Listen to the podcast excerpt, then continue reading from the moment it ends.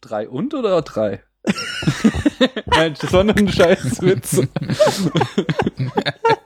ich hab, die Aufnahme läuft. Wir hatten schon mal eine Episode, die losging mit äh, meinem Kumpel Fabi, der zu Gast war, wie er am Lachen war. Auf Go! Woher soll ich denn wissen, wann du Go sagst, wenn du runterzählst? Das ist immer ein guter Opener. Ja. Das bricht quasi direkt das Eis. Man muss ja auch mit den Hörern so ein bisschen gleich erstmal sich eingrooven, wenn die die nächsten sechseinhalb Stunden einem zuhören sollen. Ne? Gut, dann kläre ich direkt mal auf, was hier passiert. Schönen guten Tag bei der Diverse Talk Nummer 4. Ich habe heute ursprünglich geplant, zwei Gäste, die gemeinsam einen Podcast hosten zu haben, nämlich Daniel und Paula vom Spätfilm. Leider, wie mir gesagt wurde, sind radioaktiv verseuchte Spinnen unterwegs und haben Paula gebissen. Jetzt ist sie in ihrem Schlafzimmer damit beschäftigt, mit ihren erwachsenen, neu, neu erwachsenen Webshootern Vasen zu zerscheppern und Spiegel kaputt zu machen. Daniel hat die Tür zugemacht, damit man das nicht so laut hört auf unserer kleinen Podcast-Aufnahme. Aber, wie das so ist mit den Freunden der Superhelden, sie stellen sich in den Dienst der großen Sache, sie wollen auch Superhelden sein, sie springen dort ein, wo Hilfe benötigt wird und deswegen ebenfalls mit in der Leitung Christian von Second Unit. Ich begrüße euch beide. Hallo. Hallo. Hallo. Hallo. Jetzt kam von Christian nix. Zumindest kam hier nichts an. Das heißt, wir haben Christian verloren. Ich hoffe nicht. Oh mein Gott. Ah, er ist wieder da. Ich höre ihn. Das wäre doch die beste Podcast-Eröffnung überhaupt, wenn schon bei der Begrüßung der Skype-Gast weg ist. Aber Arne, ich muss, ich muss zu meiner Verteidigung sagen, dass diese Begrüßung ähm, so gut war, dass ich die noch ein bisschen wirken lassen wollte. Alles du hast klar. mich sprachlos begrüßt. Das solltest du in Zukunft Da- da- vermeiden. Also weniger gute Begrüßung für die spontanen Gäste. Okay, also beim nächsten Mal. So, ihr Spackos, jetzt gibt's Superhelden-Scheiße hier. Hört zu. Yeah. Hallo, ja, Oder da sowas. fühle ich mich sofort angesprochen. Herrlich. Also ich sehe schon, äh, hier werden schon direkt Follow-up-Pläne für die nächsten Projekte gestartet. So wie es sein sollte. Es ist ja sowieso in Podcasts eigentlich gängig, grundsätzlich mindestens fünf Ideen für die nächsten Sendungen pro Sendung zu haben und dann nichts davon umzusetzen. Also zumindest bei solchen alten Podcast-Hasen wie den Celluleuten oder dem Sneakpot wird das ja gern gemacht. Okay, also wir setzen immer alles um, aber ich kann auch mal schauen, ähm, wir haben jetzt irgendwie 44 Folgen und auf unserer noch zu besprechen Liste stehen noch 62 Filme. also das heißt, äh, machen, ich, ich schreibe immer schön mit, was wir für Pläne machen, aber äh, irgendwann werden sie alle kommen. Ja, man hat ja schließlich keine unendlichen Kapazitäten. Gerade ähm, mit so 60, 70 Filme langen Watchlists. Man will ja auch schließlich auch ein bisschen etwas haben, auf das man sich noch freuen kann. Aber das, aber, das ist ja noch wie- machbar bei euch. Von, Also wir haben uns ja mal vorgenommen, alles zu besprechen, was es gibt an Filmen. Und wir, wir kommen der Sache auch langsam näher. Ja, meinst du? So, Ja, sehr, sehr langsam. ja, Tamino hat ja schon in quasi der Abschlusssendung eurer Phase 1 verlauten lassen, er glaubt, ihr hättet jetzt auch langsam alles Relevante besprochen. Das fand ich auch eine sehr schöne Aussage. So. Und deswegen muss ich ja, wenn ich über Comicfilme sprechen will, jetzt mit euch reden. Genau. Ja, und das wirst du heute tun, denn ich habe noch gar nicht gesagt, worum es geht. Ähm, von Daniel und Paula kam die Idee, lass uns doch mal über die erste große Welle Superheldenfilme Anfang dieses Jahrtausends sprechen und den Fokus auf den ersten X-Men und den ersten Spider-Man-Film legen. Ja, hatte ich auch Bock drauf. Sind auch beides Filme, die ich jetzt schon wieder ein Weilchen nicht gesehen hatte und äh, dann auch nochmal geschaut habe. Und Christian, du bist ja sowieso fit, was das betrifft. Äh, ich hoffe es, aber ich komme mir so ein bisschen vor wie damals in der Schule, wenn man eine Woche krank war und am ersten Tag wieder zum Unterricht kommt und niemand hat einem gesagt, dass man eine Klassenarbeit schreibt. So fühle ich mich gerade. Der muss ja halt alles aus den Ja, Fingern aber- saugen. Nicht? Ja, wie damals. Interessant ist ja, wenn man diese Filme länger nicht gesehen hat und sie dann mal wieder schaut. Ich weiß nicht, wie, wie oft habt ihr die beiden Filme denn eigentlich so über den Daumen gepeilt, beide mal geguckt? Oh. Ähm, keine Ahnung, aber schon so drei, vier Mal, denke ich, pro Film. Ja, ich würde auch sagen, so eine gute Handvoll, vielleicht ein bisschen mehr. Ja, okay, dann hält sich das nämlich bei uns ungefähr die Waage. Ich glaube, das war jetzt auch bei beiden Malen das dritte oder vierte Mal jeweils, dass ich die geguckt hatte. Und wenn man die dann sieht, man denkt im Vorfeld so, oh, ich habe eigentlich habe ich ja noch ganz gut auf dem Schirm, was da passiert. Und dann geht es los. Und jede Szene führt zur nächsten und man, also mir ging es zumindest so, dass ich immer wieder dachte, ach, das ist ja auch noch passiert. Ach, das gab's ja auch noch. Und dann auch irgendwie die Gags, also gerade so bei Spider-Man, so die, die erste Dreiviertelstunde, die ist ja doch irgendwie ziemlich zackig und lustig auch inszeniert. Mhm. Man auch über die Gags immer wieder lacht, obwohl man sie ja eigentlich schon mehrfach gesehen hat, aber das funktioniert ganz gut. Ähm, ich hatte jetzt, also Daniel, ich weiß nicht, wie konkrete ähm, konzeptuelle Pläne du so hattest. Ich habe mir nur so ganz grob erstmal abgesteckt, wie man sich dem Thema jetzt vielleicht erstmal ein bisschen allgemeiner nähern könnte und dann so die Brücke zu den Filmen schlägt. Ist das in eurem Interesse? Ähm, ja, das finde ich sehr gut. Äh, so ähnlich hatte ich mir das nämlich auch überlegt. Ich, ähm, beziehungsweise äh, auch wir, äh, Paula hatte da auch ganz groß mit äh, gespindoktert, bevor sie hier ausgeschaltet wurde von der Spinne. Aber äh, äh, ähm, ja, ich fand das halt einfach immer ein ganz spannendes Thema, wie halt so irgendwie, ich habe es ja noch live mitbekommen damals, äh, äh, zur Jahrtausendwende wieder vor quasi dieses Genre einfach tot war und du glaubtest, das geht jetzt irgendwie so den Weg des Westerns und auf einmal ähm, wieder aus allen Ecken und Enden die Superhelden sprossen so und das dachte ich ist doch eigentlich ein ganz spannendes Thema, da mal drüber zu sprechen. Finde ich auch, weil ich habe mal so ein bisschen überlegt, weil du jetzt gerade meintest, davor schien das eigentlich tot. Und wenn man sich mal so Gedanken gemacht, was ist denn eigentlich so das davor? Mhm. Wenn man so die 2000 äh, Grenze sich mal setzt und mal in die 90er zurückgeht, was war da mit Superhelden los? Also mir ist konkret erstmal nur eingefallen, diese beiden völlig trashigen Batman 3 und 4. Mhm. Also hier, was, was, wie Batman und Robin und was war Forever. der vierte nochmal? Ja, Forever. genau. Ja, genau. Also das war, Batman war quasi das einzig wirklich noch groß existierende ähm, ähm, Franchise und das haben sie quasi Ende der 90er voll gegen die Wand gefahren. So, dass äh, da auch irgendwie allen Kavalar war, so kann es nicht weitergehen. Aber ich habe mich nämlich auch mal ein bisschen schlau gemacht. Es wurden äh, erstaunlich viele ähm, Superheldenfilme doch gedreht, die halt aber alle nicht griffen. So also zum Beispiel waren so Versuche ähm, da. Sie haben einen Power Rangers Film gedreht. Da kann ich mich gar nicht mehr dran erinnern. Ähm, ich weiß aber, da, da gab es halt auch irgendwie in den 90ern, ich glaube, in der Serie oder so. Das war also, ich weiß auf alle Fälle, äh, bei mir kam das nie an, aber ich kenne Leute, die äh, irgendwie auch irgendwie Power Rangers in den 90ern noch äh, geil fanden und entsprechend gab es dann auch einen Kinofilm. Äh, aber ist halt nichts draus geworden. Und das andere, was ich noch weiß von meinen Kumpels, die noch tiefer in Comics drinne steckten, die haben damals ähm, dem der Film von Spawn ziemlich entgegenge fiebert, aber die hat sich dann halt auch als ziemlich äh, mau herausgestellt, so dass da auch irgendwie nichts draus werden konnte.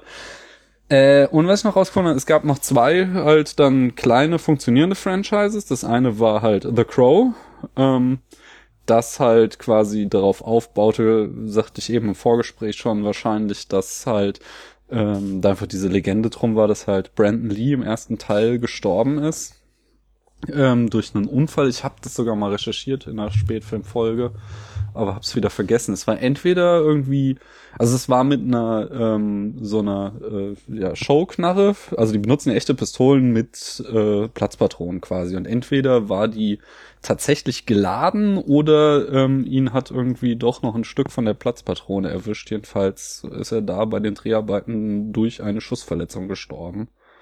Und das hat diesem ähm, diesem äh, Franchise so einen Hype gegeben, dass es immerhin vier Teile mitgemacht hat, so. Ich habe die ersten zwei gesehen, aber danach ist das an mir vorbeigegangen. Und das dritte so äh, ähm, hatte ich auch vergessen, dass es aus der Zeit ist, aber war natürlich Blade, war auch äh, da noch um die Jahrtausend. Ja, der ist auch der einzige, den ich so richtig Mhm. auf dem Schirm habe, weil ich den geliebt habe damals, den Film. Ja. Und echt ohne Ende geguckt. Also das, das war so ein Film, den ich mal eine Zeit lang bestimmt alle zwei Wochen einmal reingeschmissen habe. So die VHS-Kassette, die ich davon Yeah. hatte. Und ja, ähm, um noch mal kurz ein bisschen zurückzurudern bezüglich Spawn, an den kann ich mich nur noch so ganz grob Mhm. erinnern und habe jetzt auch in den letzten Jahren, wo man sich ja halt zwangsweise auch aufgrund des aktuellen Superhelden-Hypes so ein bisschen damit be beschäftigt, ähm, so ein bisschen mal daran noch zurückgedacht und ich glaube, der Film war echt nicht so geil, aber das einzige, was richtig Impact hatte damals und was vielleicht auch so ein bisschen bleibenden Charme noch im Zuge von Spawn entwickelt hat, ist der Soundtrack dazu, weil der hatte nämlich damals ein total abgefahrenes Konzept. Ich meine, heute ist es ja gang und gäbe, dass sämtliche Arten von Musikern für irgendwelche Collabs sich so zusammenfinden. Mhm. Aber Mitte der 90er, ich glaube Spawn ist ja von 97 oder 96 so den Dreh, ähm, da haben sie ja für den Soundtrack ja so Alternative, Indie und teilweise sogar Metal Bands zusammengeholt und haben die immer grundsätzlich mit Hip-Hop oder Turntablism Leuten in Kollaboration ein Lied produzieren lassen. Und das war halt für damalige Verhältnisse total krass, weil also gerade Hip-Hop hat sich ja erst in den letzten Jahren überhaupt erstmalig so ein bisschen für Einflüsse von irgendwo geöffnet. Aber du hattest Früher- doch schon so in den 90ern diese New Metal ähm, Welle, wo schon auch echt viele Hip-Hop-Einflüsse drinne waren.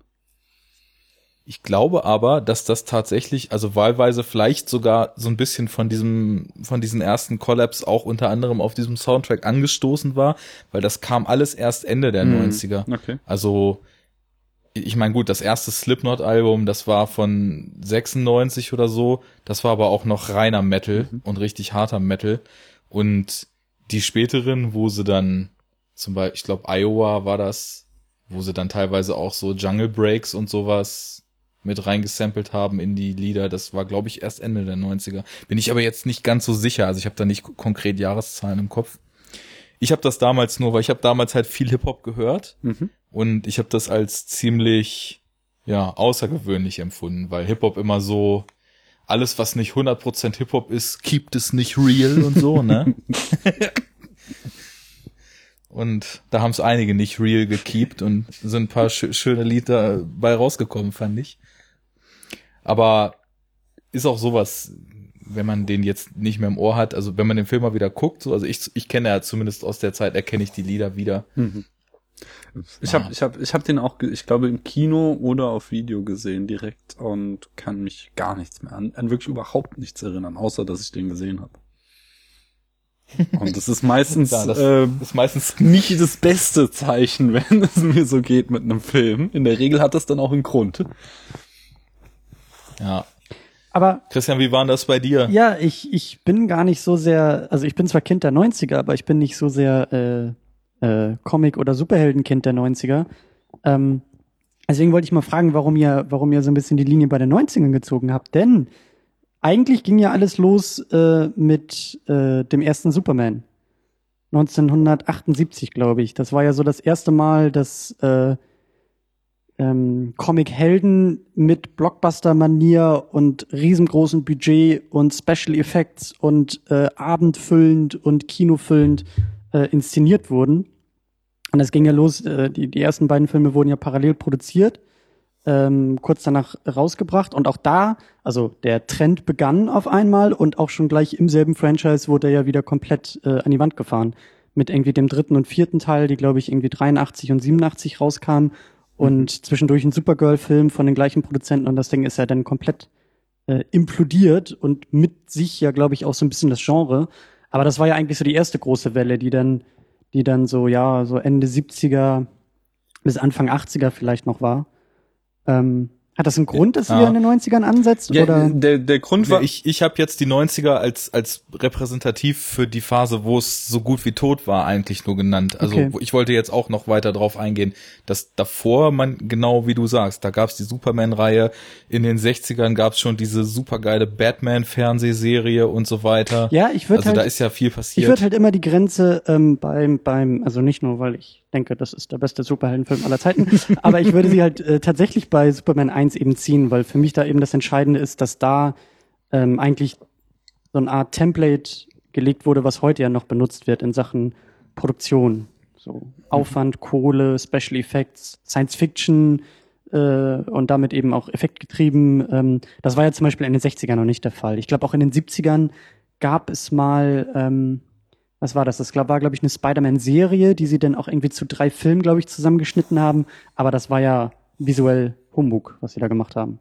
Ja, das, also das äh, äh, Stan Lee, habe ich jetzt auch gerade gelesen, hat, fand die äh, ausdrücklich sehr schlecht, was da irgendwie produziert wurde. Ich habe die mal irgendwie als Kind gesehen. Ich habe da irgendwie mal so Ausschnitte im Fernsehen gesehen und das waren wirklich so diese diese, äh, so wie bei der 60er Batman-Serie, ne, so die Kamera auf die Seite kippen und dann krabbelt da jemand über den Boden und dann sieht das so aus, als ob er auf der Wand äh, langläuft und das war schon alles sehr haarsträubend. Also äh, nicht so wie die eben dann späteren Filme, aber ähm, ich weiß auch nicht, ob wir das alles jetzt so äh, detailliert auseinanderklümmeln wollen. Nee, weil, äh, also Müssen wir nicht. Nee, ich hatte nur nicht, nee. ähm, auf dein, deine Frage geantwortet, warum wir da die Kant setzen. Es geht eher ähm, von der anderen Seite her, weil ja dann mit 2000 X-Men startend ähm, das Genre einfach durch die Decke ging so. Ähm, ja. Das ist der, finde ich, der spannende Punkt. So, warum ist da, also ich, äh, was ich halt davor noch, ähm, so klar Superman, aber dann halt ähm, Batman war ja. ja auch noch einfach ein sehr erfolgreiches ähm, Franchise. So, die hatten halt äh, da Ende der 80er, Anfang der 90er mit den ersten Filmen ähm, sowohl irgendwie Kritiker als auch das Publikum hinter sich und haben es dann halt aber auch voll verkackt am Ende so. Ja. Also, äh, und dann auf einmal kommt da halt hier dieser Brian Singer und macht diesen X-Men und ähm, alle waren irgendwie, äh, also so habe ich das damals erlebt, dass alle irgendwie äh, aus dem Kino kamen und sagten so, wow, sowas habe ich noch nicht gesehen, so, äh, das ist geil, da will ich mehr von sehen. So. Ja. Und ich glaube auch, dass ich weiß, warum, weil genau dieses Auslassen der 90er, was so große oder ich nenne es jetzt mal so tatsächlich ernstzunehmende äh, Superheldenproduktionen betrifft, gerade das Auslassen der 90er hat wahrscheinlich den Effekt, dass wir genau Anfang dieses Jahrtausends an einem Punkt angekommen sind, wo Effekte plötzlich so weit waren, dass einen das total umgehauen hat, mit welcher Detailverliebtheit und in welcher Skala man plötzlich in der Lage war, zu zeigen, was Sache ist und zu zeigen, ja. was, was es für Kämpfe gab, wie man die Fähigkeiten darstellen konnte von den Superhelden. Das war ja ganz, ganz anders als irgendwie kostümierte Menschen in den 70ern. Ich meine, you will actually believe a man can fly. Ja, ne? aber hallo, aber sicher doch. Aber es ist, Heute also ich noch. glaube, ich glaube aber, ähm, dass da trotzdem noch mehr reinspielt, weil äh, zum Beispiel Herr der Ringe hat nichts dergleichen für den Fantasy-Film ausgelöst. So sondern ähm, es ist schon, hm. äh, also so, obwohl Herr der Ringe halt auch so ein Riesenerfolg war, war alles, was da irgendwie nachher an Fantasy-Filmen versucht wurde, rauszuhauen, mit Ausnahme jetzt von Harry Potter, ist halt auch kläglich gescheitert irgendwie. Und ähm, halt bei den Superhelden gerade nicht so. Und ich denke, dass da so nicht nur die Special Effects dazu kamen, sondern halt noch so ähm, ja eine ganze Menge andere Faktoren einfach so mit reinspielten. Also für mich. Ganz klar. Ich äh, wollte das auch jetzt nicht als den mhm. alleinigen Grund erstmal verkaufen, sondern auch nur einen davon. Also für mich ist eben bei der, bei der ganzen Diskussion ähm, erstmal entscheidend, diese Höhen und Tiefen irgendwie auch, auch äh, festzustellen oder eben ähm, relativ egal, wo man irgendwie den Anfangspunkt setzt, aber eben ähm, für mich ist es erstaunlich, dass in diesem Genre, wenn wir es als Genre bezeichnen wollen, Comicfilm, Superheldenfilm, was auch immer, dass es da halt immer wieder so Art Phasen gibt oder äh, äh, Trends oder Boomphasen, wo dann irgendwie das Genre irgendwie floriert ähm, und auch, also sowohl bei den Kritikern als auch irgendwie an den Kinokassen, aber dann irgendwie immer wieder implodiert ist. Und da ähm, sind wir uns, glaube ich, alle einig, dass eben dieser, dieser Schnitt um die 2000er-Wende herum ähm, irgendwie was Neues ausgelöst hat. Obwohl es sozusagen die nächste Boomphase war nach einem Flop, äh, hm. ist seitdem das ganze Thema ja irgendwie ähm, anders in der Diskussion, auch anders in den Kinos, auch anders an den Kinokassen. Also irgendwie gibt's da einen, einen gewissen Punkt, der sich vielleicht von den vorherigen Hochphasen unterscheidet. Ähm, und da finde ich, ich finde die Special Effects ist ein, ist ein guter Punkt. Ich finde aber auch, dass Ähm, und, und das ist, das ist also der zweite Punkt, der, der mir dabei wichtig ist, der, der reiht sich auch ein bisschen an die 70er, 80er und äh, Superman, Batman an, dass es, dass die Leute, die die Filme gemacht haben, ähm, diese Filme machen wollten. Also Mhm. besonders äh, Brian Singer jetzt mit X-Men, besonders äh, äh, Sam Raimi mit Spider-Man, ganz besonders Christopher Nolan mit, mit Batman Begins. Ähm, das sind nicht nur irgendwie schnell hingeschluderte Produktionen, die halt irgendwie gemacht werden mussten, weil irgendwelche Lizenzen im Raum stehen oder weil man irgendwie die große Kohle machen konnte, sondern, also gerade was Brian Singer mit X-Men gemacht hat, ähm, das, das Thema war ja so tot, dass da eigentlich ja nicht irgendjemand darauf gekommen wäre, dass der Typ äh, ein, eine, eine so erfolgreiche Produktion machen kann. Und ich habe die Zahlen auch nicht so ganz im Kopf, aber ich glaube, der erste X-Men war auch noch verhältnismäßig günstig in der Produktion.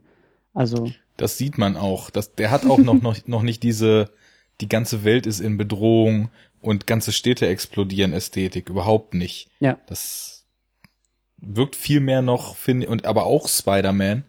Ähm, die sind beide viel bodenständiger noch, die, die Wobei- Situationen, in denen sich das alles abspielt. Spider-Man halt noch viel mehr als ähm, hier X-Men. X-Men geht's ja dann doch wieder am Ende darum, dass da hier auf diesem einen komischen Fest sämtliche äh, Führungschefe der Erde versammelt sind und die dann alle zu Mutanten werden sollen. So.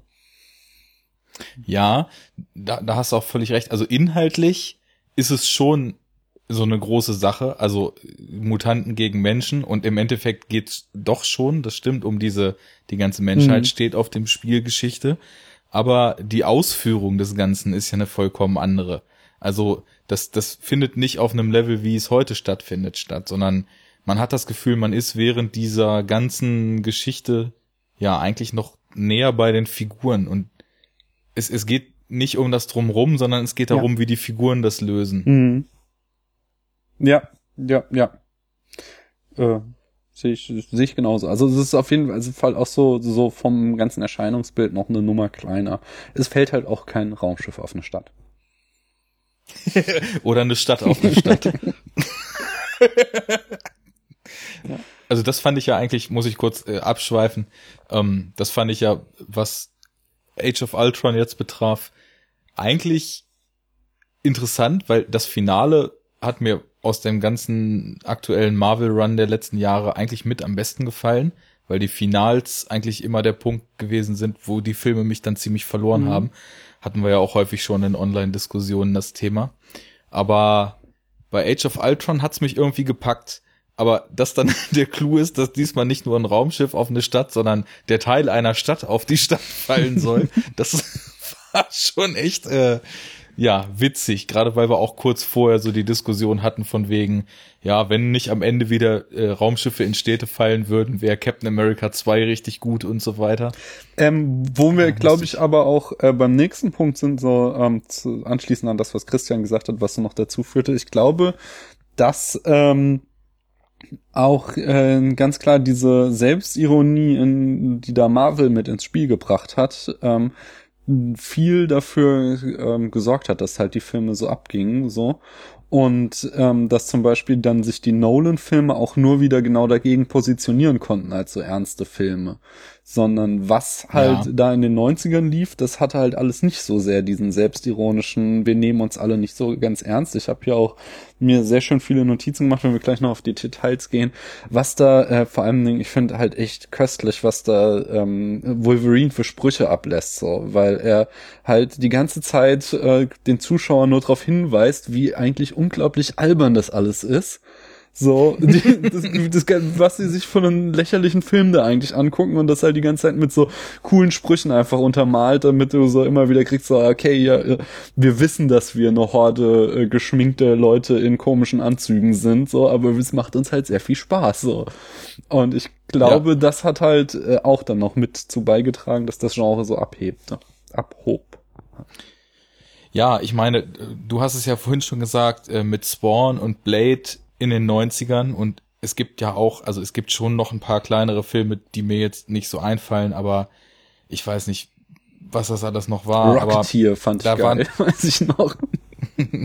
Wusstet ihr, dass es Genau, in ähm, den 90ern auch einen äh, Fantastischen Vier-Film gab? Nee. zur Lizenzrettung, Ja. ne? Der gilt doch so als der schlechteste überhaupt. Ich habe den auch noch nicht gesehen, weil der wurde halt gedreht, um nicht veröffentlicht zu werden. Also Ja. Aber der, der ganze Cast wusste es nicht. Genau. Also es wurde ihnen nicht gesagt, dass der Film eigentlich nur für, für die Halde ist. Und ähm, der soll wohl ganz gutes Trash-Potenzial haben. Ähm, ich, ich weiß das, weil er vor kurzem im Wasting Away Podcast besprochen wurde. Und das war allein schon sehr unterhaltsam, sich anzuhören, was in diesem Film so passiert und wie absurd es ist und wie man eigentlich überhaupt nicht verstehen können soll, worum es da irgendwie geht. Und Dr. Doom irgendwie vollkommen homoerotisch aufgeladen durch dieses Setting da latscht und naja, genau. Ach, was mir jetzt noch eingefallen war, also Thema Comic-Verfilmung, ähm, Judge Dredd gab's ja auch noch, ne, der ja auch äh, ja schon auch relativ trashig mhm. war, aber halt auch nicht so ein heroischer Weltrettungsfilm, ne? Also ich habe so ein bisschen das Gefühl, dass das war in den 90ern ja alles schon so ein, zwei Nummern düster und das waren dann teilweise ja auch eher so äh, ja, in unserem Fall hier drüben die FSK 18 Dinger, also sowohl Blade als auch Spawn hatten da ja, glaube ich, sogar zu kämpfen, überhaupt unzensiert dann auf den Heimkinomarkt zu kommen. Hm weil das dann doch blutrünstiger gewesen ist, als es Anfang der 2000er dann weiterging.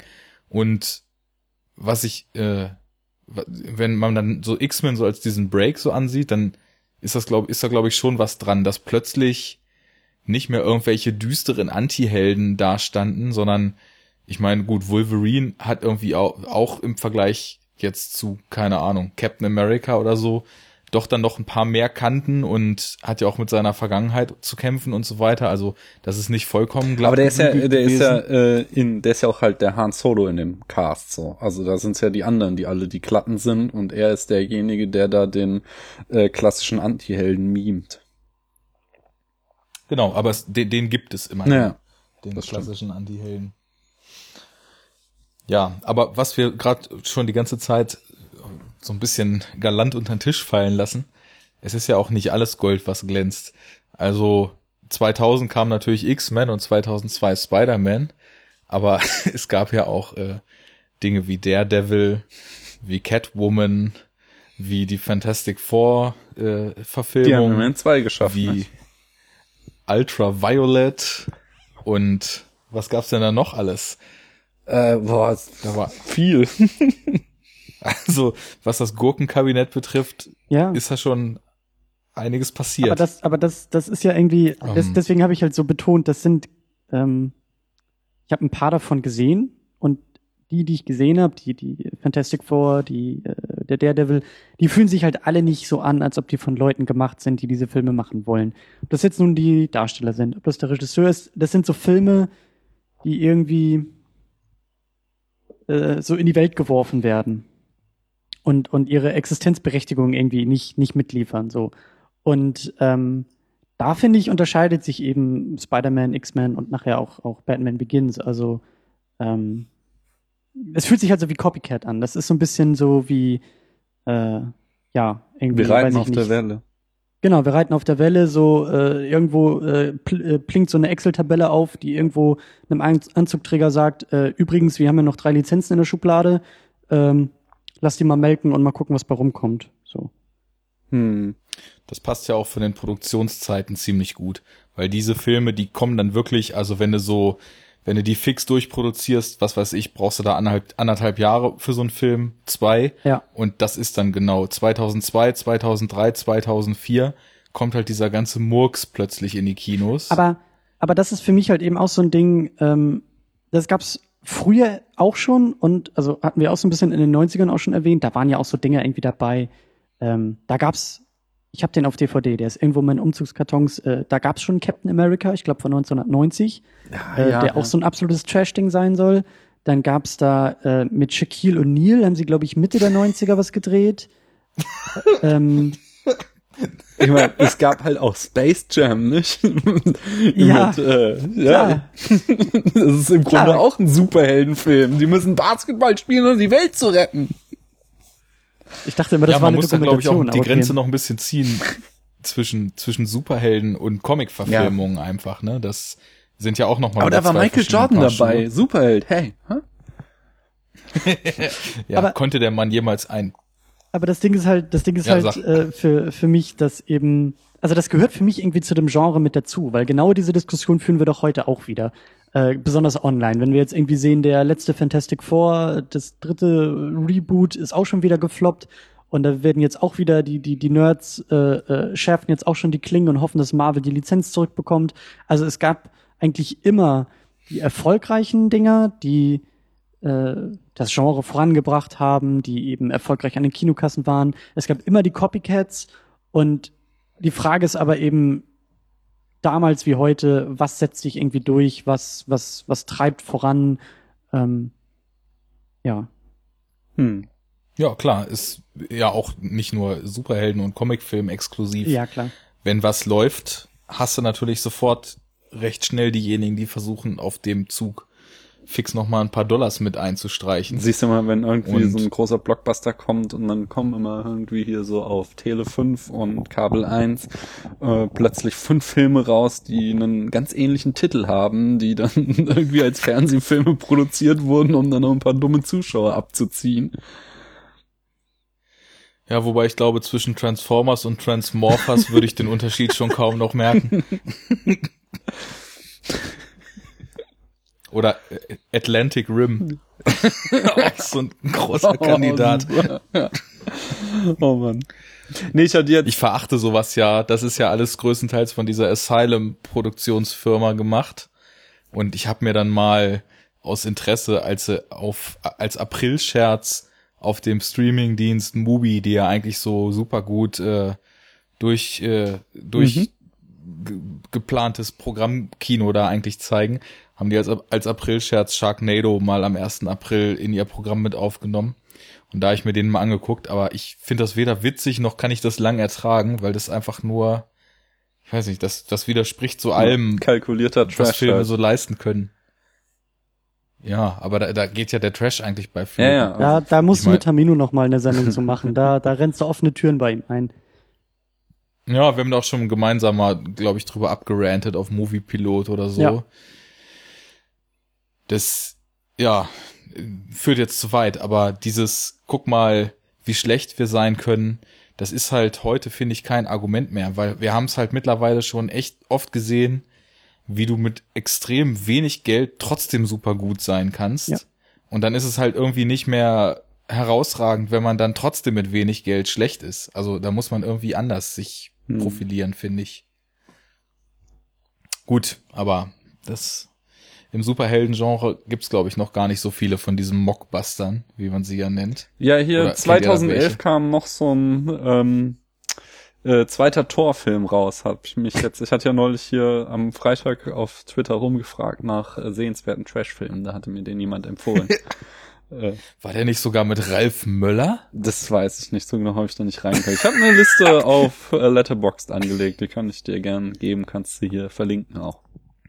Ich dachte schon, Ja. Daniel, du wolltest von dem zweiten Torfilm, also der Fortsetzung zum. Ja, Den, den hat mir auch jemand in der Liste. Ne? Da und da, so fing's an. Ja. Jemand sagte, Tor 2 muss da drauf und dann sagt jemand anders, so, der meint doch bestimmt nicht den echten Tor. Und ich so, äh, ja doch, meint er. Und so, nein, nein, der meint den Tor und äh, hat dann den zweiten, also diesen, diesen äh, Trash-Tor noch auch noch auf die Liste gepackt. Ja, ja. Ähm, aber ich glaube, er war nicht mit Ralf Möller. Ich, Ralf Möller hat ja nur die ganzen schönen Uwe Boll-Filme gedreht. Und bei Batman und Robin mitgespielt. Das muss man ihm natürlich auch und er hat doch, er hat der, Ralf Möller hat doch auch diese ähm, Conan-Serie gemacht, oder?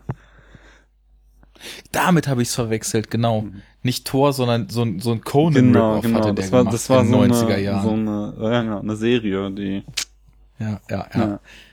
genau. Wollen wir, Ja, aber stimmt, also. Na, sag, sag. Ich wollte nur sagen, wollen wir uns mal hier X-Men zuwenden? Oder? Ja, jetzt haben wir schon so, so viel drauf rumgeritten, wie X-Men irgendwie so ein quasi Paradigmenwechsel eingeleitet hat. Dann lass uns mal zu X-Men kommen. Das klingt doch gut. Ähm, darf ich da mal hier kurz so äh, quasi das, obwohl du hier der Hausherr bist, äh, das Regiezepter übernehmen? Ich habe gar kein Problem damit, auch einfach nur leitend zu moderieren, weil bei deiner Vorbereitung weiß ich jetzt schon, Nee, ich dass hab- ich, ich viel mich, lernen kann in den nächsten. ich habe mich zurückgehalten, so. Ich weiß nicht, äh, an deine Hörer und Hörerinnen kann ich ja vielleicht sagen, so im Spätfilm mache ich immer, äh, ich habe halt persönlich sehr, sehr viel äh, Spaß an so Fun Facts rund um Produktion und so und da mache ich dann immer im Spätfilm einen langen Blog auch, äh, was ich alles über die Produktion herausgefunden habe. Ähm, das habe ich, wie gesagt, jetzt hier nicht so ausführlich gemacht, sondern nur so ein bisschen mal geguckt, was so die lustigsten Anekdoten sind, die es darum gibt. Äh, aber ich dachte mir, vielleicht wollen wir uns zuerst mal irgendwie mit dem Herrn Singer auseinandersetzen. Wie findet ihr den denn so? Also Brian Singer, den. Regisseur. Aha. Ich durchwachsen. Also, Ich glaube, ich, ich, aber lass aber mal Christian den ich glaube, ich kenne zu wenig außerhalb des Comic-Bereichs. Ich glaube, ich habe neulich, ist nicht der Usual Suspect von ihm? Genau, also ich habe hier mal ein paar Sachen rausgeschrieben. Also das war so sein großer, äh, ich weiß nicht, ob es der erste Film war, aber es war auf jeden Fall so sein Durchbruch, äh, The, The Usual Suspects. Dann hat 96 war das, 98 hatte der Musterschüler gemacht. Ähm, äh, ich weiß nicht, wie er auf, er doch äh, Apt Pupil heißt er auf Englisch. Ähm, da spielt auch schon hier Gandalf mit. Wie heißt er, der Schauspieler? Ian Ian McKellen. McKellen, ja genau. Ähm, dann 2000 X-Men, 2003 X-Men 2, dann 2006 Superman Returns. Was hältst du von dem, Christian? Äh, äh, schwierig, aber seit Man of Steel finde ich ihn besser. Ah, okay. Äh, 2008 ähm, dann hier äh, Operation Valkyrie oder Valkyrie im Englischen, dieser äh, Stauffenberg-Film. 2013 ähm, Jack the Giant Slayer, boah, den habe ich neulich gesehen und der ist, also der hat mich echt schockiert, wie schlecht der ist. Und 2014 ähm, X-Men Days of Future Past. Außerdem ist noch erwähnenswert, dass er halt das Drehbuch zu X-Men First Class geschrieben hat und bei der Produktion von Dr. House irgendwie mit drinne steckte auch. Äh, hat er aber das Drehbuch zum, zum dritten X-Men nicht nur mitgeschrieben? Zum X-Men 3 Ja? Weißt du das ähm, zufällig? Also äh, er wird ja ich nicht mir der jetzt zumindest nicht rausgeschrieben. Äh, kann sein, dass ich es nur nicht mitgekriegt habe oder sch- verschweigen wollte, weil ich den Film verschweigen will. So. Okay. Aber nee, ich wollte ich wollte nur feststellen, weil das oft so ist. Ähm, äh, ich meine nämlich, dass er auch den dritten ursprünglich machen sollte und dann jetzt Mhm. Superman abgesprungen ist. Und das kann ja sein, dass die da irgendwie Das- die erste Sequenz benutzt haben in dem fertigen Film aus seinem Drehbuch und dann kriegt er Drehbuch-Credits und in Wirklichkeit hat er eigentlich nichts gemacht bei dem Film. Okay, So. hm, das kann sein, Das dass er dann noch mal so. irgendwie drinne steht. So. Und im Gegensatz dazu kriegen dann die ganzen Leute, die die Rewrites gemacht haben und die sechste, siebte und achte Drehbuchversion geschrieben haben, keinen Credit Mhm. bei dem Film. da ich Das Dings- kann auch passieren, ja. Da habe ich äh, sehr schön noch irgendwann in einer Folge, ich höre sehr gerne den Podcast Harmontown ähm, von von von äh, Dan Harmon, dem äh, äh, hier dem Showrunner von Community, der Serie Community und von ach wie heißt das? Der hat noch so eine Comic-Serie, die jetzt gerade auch ziemlich gehypt wird. Ähm, äh, Adventure Time? Nee, nee, nee, nee, nee. So, so Simpsons-Niveau ist die. Ach, wie heißen die? Mit so zwei Typen, die irgendwie durch Dimensionen reisen. Äh, Onkel und Neffe. Äh, Rick and Morty ist das. Ähm, die, jedenfalls, der, also der Podcast ist sehr eigen, der Typ ist halt echt durchgeknallt und es ist so quasi einfach nur die Aufzeichnung von seinem äh, Stand-Up-Programm, so. Äh, also die, die stehen quasi auf der Bühne, er ist auch irgendwie bekennender Alkoholiker und er besäuft sich zwei Stunden lang auf der Bühne und redet. Und ähm, es, Oh es gibt so auch eine Folge, wo er sich ähm, über hier Ach, wie heißt der Film, wo Matt Damon und Ben Affleck den Drehbuch-Oscar für gekriegt haben? Good Will Hunting. Good Will Hunting, da packt er nämlich über Good Will Hunting aus und das ist so geil, weil er nämlich da auch so war, dass irgendwie das Drehbuch von Ben Affleck und Matt Damon war wohl irgendwie auch so, ging in Richtung Superhelden-Story und es hat halt irgendein Typ auch total überarbeitet und diesen Film draus gemacht, der dann später den Oscar gekriegt hat und ähm, er meint auch so, das sieht man auch, wie die auf die Bühne kommen, so, ähm, Ben Affleck feiert so voll und Matt Damon läuft so hinter ihm und ihm ist das eher unangenehm und ein bisschen peinlich, dass er jetzt diesen Oscar kriegt für das Buch, was er einfach nicht geschrieben hat, wo nur sein Name draufsteht. So. Äh, Das ist interessant, weil in die Richtung können wir nachher auch noch mal ein bisschen abdriften, weil ich glaube, dass es ja so in den letzten Jahren auch immer mehr Diskussionen und Debatten drum gibt, ob das eigentlich, beziehungsweise wie wenig gerechtfertigt das eigentlich ist, dass für diese ganzen Marvel-Figuren ganz oft ausschließlich Stan Lee den, den Creation Credit einstreicht, weil das heißt ja, Stan Lee hat Spider-Man hm. erfunden und hat die X-Men erfunden und die Fantastic Four erfunden und so weiter. Und da gibt es ja wohl auch häufig, ähm, ja, so ein paar Kontroversen und mittlerweile geht man ja, glaube ich, dazu über, dass dieser Jack Kirby heißt er, glaube ich, ne, der Illustrator auch von den, ähm, von den ganzen Comics, dass der zumindest auch mal mehr, äh, ja, einfach mal genannt wird, wenn es darum geht, wer diese Figuren eigentlich erschaffen hat, weil Stan Lee da teilweise mal so ja, ich bin da nicht so ganz drin, aber so ein paar lockere Entwürfe hingerotzt hat und andere haben das weiter ausgearbeitet und er wird halt sein ganzes Leben lang dafür gefeiert, dass er die erschaffen hat, die Figuren. Aber das ist ja mittlerweile auch so ein, so ein eigenes Marketing, äh, Ding. Also ich glaube, Leute, die überhaupt keine Ahnung von Comics und Comicfilmen und irgendwie der Welt an sich haben, die aber zweimal im Jahr ins Kino gehen, ähm, für die ist das, glaube ich, schon wichtig, dass da irgendwie irgendwo erkennbar der Name Stan Lee dabei ist. So, dann checken die, was das ist. Hm. Oh, es die geht erkennen um Comic dann die zwei zweimal im Jahr im, Kino erkennen die dann sogar den Cameo von ihm. Genau, wirklich, wirklich. Genau das, das, also deswegen glaube ich auch äh, wird, wird das so exzessiv noch gemacht, dass, dass äh, Marvel da irgendwie auch sagen kann, so äh, guck mal, das sind wir. Also der Name Marvel, der Name Stan Lee und dann vielleicht irgendwie noch der Comic-Held. Und gerade wenn du mal guckst, was da heutzutage auch teilweise an, an die Leinwand geschissen wird an, an Helden, äh, wenn du da nicht irgendwie noch den Namen Stan Lee und Marvel daneben hast, also hm.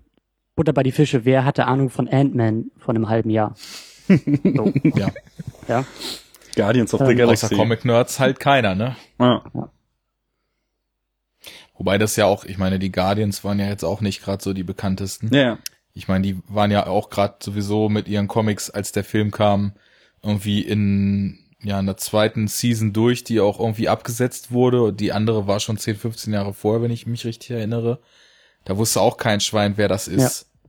Ich tippe mal, dass da auch die, die Hefte dann, die dann ja auch irgendwie gelauncht wurden, zeitgleich oder kurz nach dem Film, dass die wahrscheinlich auch wieder einen guten Schub durch den Film da gekriegt haben. Ja, wobei das. Das befruchtet sich ja gegenseitig so mittlerweile. Wobei das halt, äh, ich, ich bin da auch nicht so ganz drin, aber ich verfolge das manchmal so im Augenwinkel, ähm, äh, also die Comicbranche, das Comic-Medium hat wohl immer noch riesengroße Probleme. Also diese erhofften Synergieeffekte, die treten wohl tatsächlich nicht so sehr ein.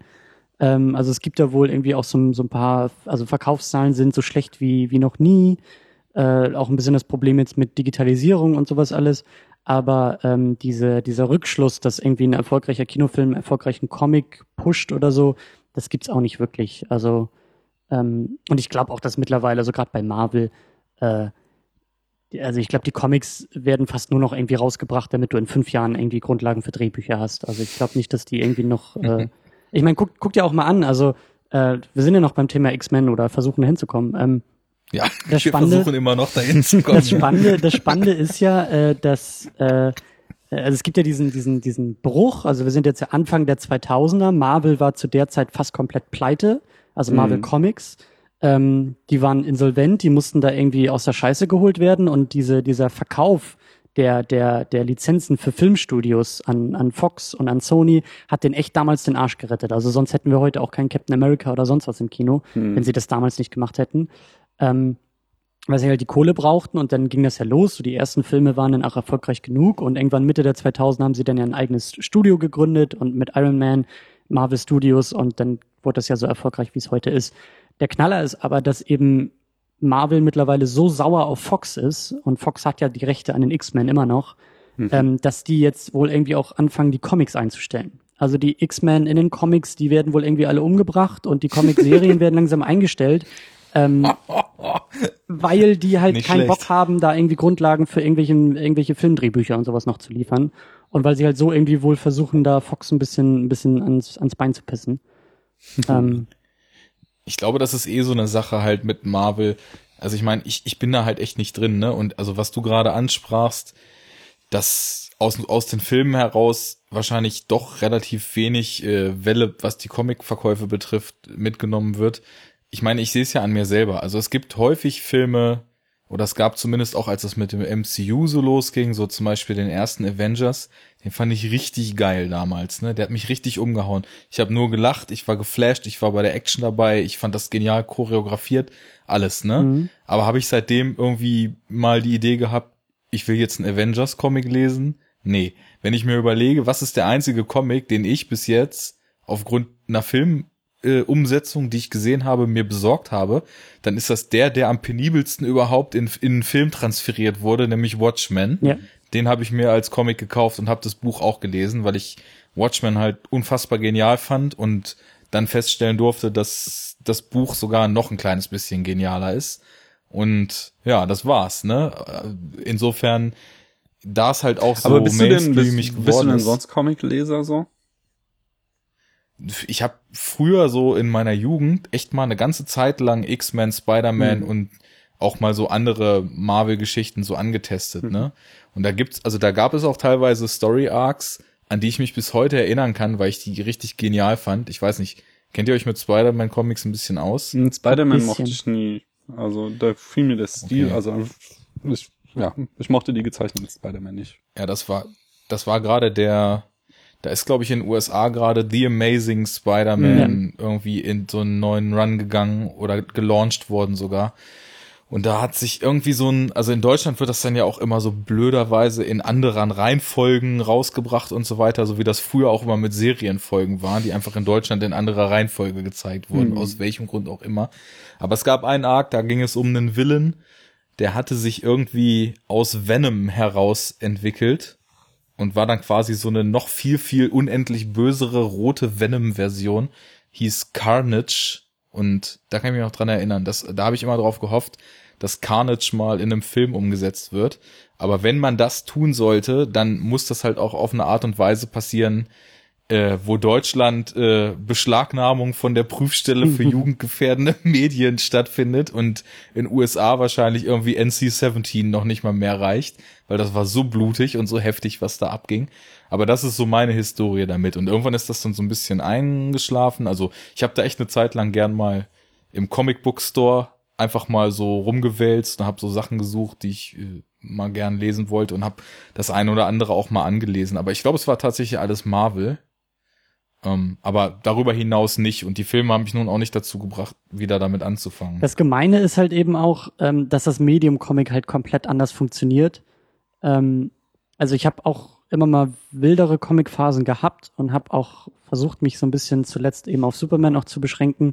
Aber es ist halt dadurch, dass es halt teilweise seit, weiß ich nicht, 75 Jahren ein, ein, ein, ein, eine durchgehende Erzählung ist, die immer mal wieder zwischenzeitlich neu gestartet wird. Aber wenn du halt irgendwie ähm, Mitte der 2000er hast du irgendwie bei Superman Ausgabe Nummer, weiß ich gar nicht mehr, was es war, irgendwie 800 oder so gehabt. Ähm, du kommst da nicht so einfach von der Haupt von der Hauptlinie und dann genau. gibt's ja noch immer zig so ja, ja. Seitenspin-offs. Das, ne? das Ding ist halt, wenn du Comics liest, musst du dich davon verabschieden zu sagen, es gibt einen Anfang, Mittel und Ende. Das ist so dieses typische, das, das gibt es nicht. Du, du kannst eigentlich, nimm dir einen Comic, fang an zu lesen und dann liest du weiter und wenn du Bock hast, liest du mal ein paar Sachen davor. Aber wenn du es eigentlich richtig machen willst, gibt es nicht so sehr diese, diese Einstiegspunkte wie halt eben bei Filmen. So, der neue Spider-Man kommt raus, Spider-Man kommt zum ersten Mal ins Kino, alles klar, kannst du gucken, kommen zwei Fortsetzungen, das ist noch verständlich. Aber bei Comics geht's einfach nicht. Bei Comics gibt es diesen nee. Einstiegspunkt nicht. Und ich, ich könnte mir vorstellen, dass wenn diese ganze Welle so weiter äh, abgeht, wie sie geplant ist. Ich kann mir vorstellen, wenn das alles noch beständig bleibt und nicht zum Zusammenbruch kommt, haben wir in 20 Jahren ein ähnliches Problem. Weil dann hast du auf einmal den fünften Batman äh, innerhalb von irgendwie 30 Jahren oder sowas. Äh, und du hast das ja jetzt schon teilweise. Auch. Du hast, ja, du hast es ja auch jetzt schon teilweise, dass du. Ähm, Spider-Man ist das beste Beispiel. Da, nee, also, Der kriegt ja jetzt ja, das dritte Reboot in 15 Ja, das meine ich noch nicht mal. Sogar auch schon mit diesem hm, Expanded Universe von Marvel. Ich hatte den Thor-Film nicht gesehen und als ich das erste Mal den Avenger-Film gesehen habe, habe ich mich auch die ganze Zeit gefragt, warum Loki diesen beschissenen Helm trägt und was das eigentlich für ein Typen ist. So. Das heißt, äh, da wird ja auch einfach vorausgesetzt, dass du jetzt mittlerweile dir äh, sämtliche Stränge dieses Universums anguckst, so, ähm, weil sie davon ausgehen, dass sie, dass sie es irgendwann wieder zusammenführen werden, so. Ja. ja. Ich muss noch mal drauf eingehen, weil das ganz interessant ist, was du jetzt gerade gesagt hast, Christian, ist tatsächlich, glaube ich, auch fast so ein Punkt, der mich so ein bisschen sogar dran gehindert hat, doch vielleicht mal wieder anzufangen, mir das eine oder andere Heft zu holen oder halt irgendwie ein Digital-Abo mir dafür zu klicken. Das ging nämlich äh, um X-Men, genau. Und zwar als, also äh, hier X-Men, wie hieß der letztens? Nicht, nicht Days of Future Past, der davor. First, First Contact? Nee. Äh, First Class. First, äh, First Class. Class, genau. Ja. Den fand ich recht gut, muss ich sagen. Und das war auch so in der Zeit, als ich noch nicht, was jetzt langsam losgeht, so ein bisschen übersättigt war, so von diesen neueren Marvel-Filmen. Und obwohl der ja nicht Marvel-Produktion ist, sondern ist ja hier, ist das Fox oder Sony? Fox. Weiß nicht. Fox, ne? Mhm. Ja. Aber dennoch, dann habe ich mal so geguckt, ja, X-Men hast du doch früher gern gelesen. Und wenn du dir dann halt, also eine gute Anlaufquelle sind ja immer so die US-Wikipedia-Artikel, die ja einfach grundsätzlich zehnmal so umfangreich sind wie die deutschen, weil Comic-Kultur da ja eh eine ganz andere Nummer ist. Und dann fängst du halt an zu lesen und dann geht es, ja, äh, in den 60ern oder 70ern wurde X-Men erstmalig äh, von dem und dem entworfen. Fünf Jahre später kam die erste Parallellinie in Parallelrealität. Äh, dann zehn Jahre später sollte es eingestellt werden. Dann sind drei zeitgleich irgendwie mit neuer Besetzung, drei verschiedene X-Men-Lines. Dann alles geht durcheinander und dann stehst du da und es gibt quasi so von der Serie, die du auschecken willst, quasi zehn verschiedene und du hast einfach keinen Plan mehr, ne? Genau wie du sagst. Wenn ich jetzt sage, okay, Star Trek interessiert mich, dann gehe ich chronologisch zurück und sage, okay, dann fange ich halt ganz am Anfang an und entweder das baut aufeinander auf oder ich verliere das Interesse und das geht bei Comics nicht. Das ist alles viel zu wüst und diese ganzen Querverweise und ja. wer hat jetzt in welcher Storyline oder in welcher Iteration von dem gleichen Comic was erlebt und dann sterben die in irgendeine, in irgendeiner Version und in einer anderen leben sie aber weiter und das ist alles ziemlich weird, muss man sagen. Aber Marvel hat ja auch komplett einen Cut gemacht, glaube ich, vor ein paar Jahren, ne? Beide. Also ich glaube, Marvel ist irgendwie ja. dabei oder, oder, oder hat es oder so, aber DC hat es auf jeden Fall 2011 gemacht. Genau. Ja. Aber ist das nicht Marvel Now? Ähm, ich, wo die quasi so ein, das komplette, das komplette Marvel Universe jetzt relaunchen oder re relaunched haben?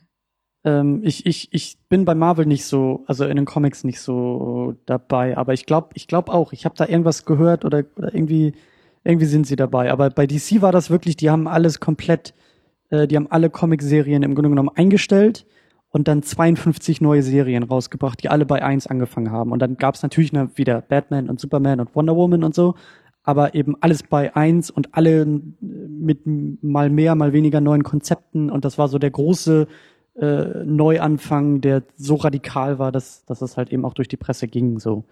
Aber so schlimm ja. ist es halt eben schon geworden, dass du halt eben nicht mehr sagen kannst, oh, wir haben hier eine Geschichte von 75 Jahren teilweise von den einzelnen Helden, sondern wir schmeißen hier alles weg und äh, ja. Hm. Ja, weil es zu wild wird. Also zu wüst und zu chaotisch. Der Witz ist ja, dass sie dann teilweise trotzdem wieder versuchen, das Ganze so aneinander ranzuflanschen, dass du sagen kannst, ja, das ist eine Paralleldimension und äh, dann gibt's irgendwie die Dimensionsreiter, die dann irgendwie doch wieder durch alle Serien können und das ist halt ganz, ganz merkwürdig. Aber ja, Comics halt. Nur einmal kurz, also dann noch, um das abzuschließen. Wenn ihr euch mal irgendwie echt, ja, fast schon Comedy geben wollt, lest euch einfach mal auf dem US-Wikipedia-Artikel die Origin Story von Guardians of the Galaxy durch und die Quervernetzung zwischen den zwei oder drei Guardians of the Galaxy Serien, die es bis jetzt so gibt. Das ist so eine absurde Scheiße. Da sind teilweise so, so Verbindungen wie, ja, der eine wurde in einen Schockzustand versetzt, trieb in einem äh, Raumanzug 1500 Jahre durchs Weltall und landete auf einem Planeten, wo irgendwer anders wieder zu ihm gestoßen ist und die neuen Guardians mit ihm gegründet hat oder irgend so ein Kram halt, ne? Es ist so absurd alles, aber es geht ja teilweise auch nicht mehr anders. Also wenn du dich dann auf so ein Terrain erstmal begeben hast, dann musst du ja auch irgendwie damit dealen. Ja. Aber da können wir doch wunderbar den Bogen zu den X-Men wieder zurückschlagen, zu dem Film, weil der ja so, eigentlich genau das nicht Film. gemacht hat. So. Jo. Wie, was hat er nicht gemacht? Na, diese Absurditäten, die hat er erstmal ausgeklammert. Der hat gesagt, genau. guck mal, wir haben hier die Mutanten, wir haben ja irgendwie die Menschen, die stehen irgendwie in äh, latenter Feindschaft zueinander. Hier haben wir eine Handvoll Mutanten und die sind jetzt nicht in zehnter Generation und mit 30.000 Vorgeschichten, sondern es fängt richtig schön bei Null irgendwie an, wirft uns da rein und äh, nimmt uns an die Hand. So. Mhm. Genau. Und das ist erstmal total überschaubar. Und das ist auch so eine Situation, mit der man, finde ich, total gut gleich erstmal so auf Tuchfühlung gehen kann, weil Menschen, die Angst vor dem Unbekannten haben, sind uns ja geläufig. Und insofern Ja. bettet der Film sich trotz Superhelden und trotz abgefahrener Prämisse eigentlich erstmal in ein höchst reales Setting direkt ein, mit dem man sich gut anfreunden kann. Und da gibt's ja kennt. vielleicht auch diese, diese, ähm, also da lässt sich ja vielleicht auch die persönliche Biografie von Brian Singer so ein bisschen spekulativ vielleicht mit in Einklang bringen, weil Brian Singer ja äh, ähm, homosexuell ist und das ja eben auch äh, öffentlich gemacht hat. Und diese ganze Debatte, die da eben ja in, in, in dem ersten X-Men-Film verhandelt wird, die spiegelt ja sehr, sehr stark die, die, ähm, ja, die Bestrebungen eigentlich der, der Schwulenrechte und, und, und äh, eigentlich auch der Zeit ja, glaube ich, auch so ein bisschen wieder. Und ich glaube, Mhm. dass das vielleicht auch der Schlüssel zum Erfolg ist, dass er vielleicht auch, und wie gesagt, das ist sehr spekulativ, aber dass er vielleicht Nee, also er hat auf alle Fälle gesagt ähm, in Interviews, dass, dass das, also dass halt diese ähm, sozialpolitischen Aspekte das waren, was ihn an dem Drehbuch überhaupt gereizt haben. So, er hatte nicht auf dem Schirm jetzt äh, Ja. irgendwie Superheldenfilme zu drehen, sondern man hat ihm das halt äh, angeboten und er hat gesehen so, oh okay, ähm, da steckt ja echt äh, Sprengstoff drinne und das war das, warum er den Film dann machen wollte. Gut, dann, dann ist es ja doch gar nicht mal so spekulativ, wie ich Mhm. dachte. So. Aber das, so, so, so wirkt der Film auch auf mich. Also, dass halt Mhm. eben erstmal diese, ähm, dieses grundsätzliche Thema diesen ganzen Film trägt und treibt und eben nicht die Typen in Kostümen und Superkräften oder so. Das ist halt so, das ist, das ist, das kommt oben drauf, aber das ist halt nicht das, was den Film komplett irgendwie ausmacht. Hm. Ich wollte es gerade sagen, das ist so präsent, dass ich jetzt auch ohne die Recherche von Daniel jetzt dann gesagt hätte, das muss so gedachtes eigentlich Hauptthema des Films gewesen sein, weil häufig hat man ja so ganz versteckte Zeichen und interpretiert sich dann so einen zusammen, aber ich finde, in dem Film wird das ohne aufdringlich zu sein ziemlich klar, dass es darum eigentlich gehen soll. Hm. Ja. Übrigens haben wir ähm, Brian Singer auch zu verdanken, dass Ian McKellen Gandalf ist. Muss ich mal kurz so einwerfen. Ähm, nämlich eigentlich äh, hatte Ian McKellen Gandalf-Rolle schon abgelehnt, weil sich äh, das nicht vereinbaren ließ mit den Dreharbeiten von äh, X-Men und äh, hatte dann aber eigentlich so großen Bock drauf, dass er Brian Singer gefragt hat, ob man da nicht was machen könnte. Und dann hat Brian Singer extra den Drehplan von äh, X-Men umgestellt, damit ihn McKellen auch noch Gandalf spielen kann. Und das ist auch gut so. Auf jeden Fall. Ja, ich meine, man kann natürlich immer nur spekulieren, was wäre wenn, aber dass Gandalf Gandalf ist, das muss schon sein. Du meinst, dass Magneto Gandalf ist, muss so sein. Ja, genau. Ja. Das Magneto Gandalf ist. Wobei der Hut cooler ist bei äh, Herr der Ringe. Ich muss ja auch sagen, mir ist das früher gar nicht aufgefallen. Also das, ich meine, vor 15 Jahren habe ich mich bei Weitem noch nicht so intensiv und ausgiebig mit Filmen und vor allem mit dem Drumherum so beschäftigt wie heute. Dass das der gleiche Schauspieler ist, da ich ein bisschen gebraucht, Mhm. bis mir das klar war. Wo ich beide Filme damals gesehen habe, aber Nee, aber hier, äh, sehen halt, ja? sehen halt sehr verschieden aus. Ja, ich Ja, finde der Bart. Und er hat so einen albernen Helm auf. Und jetzt möchte ich mich hier auch mal Advocatus Diaboli spielen. Wir haben jetzt irgendwie alle schon so viel Gutes über X-Men gesagt, obwohl wir noch gar nicht irgendwie in die Handlung eingestiegen sind. Aber Ja, warte mal, wir wollten ja eigentlich noch kurz Brian Singer abschließen. Ach so. Das, vielleicht machen wir das vorher noch. Schade, ich wollte jetzt eigentlich ein bisschen losrenten über ein paar echt komische Sachen an dem Film. Aber gut. Darfst du gleich. Ich rante einmal kurz diesen Jack the Giant Slayer oder wie der heißt. Ja, den, ich glaube, das ist auch der Grund, warum ich eben bei Singer durchwachsen gesagt habe. Ich, ich glaube zwar, nachdem du vorgelesen hast, was er gemacht hat, dass ich ihm irgendwie noch ein, zwei Sachen so untergejubelt habe, die gar nicht von ihm sind. Vielleicht habe ich, ich auch glaube, ich habe ihm zusätzlich, ich habe ihm zusätzlich zu dem ähm, Jack the Giant Slayer, das, der einer der wenigen Filme ist, die ich abgebrochen habe, weil ich dachte halt so, ja, Brian Singer und äh, dann spielt ja auch Ewan McGregor, McGregor, ja. glaube ich, die Hauptrolle, den ich auch sehr gern mag. Aber warum eigentlich? Ja. Das habe ich mich nicht auch gefragt. Ich mag Ewan McGregor auch, aber hat der nach Trainspotting eigentlich noch was Gutes gemacht? So, ich meine, er war halt Obi-Wan so, äh, und dann jetzt hier Jack the Giant Slayer war halt auch eher, meh. Was sind denn die guten Filme, die er macht? So, warum mögen wir den Mann eigentlich? Also ich kann da ganz konkrete Beispiele nennen. Ich habe ja damals schon im Liebster Award äh, den Soundtrack von Perfect Sense so gehypt. Ah ja, okay, Und- Perfect Sense war gut, das stimmt. Genau. Da würde ich nämlich jetzt dann auch auf jeden Fall bei Ewan McGregor erstmal Perfect Sense sagen.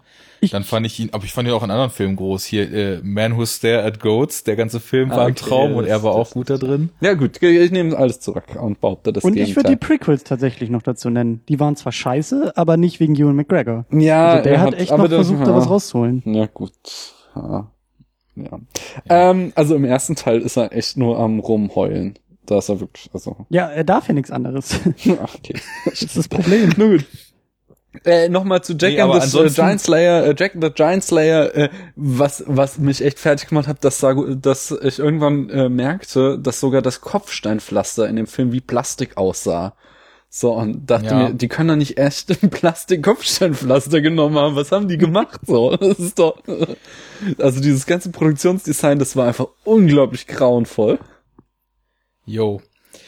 Und ich habe gerade quasi einen Film, der zeitgleich kam und genau die gleiche Wirkung auf mich hatte, auch noch Brian Singer untergeschoben, weil ich, aber ich war nämlich durcheinander, weil die Connection zu unserem Thema heute ist auf jeden Fall da. Ich meine nämlich diesen The One, äh, Oz the Great and Powerful, den Sam Raimi gemacht Ja, hat, dieses genau. quasi Prequel zum Zauberer von Oz den ich auch geguckt habe, weil ich dachte, ah, Sam Raimi ist ja eigentlich ein cooler Typ, so scheiße kann's nicht werden. Dann mag ich halt auch James Franco eigentlich ganz gern. Aber ich habe den Film nicht ertragen. Ich glaube, Daniel, du hast damals sogar zu mir noch gesagt, ja, ich müsste ja in meiner Kritik, dass der Film einfach unerträglich bunt ist, vielleicht auch nochmal den originalen Zauberer von Oz Ja. so mit äh, in die Betrachtung reinholen. Stimmt ja auch. Also ich meine, also als der Zauber von Oz neu war, und Farbfilm, gerade der neue heiße Scheiß. Ich meine, ist, als 3D kam, sind einem erstmal zwei Jahre lang ausschließlich Sachen ins Gesicht geflogen und als Farbe kam, wurde dann halt je, der Film erstmal so bunt, wie es überhaupt geht und Mhm. alle Farbregler auf elf, ne? Das geht schon, aber der Film war halt auch einfach so unheimlich leer und auch so, so eine Plastikwelt, genau wie du sagst. Mhm. Also, naja, und den habe ich Brian Singer eben auch noch mit untergeschoben und deswegen, also so durchwachsen ist, finde ich seine Filmografie dann eigentlich doch gar nicht. Bei Usual Suspects habe ich nur einmal gesehen. Ich weiß halt echt nicht, ob der in Kenntnis äh, des Schlusses dann auch noch mal ein zweites Mal standhält. Könnt ihr das bestätigen oder verneinen? Ich habe den zweimal geguckt, aber es ist beide Male schon so weit her, dass ich es nicht mehr ähm, sagen konnte. Also, also ich fand den beide Male cool. So. Ich habe den auch nur einmal gesehen und äh, fand den fand den durchaus gut. Also Ja. ich finde nur, Und, ich ähm, finde nur bei dieser bei dieser Brian Singer Geschichte, was mich jetzt sehr überrascht hat, ist eben, dass eigentlich so der richtige Durchbruch auch tatsächlich mit dem X-Men kam. Also ja, Usual Suspects, aber dann ich, ich dachte, er hat vorher schon viel mehr, viel berühmteres gemacht Hm. und ist dann zu den X-Men gekommen. Ähm, aber das war ja dann doch irgendwie noch relativ früh in seiner Karriere. Ja, ja, auf jeden Fall. Hm. Da war das noch ziemlich jung. Ja. Ich glaube, die Usual Suspects sind auch immer mehr so ein bisschen als so ein Geheimtipp gehandelt worden und als der Film, der Kevin Spacey so zum Durchstarten geholfen hat. So gleiches Jahr mit Seven dann auch. Das waren, glaube ich, so die beiden Dinger, wo er so richtig bekannt geworden ist mit. Aber was ich nochmal anmerken wollte, dieser Stauffenberg-Film, Mhm. Den habe ich auch in ziemlich guter Erinnerung. Also der ist ja auch häufig, wird er ziemlich runtergemacht, aber ich habe, glaube ich, selten einen Film gesehen, wo mir natürlich von vornherein klar war, wie er ausgehen wird und ich trotzdem so unglaublich gespannt und in den Sitz gepresst gewesen bin teilweise, weil der also doch, und das auch noch trotz Tom Cruise-Aversion, ähm, der war schon echt sehr, sehr kompetent auf so einer Thriller-Ebene gemacht, muss ich schon sagen. Mhm. Ähm, habe ich nicht gesehen, aber kann ich mir durchaus vorstellen, so, dass der gut ist. Ich habe auch kein Problem mit Tom Cruise, so. Ich weiß irgendwie, ja, also Paula ist auch irgendwie voll die Tom Cruise-Hasserin, so, aber ähm, der hat ja, äh, Tom Cruise hat ja irgendwie so seine eigene Produktionsfirma, die nichts anderes macht, als ihm coole Drehbücher zu suchen. Und äh, ich finde, das merkt man eigentlich seinen Film immer an, dass er, man kann zu ihm stehen, wie man will, aber er hat in der Regel eben nicht so 0815 äh, Scheiß, was er macht, sondern es sind dann schon immer ziemlich coole Stories. Den macht er dann eher Ja. privat, so den Scheiß. Ja, den macht er privat, genau. so, aber ich meine, er macht halt auch nicht so hier John Travolta, der dann halt ja auch so äh, irgendwie die abgefahrenen Filme für Scientology dreht. Ähm, da dieser eine Engelfilm und dann West Battlefield Earth. Äh, sowas macht er halt auch nicht so, sondern er hat halt auf der filmischen Ebene, da liefert er einfach gutes Handwerk und ist, ja, ist jetzt halt irgendwie nicht, wahrscheinlich nicht der größte Schauspieler der Welt so, aber ähm, er ist schon ein guter Schauspieler, das ja, kann man eigentlich nicht anders sagen. Genau, Wobei ich halt finde, er, manchmal passt er durch mit seiner Art, dass er halt doch auch relativ ohne Kanten und geleckt mhm. und so leicht arrogant auch immer so ein bisschen wirkt. Das passt manchmal halt perfekt. Also in Magnolia oder auch jetzt, ich fand ihn auch in dem, äh, der leider so gefloppt ist, Edge of Tomorrow, fand mhm. ich ihn auch ziemlich gut, es passte. Aber manchmal ist er mir dann halt zu glatt. Hm. Aber was ich jetzt sagen wollte, die, die Aversion, er, er, dreht halt keine Filme, aber ich meine, er unterstützt ja Scientology ja, auf jeden Fall. mit massivsten finanziellen ja. Mitteln. Und ich meine, ich weiß halt auch, dass ich mir damit immer so ein Doppelmoral-Fass aufmache. Weil wenn es danach geht, dass ich jetzt Schauspieler danach einstufe, was die privat so treiben, dann kann ich natürlich sagen, okay, also Scientology mit Millionenbeträgen zu fördern, ist schon etwas dickeres Ding. Aber die Frage ist trotzdem, wo ziehe ich dann die Grenze? Also wenn ich jetzt das verurteile, was Schauspieler privat tun, wo, wo bin ich dann an dem Punkt, wo ich sagen muss, okay, der und der ist irgendwie quasi Alkoholiker und hat irgendwie mal, ja, was mein, weiß ich, seine Frau ja verprügelt. Gucke ich jetzt auch Filme von dem nicht mehr oder? Das Problem hast du ja bei Woody Allen, nicht? Da hast du die ja, genau. Vorwürfe, ist er jetzt, äh, dass er halt Kindesmissbrauch begangen hat, so. Und ich finde, bei Woody ja. Allen ist es zum Beispiel immer noch Roman problematisch. Polanski. Roman Polanski. Aber ich finde da nochmal den Unterschied, weil bei äh, Woody Allen äh, er kokett, hat halt vor allen Dingen so in diesen Filmen in den 70er, 80ern halt auch voll mit kokettiert. Also wenn du Manhattan anguckst, da geht's darum, dass er sich halt in eine ja. Minderjährige verliebt, so, ja. und es als cool darstellt, so. Und das finde ich dann halt schon hart. Das ist dann schon wieder, wo du auch zu dem Punkt kommst, kannst du da wirklich noch irgendwie den Künstler vom Werk trennen, so. Während bei Polanski, da muss ich auch nochmal hier einen geilen Podcast pluggen, äh, und zwar You Must Remember This ähm, nämlich genau, mhm. wenn ich auf so Zeug wie ich stehe, so auf so Fun Facts rund um Hollywood und Filmproduktion und so, äh, dieser, äh, der Podcast, der ist so ähnlich wie Serial in Staffeln und die besprechen immer so ein Thema so. Ich habe jetzt irgendwie drei gehört. Die erste war irgendwie Hollywood während des Zweiten Weltkrieges und die zweite Staffel war super geil. Die habe ich, äh, hab ich immer auf jede neue Folge gefiebert und das war nämlich äh, Charles Mit Manson. So einem weiblichen Host, ne? Genau, ähm, ich weiß nicht, wie sie heißt. Äh, wie gesagt, You ja. Must Remember This. Und die zweite Staffel war, die ich gehört habe, ich glaube, davor gab es noch mehr, war ähm, Charles Mansons Hollywood. Und da wurde halt diese ganze Story auch mit Roman Polanski und Shannon Tate und halt diesem Charles Manson Clan und so aufgerollt und so. Und das war echt total geiler Thriller. Kann man sich super gut anhören. Äh, das ist sehr, sehr, sehr, sehr spannend. Er wurde letztens schon bei Nerd Warner geplackt, mhm. habe ich auch mir mal vermerkt. Klang nämlich auch da schon. Wir haben jetzt gerade ist die neue Staffel gestartet. Das wird äh, hier das Studiosystem sein. MGM. Oh, das ist das natürlich. Ja. Das ist natürlich richtig stark. Hm. Ja gut, das, das ist nämlich so eine Sache. Wo zieht man da die Grenze? Also ich meine, ich habe auch unheimlich gern die Bill Cosby Show als Kind hm. geguckt. Ne? Das ist dann schon wieder der nächste Fall und ich weiß auch nicht. Manchmal habe ich das Gefühl, bei den meisten Leuten willst du eigentlich gar nicht wissen, was da von unter der Oberfläche irgendwie ans Licht kommen kann. Naja, trotzdem, also bei Tom Cruise, ich, ja, das macht aber nichts. Wir sind doch hier, wir sind doch hier bei Enough Dog und hier ist das einzige Konzept, was es gibt, das Abschweifen zum Konzept gehört. Ja. Darf ich aber trotzdem noch was zu X-Men sagen? Nämlich wusstet ihr, dass Mystique... Nein, du redest jetzt nicht über X-Men, Mann. Rede über was anderes. Ihr, wusstet nee, ihr, also X-Men wollten wir heute jetzt gar nicht hören. Mystique, Mystique hat auf Wolverine gekotzt. Das ist eine schöne Anekdote, die ich rausgefunden habe. Jo. Und zwar in Großartig. ihrem Abschlussfight da, nicht? Ähm, da, da in der äh, Freiheitsstatue. Äh, da hatte sie halt ihren letzten Drehtag und kam auf die glorreiche Idee, eine Flasche Tequila mitzubringen, die sie dann in der Mittagspause geleert haben. Und dann hatten sie aber halt erst im Anschluss die Action-Szene drehen mussten, und, wo die halt entsprechend übel und irgendwann konnte sie nicht mehr und hat einfach mal voll auf Hugh Jackman gekotzt. Jawohl. Okay, jetzt, also Aber du der ist ja unverwundbar, das ist ja nicht so Ja. schlimm. Der hat übrigens jeden Morgen kalt geduscht, um sich auf seine Rolle vorzubereiten. Badass. Und weil Hugh Jackman so groß ist, musste Cyclops Plateauschuhe tragen. Da zitiere ich doch mal den großartigen Rapper Taktlos. Der Gipfel deines Erfolges sind Plateauschuhe. Und ich muss dann noch einmal die glorreiche Serie Scrubs zitieren.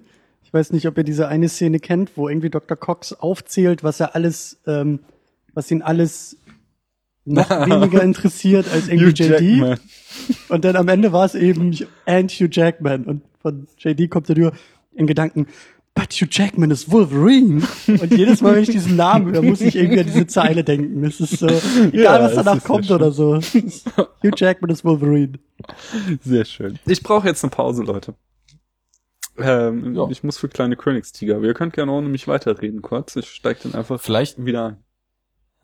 ja, du hast, du hast so nach Struktur gerufen. Achso. Vielleicht sorgen wir mal für Struktur, während du weg bist, damit du dann wieder ins Chaos einsteigen kannst. Ja, Wir können ja mal, macht ihr das wir mal. können ja mal tatsächlich mal äh, noch mal kurz so ein bisschen durchgehen. Wir haben jetzt schon über Hugh Jackman gesprochen und über Ian McKellen gesprochen.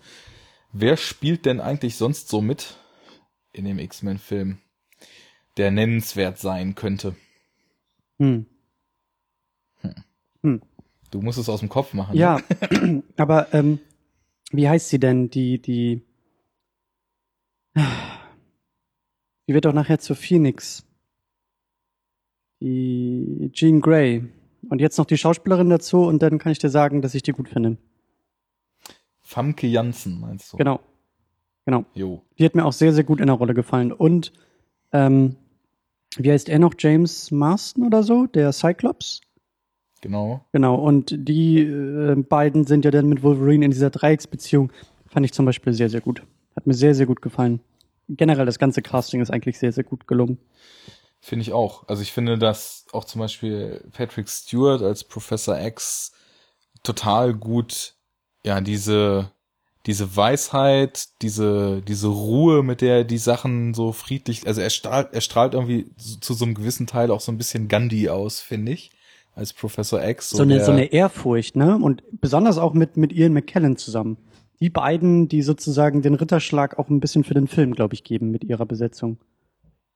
Absolut. Ähm, ich finde sowieso ganz interessant, das ist eine Tendenz, die mir so aufgefallen ist, nicht nur im Superheldenkino, sondern generell so im, im Sommer-Blockbuster-Kino. Die Casts werden ja immer jünger in letzter Zeit. Und X-Men ist halt noch nicht von dieser Krankheit befallen, Stimmt. weil auch Hugh Jackman hatte damals schon ein paar Jahre auf dem Buckel.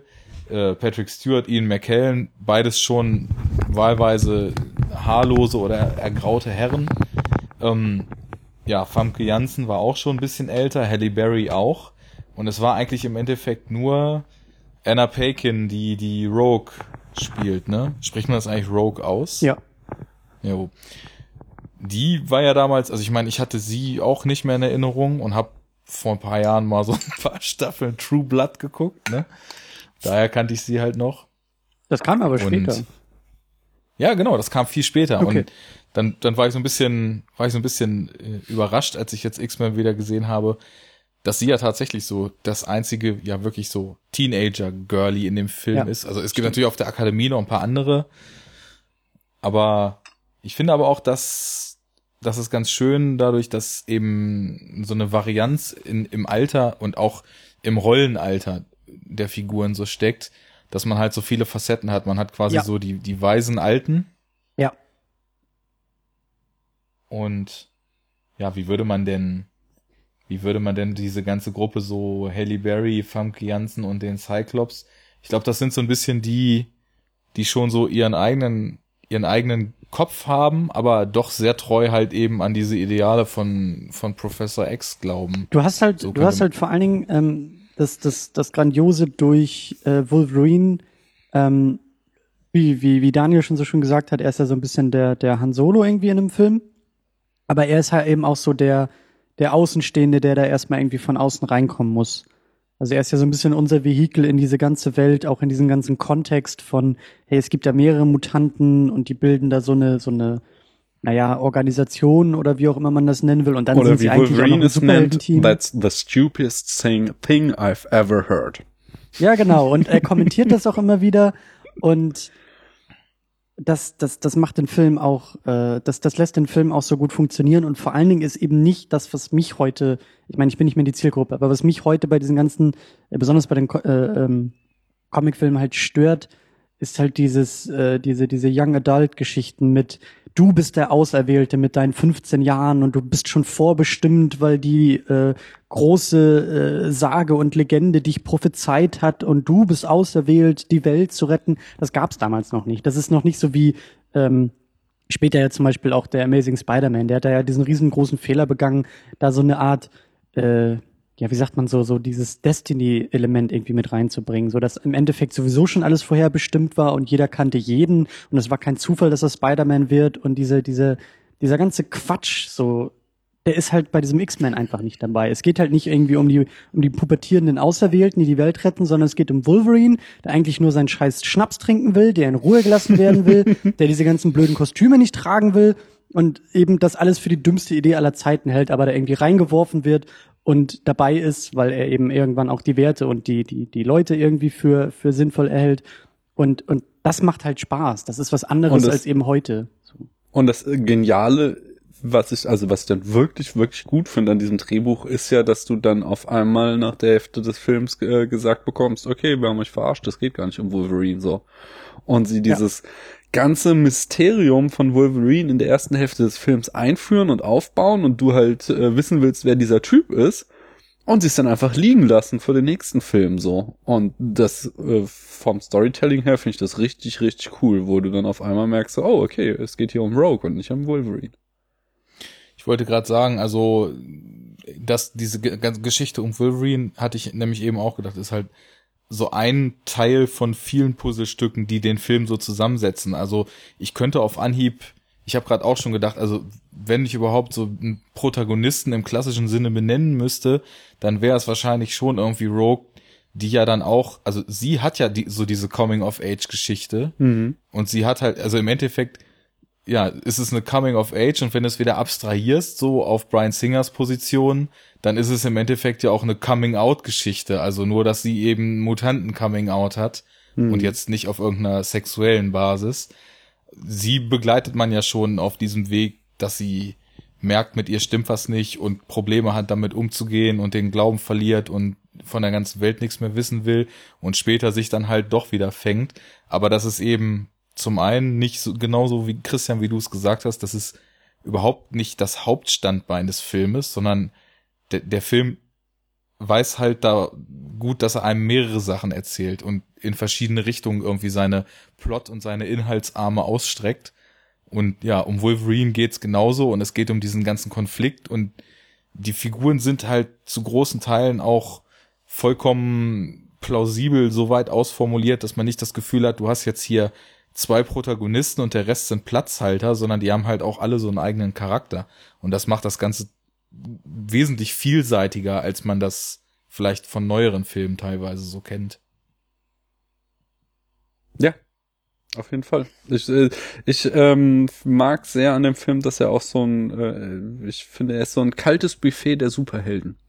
Du kannst dir äh, von jedem Superhelden was, also jede, es gibt ja jede Superfähigkeit, die es gibt, so irgendwie, und du kannst dir von jedem was aussuchen. Das finde ich sehr, sehr schön. Aber das ähm, reiten sie dann auch nicht irgendwie ins Extrem rein, sondern ähm, wird halt eigentlich dezent immer eingesetzt, so die verschiedenen Fähigkeiten, die es gibt, so dass sich das gut ergänzt. Ja, auch das, was daraus so entsteht aus den Fähigkeiten, wird super eingesetzt. Du hast nicht das Gefühl, dass irgendwas davon jemals zu so einem inflationären Show-off verkommt, sondern das ist immer zielgerichtet, wenn Kräfte eingesetzt werden, mal absichtlich, mal weniger absichtlich. Hm. Wobei sie, Ja, sie haben hier auch wieder ähm, was äh, in, im Spätfilm, vorletzte Folge, wenn ich hier mal äh, pluggen darf, äh, haben wir Herr der Ringe, den ersten Teil besprochen und da auch äh, das Dumbledore-Problem und das taucht hier halt auch wieder mit Professor X auf. Ähm, also bei Harry Potter einfach Dumbledore ist so mächtig, dass er in fünf von sieben Bänden irgendwie ausgeschaltet werden muss, weil sonst äh, muss halt Harry nicht kämpfen. Und hier hast du halt das gleiche Profe Problem mit Professor X. Er ist so mächtig, dass sie ihn auch in ja, wie viele Filme haben wir jetzt? Fünf und in vier davon schalten sie ihn aus, oder? Nur im zweiten macht er was. Also okay, und jetzt im, im vierten ist er halt selbst äh, erst so in der Origin Story und im fünften ist er dann wieder ausgeschaltet, ja. Mhm. Aber ja, also, also an sich stimmt das schon, wobei es aber ja halt auch so ist, dass seine Kraft zwar unheimlich vereinnahmend ist, aber trotzdem ja das Problem nicht unlösbar ist, weil ich meine, Magneto macht's einfach mit seinem Helm. Hm. Blöd gesagt. Wobei das auch, also nochmal, dieser Helm ist so scheiße. Ich mag diesen Helm nicht. Und es ist voll ja. das Plotloch, weil was könnte, er könnte Professor X weiß, dass ähm, hier Mystique die ganze Zeit mit ähm, Magneto rumhängt. Er könnte einfach die Kontrolle über Mystique übernehmen und die Sache wäre gegessen, so. Ja, und genauso könnte Magneto halt seinen ganzen Schergen einfach erstmal als Standardarbeit Arbeitskleidung einen Helm aufsetzen, ne? Ich meine, ja. das ist, das, da braucht man, dann muss man dann den ganzen halt auch schon so ein bisschen gestalterische Freiheit zugestehen, die nicht so ganz aufgeht. Ja, aber haben wir nicht, halt haben wir nicht Sinn. in First Class gelernt, dass dieser Helm aus so einem ganz seltenen, ist das nicht sogar das Adamantium oder so? Und deshalb kann er eben nicht ständig diese Helme bauen und. Ja, aber äh, dann könnte trotzdem Professor X einfach immer über Mystique die Kontrolle übernehmen und schon Wer das aber der muss ja bestimmt, also das geht ja bestimmt auch nicht, weil ähm, er muss ja wahrscheinlich, also sie ist ja, sie, sie, nimmt ja so eine andere Persönlichkeit an und bestimmt sind ihre Hirnschwingungen dann ja auch genauso wie die Originalperson. ich sehe schon, du hast, da, du hast da den richtigen Spirit für. Aber ich meine, es ist, also ich könnte da jetzt ewig gegenhalten, weil es gibt noch genug andere Schergen. Wie heißt da dieser große äh, Löwenheini, der da im ersten Teil mit denen immer rumrennt? Ist das ich nicht glaub, auch Sabertooth? Sabertooth, hm? Sabertooth genau. Der, den könnte er genauso übernehmen. Ja, er, aber äh, mal kurz, also ganz ernst gemeinte Zwischenfrage. Muss er nicht zumindest, also er, er kann ja auch mit seinem Cerebro auf dem ganzen Globus zwar Mutanten ausfindig machen, aber muss er nicht halt auch, also rein physisch eine, eine, eine Reichweite zu den Personen unterschreiten, um sie dann eben auch so mental fremd steuern zu können. Also er kann ja nicht aus seiner X-Men-Villa eine Mystik, die irgendwo auf der Welt ist, fremd steuern. Er muss ja schon in der Nähe sein. Das weiß ich nicht. Das kann natürlich gut sein. Und ich mache jetzt aber noch mal eine, eine ernsthafte Antwort ähm, und mache ein bisschen, glaube ich, den Spielverderber, weil die eigentliche Superkraft von Professor X ist doch nicht so sehr sein, seine Telekinese und sowas, sondern eher die Zuversicht und Hoffnung, die er hat, oder? Oh. ja. Na, ist doch so. Er will ja die Leute nicht aber zu irgendwas neben, zwingen. Abgesehen davon hat er aber auch einen ganz schönen Minderwertigkeitskomplex. Habt ihr mal diese riesigen Xe gesehen, die da überall rumhängen? Also, der muss schon kompensieren, dass er da in diesem Rollstuhl sitzt, oder? Das hat auch ein bisschen was von so einem Supervillain, oder? Eigentlich ja. so, so Donald Trump hat doch auch diesen Minderwertigkeitskomplex, dass überall sein Name draufstehen muss. ist schön, der wie du Donald Trump eben als Supervillain Willen beschrieben hast. ja, hier Professor X schafft nur schon mal so eine Corporate Identity. Wenn das dann mit der Akzeptanz der Mutanten umgeschlagen wäre, dass dann die als die großen Helden gefeiert werden, dann hätte er halt gleich das monetarisieren, monetarisieren können durch Merchandise. Von daher ist einfach nur weitreichend gedacht. Oh. Er ist ein guter Geschäftsmann. Ja. Auf jeden Fall. Also ich meine, wer eine Schule für Begabte leitet und trotzdem die Mittel hat, um im Keller dicke Raumgleiter und Hochsicherheitstrakte und äh, Cerebros, die die ganze Welt durchscannen, zu bauen, der muss ja irgendwie Mittel haben. Mhm. Aber kurz noch Einwurf übrigens, äh, was ganz, das mit dem Helm, dass das ja jetzt hier Adamantium ist und so weiter. Wenn das wirklich erst in First Class kommt, dann versuchen sie da aber halt auch wahrscheinlich genau die Frage, die wir uns gerade gestellt haben, noch so ein bisschen zu retconnen, oder?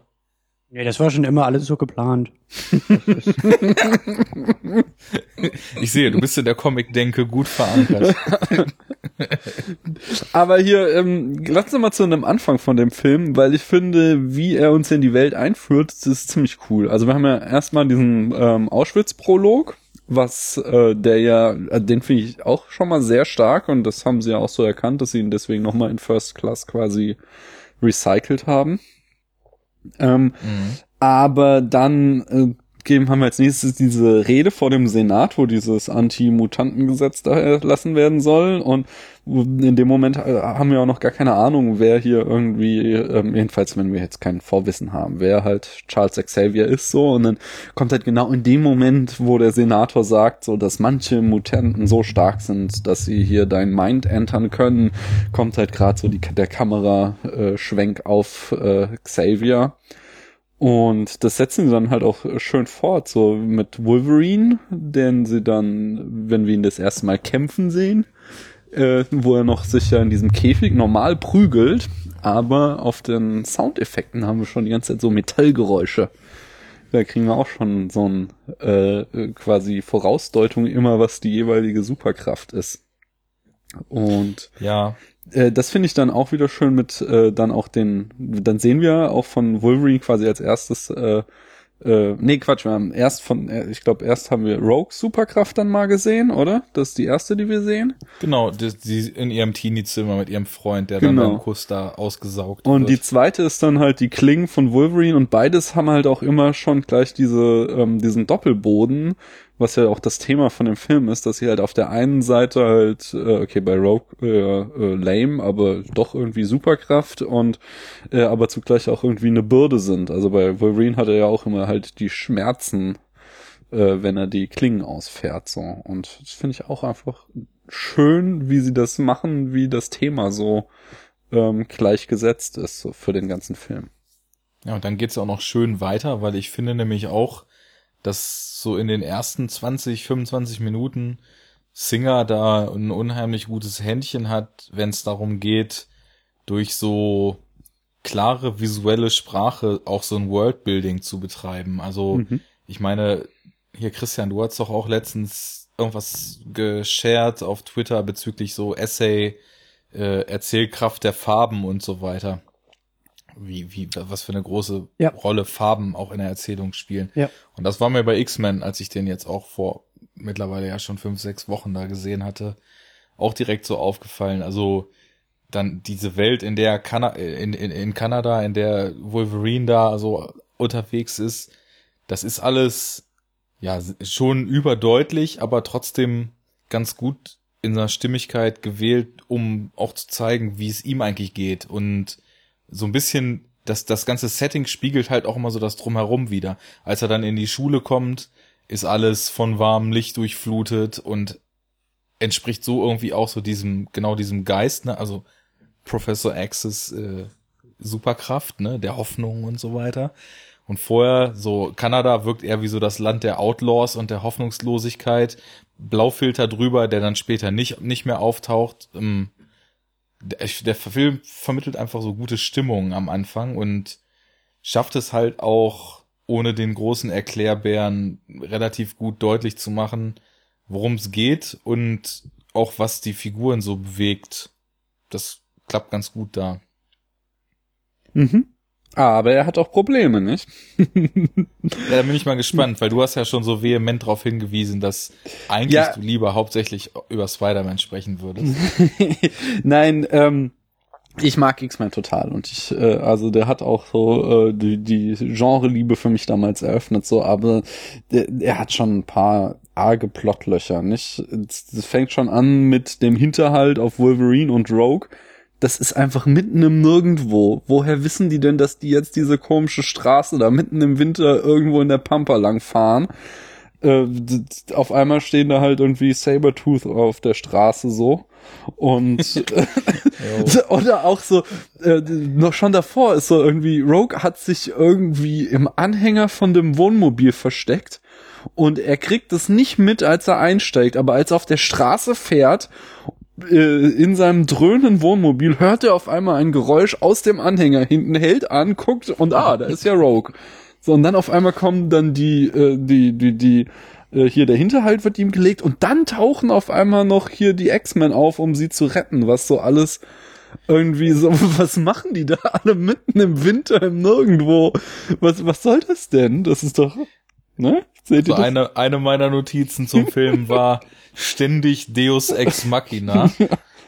Also das, da gebe ich dir schon recht, es, es passieren wirklich ziemlich häufig Dinge auf den letzten Drücker aus dem heiteren Himmel. Mhm. Und ich habe jetzt die Beispiele, die, die sind jetzt schon langsam so wieder aus dem Kopf gedriftet. Ja, du, das hast du eben schon angedeutet. Das müssen wir dazu sagen. Wir hatten, also Arne war in unserem Podcast im Mai und so ungefähr seit Anfang Juni, glaube ich, hatten wir so den Plan, dass Paula und ich mal in die NAV-Talk kommen und haben wirklich es nicht geschafft, weil ständig andere Termine dazwischen kamen.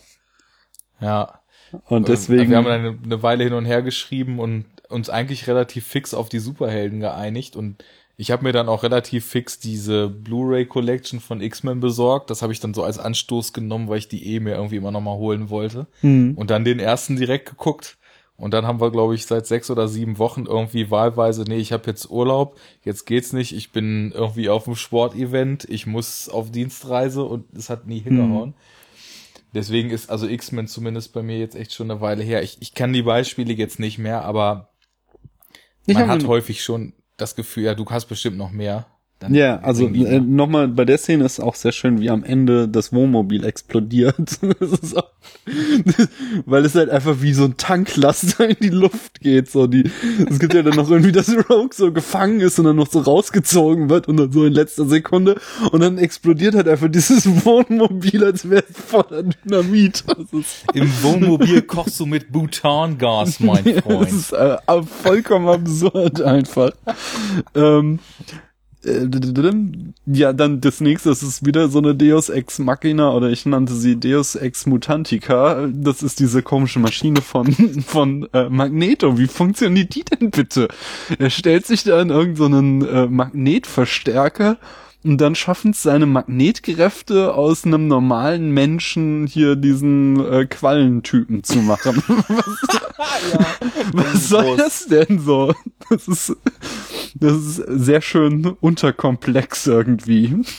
Ich finde das sehr Ja, schön, dass ich das irgendwie Ja? nie so beim Schauen, ich habe das immer alles gerne so genommen, das kam. Das war, ich meine, es sind fucking Mutanten in Kostümen und also ich weiß nicht. äh, Ja, aber ich, ich denke mir dann halt immer so, so, Arne, du bist doch hier Naturwissenschaftler, erklär uns das doch mal, wie so ein großer Magnet bitte Mutationen auslösen kann.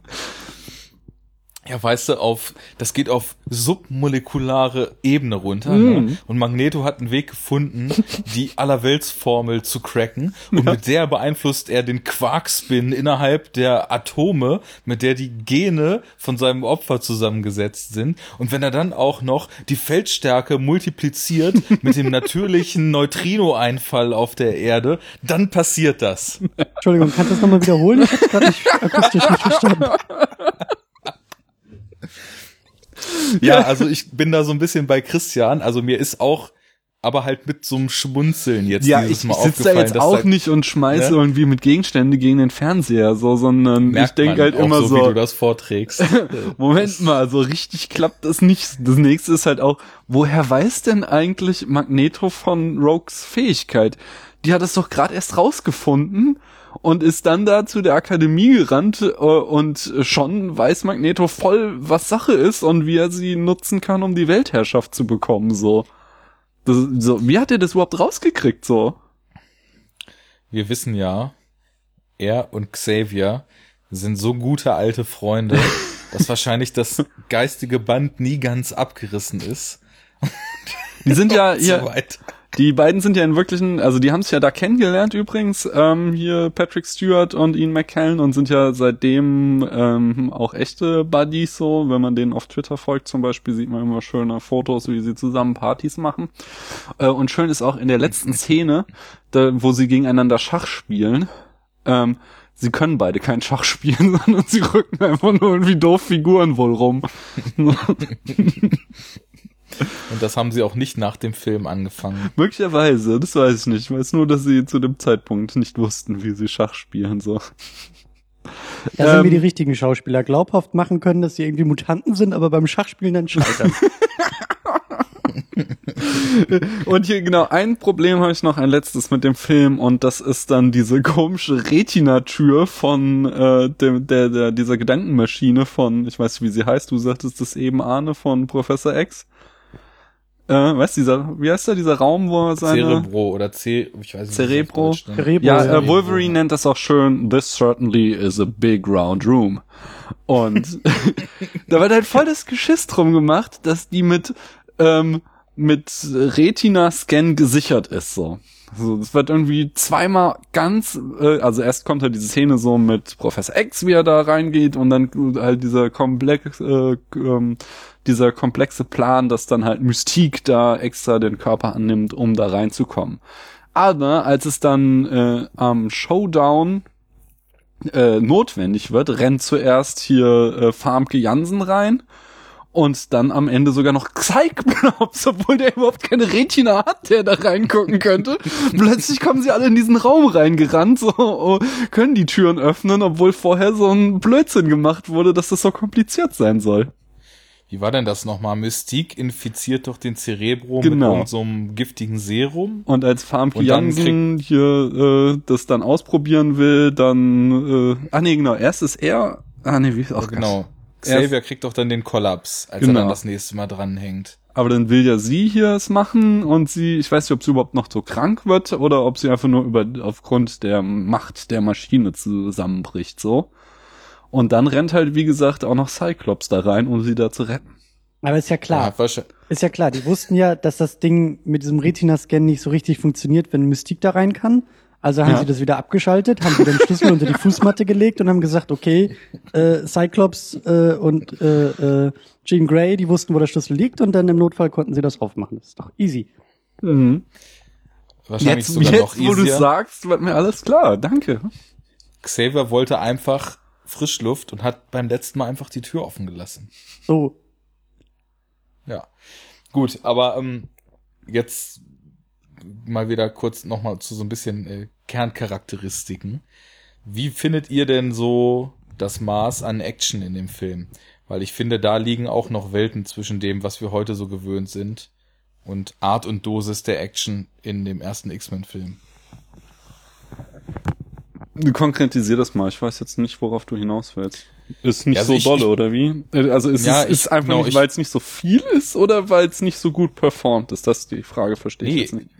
im Gegenteil. Es ist, weil, dass es nicht so viel ist, sehe ich als relativ positiv an, weil mir das in letzter Zeit eigentlich in diesen größeren Comicfilmen immer zu viel ist, was da so an Action und Zerstörung und vor allem auch wie die Action umgesetzt ist.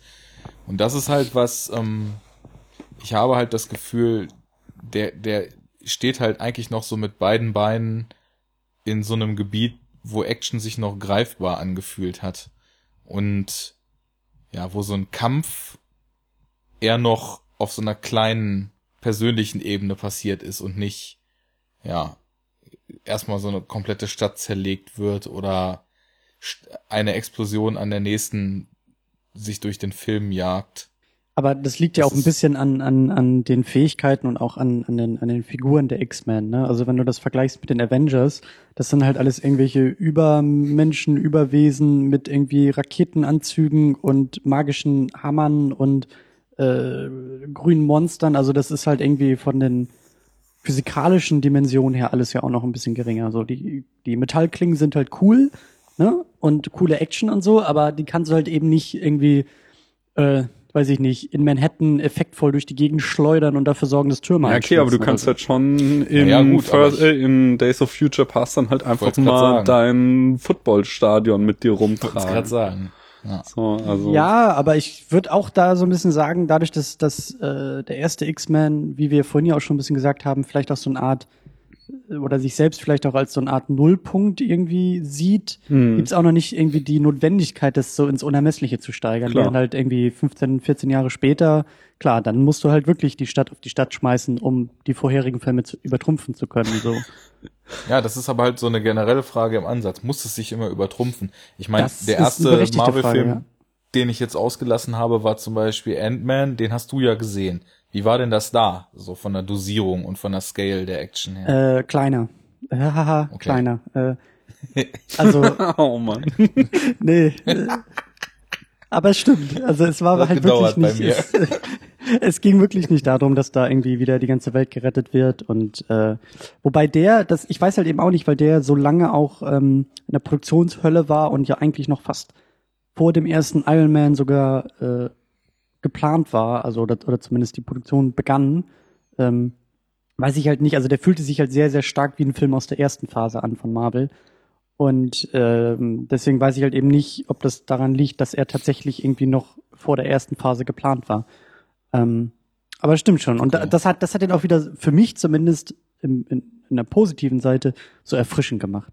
Dass der eben nicht irgendwie die Mhm. ganze Welt retten muss und dass er da nicht irgendwie äh, 9-11 nachspielt und äh, ja, einfach ein bisschen mehr bei sich bleibt und ähm, da vielleicht auch ein Das bisschen so an X-Men erinnert hat. Das fand ich so schade bei ähm, The Winter Soldier, weil den fand Ja. ich halt richtig gut und der ganze Film hatte es halt überhaupt nicht nötig, dass der am Ende so abhebt, so und dass sie dann halt wirklich ähm, auch bis bis zum Showdown war halt auch die ganze Action total bodenständig, so diese Ja. äh, dieser Zwischenhöhepunkt da mit diesem Prügelei auf der ähm, Autobahn, das war einfach so eine Alter, geile Die Action-Szene. so geil, die Die, Szene. ja, die, dam- damit, so auf dem Niveau hätten sie es einfach zu Ende führen sollen und dann wäre das ein so cooler Film geworden und ich fand ihn auch so, gehört der absolut noch zu den besseren äh, von den letzten Marvel-Filmen, aber dass sie dann echt am Ende dann doch wieder das Raumschiff auf die Stadt kippen lassen, da dachte ich nur so, oh nee. Ja, es fühlte sich richtig regelrecht out of place an, Ja. weil der ganze Ton des Films war auch ganz anders vorher. Das war also so, der hatte wirklich, finde ich, dieses 70er Jahre Paranoia-Thriller-Grau Mhm. die ganze Zeit. Und dann ging's doch wieder ins buntquietschige 2010er CGI-Land am Ende. Und das vertrug sich nicht. Die Action-Szene, die du gerade meintest, das ist, ich glaube, ich sehe die mit so als das Beste, was ich bis jetzt in Marvel-Filmen gesehen habe. Wie, man hat so das Gefühl, das ist so eine Szene, wo einfach die Luft brennt fünf Minuten lang Ja. und man nur sich ins Sofa krallt und denkt, was geht hier gerade? Und auch diese GoPro-Optik, die sie dann da plötzlich Mhm. einführen, funktioniert super gut. Und das hat mir übrigens, du hast es ja auch vor ein paar Tagen gut abgefeiert, Daniel, bei der Daredevil-Serie ziemlich gut Ja. gefallen. Ja. Sehr Das ist cool. halt extrem klein, der Rahmen plötzlich, der da gefahren wird. Da habe ich ja auch, das ja aber auch, äh, also da habe ich ja dann auch wiederum andererseits getwittert, so, ja, hier im Ex- Expanded Universe, was macht eigentlich Spider-Man in der Zeit so? Weißt du, diesen Daredevil, der da einmal die komplette Unterwelt aufmischt von New York und Spider-Man macht wohl gerade Mittagspause. So. Okay, ja. Ja, sie haben die Rechte noch nicht die erst ab Probleme, dem die nächsten Christian- Film so, genau. aber Das sind die Probleme, die Christian vorhin anspricht. Also irgendwann wird's dann halt so chaotisch, dass Ja. man sich schon äh, fragt, äh, warum denn eigentlich? Also ich meine, genauso, äh, es ist schon fast so weit, finde ich, dass in den Avengers Solo-Filmen man sich eigentlich fragt, wie kann denn das eigentlich sein, dass die auf dem Level jetzt überhaupt noch solo mit irgendeinem Kram sich da beschäftigen müssen? Nachdem sie in den, in der, in dem Avengers Assemble da Aber da finde ich das nicht so schlimm, weil die halt auch alle so dicke Egos haben, so, von daher kann ich, damit Ja, kann ich leben, so. Lustigerweise haben sie das, alle, lustigerweise haben sie das beim Ant-Man sogar explizit äh, mit, mit eingebaut. Also da gibt's wirklich den Moment, äh, ähm, auch so ein bisschen auf Comedy gespielt, wo, wo ähm, äh, der, der Typ, also der Ant-Man irgendwie auch sagt so, das erste, was wir jetzt tun sollten, ist die Avengers anzurufen. so, und dann sagt halt der Hank Pym auch so von wegen so, nee, ich habe keinen Bock, dass Tony Stark hier irgendwie meine Technik in die Hände bekommt, äh, weil der ja nur ein arrogantes Arschloch ist. So, Ah, das und ist dann ist das cool. auch wieder erstmal erledigt. So. hm. Ja gut, federt aber diese Frage ganz gut ab, ne? Also wenn man sich jetzt denkt, warum denn eigentlich nicht? So ein Statement macht ja schon klar, warum nicht. In Daredevil gab's das aber, glaube ich, auch. Da sagt auch äh, irgendjemand so, oh, scheiße Problem, was machen wir? Und ich weiß nicht, wer antwortet, aber so nach dem Motto, am I gonna call the Avengers or what? So, die sind sich dann schon zumindest bewusst, dass man mal drauf eingehen kann, dass in dieser Welt ja eigentlich Das ist mir nicht Leute aufgefallen. Mir ist gibt. nur, dass dieser, der, der Reporter irgendwann so, äh, als er da gefeuert wird, äh, Spoiler für Dings, aber noch nicht so großer Spoiler, ähm, der, hält- der hält dann irgendwann so seine Artikel in der Hand, die er gerahmt hat, seine großen, und einer davon ist halt hier irgendwie die Schlacht von New York von den Avengers. So, das ist mir Ja. aufgefallen. War, Das ist auch fast die einzige MCU-Verknüpfung überhaupt in der Serie, Hm. wenn ich mich recht entsinne. Ja. Aber nicht so schlimm. Hm. Also Nee, die Serie macht sehr viel Spaß. Auf jeden Fall äh, sehr sehenswert, lege ich allen Leuten ans Herz. Gerade, äh, weil, ja, wie Arnes eben sagt, ist alles sehr schön bodenständig ist und was mich halt total geflasht hat, war der, ähm, ja, das Storytelling rund um den Willen, das ist richtig gut gemacht, wie, weil sie ihn erst aufbauen, dann machen sie ihn wieder kaputt und in diesem kaputtmachen machen sie ihn dir sympathisch und dann am Ende machen sie das auch wieder kaputt, so. Also sie, sie, da machen sie einfach echt intelligente Geschichte, erzählen sie da. Das kennt man von Marvel so gar nicht. Ja, gerade auf Villain-Seite kennt man das nicht, oh. leider. Das ist zum Beispiel auch was, was den alten X-Men-Film noch stark von den Marvel-Eigenproduktionen jetzt unterscheidet, dass da halt auch in den Willen noch investiert wurde. Ja, okay, das halt ist halt ja aber halt dieses Besondere, hat. weil der jetzt kein wirklicher Willen ist, sondern das ist halt ja gerade dieses, äh, diese Hassliebe, die die beiden verbindet. Dadurch ist er ja immer auch so, er ist ja, er will ja schon das Richtige nur mit den falschen Mitteln, nicht? Es ist ja jetzt nicht so der reine, ich will die Welt erobern, sondern er will halt einfach dafür, dass seine Leute überleben. Dafür kämpft er ja. Ja, aber das sind ja die besten Villains. Ja, ja. Genau aber, so, so ja, ja. Klar, aber das, das ist dann nochmal ein Unterschied von so einem klassischen Comic-Willen, der irgendwie entweder verrückt ist oder die Weltherrschaft will oder beides. Ja gut, die Weltherrschaft kann er ja wollen, aber solange der Villain halt denkt, dass er das aus den vollkommen richtigen Gründen will, ja. wirkt es eigentlich immer ganz gut. Also ich meine, Magneto dreht ja auch gut ab und hat ja eigentlich vor, die Menschen vor die Wahl zu stellen, auch entweder Mutanten zu werden oder halt ins Gras zu beißen, wenn sie sich der Bewegung nicht anschließen. Insofern ist er ja schon zum Schluss eigentlich ein wahnsinniger, den Genozid anstrebender, alleinherrschender Diktator, ne? Hm. Oder will es werden, weil. Ja, aber äh, ist das nicht, ist das sogar im ersten Film, wo er, wo er doch irgendwie auch sagt, so, ähm, also wo er, wo er eben auf, auf dieses Intro, auf dieses, auf diese KZ-Geschichte verweist und sagt, hey, ich habe schon mal irgendwie miterlebt, äh, wie Menschen, andere Menschen irgendwie äh, wie Tiere behandeln und irgendwie einsperren und wenn wir uns jetzt nicht wehren, dann kommt das Ganze wieder von vorne und das will ich nicht nochmal erleben. So, also das, das, das ja, macht das Witzige halt, ist aber ja, dass er im Umkehrschluss dasselbe tun will. Ja, aber das macht's ja gerade so spannend denn dabei. So wie ja, du gesagt hast, er hat halt eine, er hat halt eine, eine, eine Begründung, die jetzt eben nicht ganz so abwegig ist. Äh, also es ist jetzt nicht Mr. Burns oder so, der irgendwie sagt, ich bin einfach böse, weil ich böse bin. So. nee. Aber das ist es ja eben. Also so, sobald du das Gefühl hast, da gibt's einen Hintergrund und da gibt's auch ein Innenleben in so einer Figur, genau. wird's halt glaubhaft und interessant. Jo.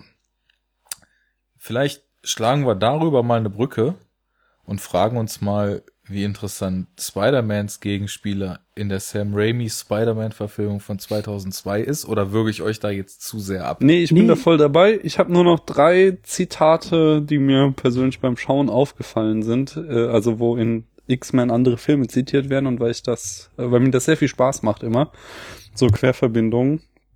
Äh, und das ist nämlich dann auch nochmal eine schöne Brücke.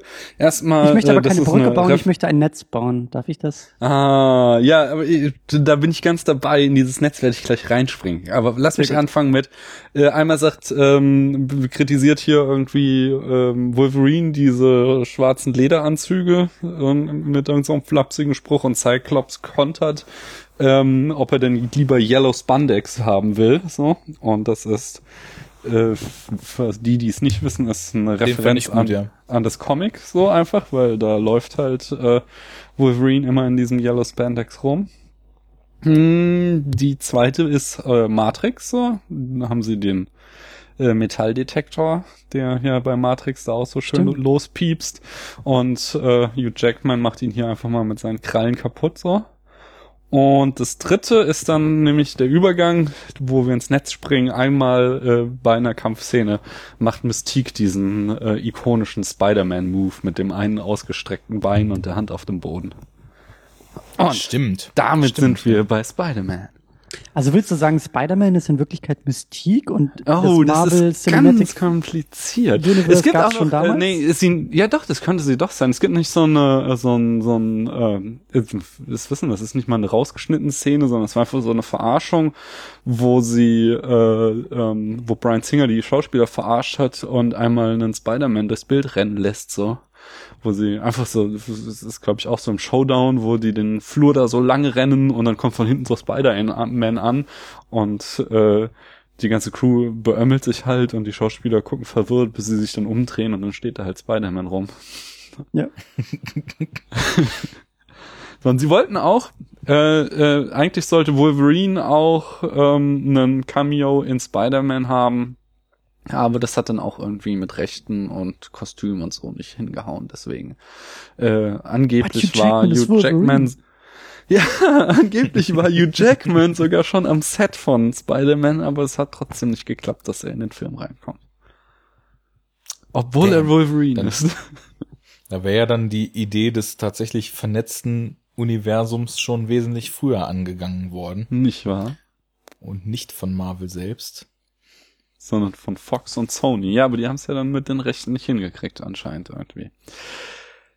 Spider-Man. Nee, irgendwie nicht. Nee. Der äh, Regie führt Sam Raimi. Wie findet er Yeah. den denn?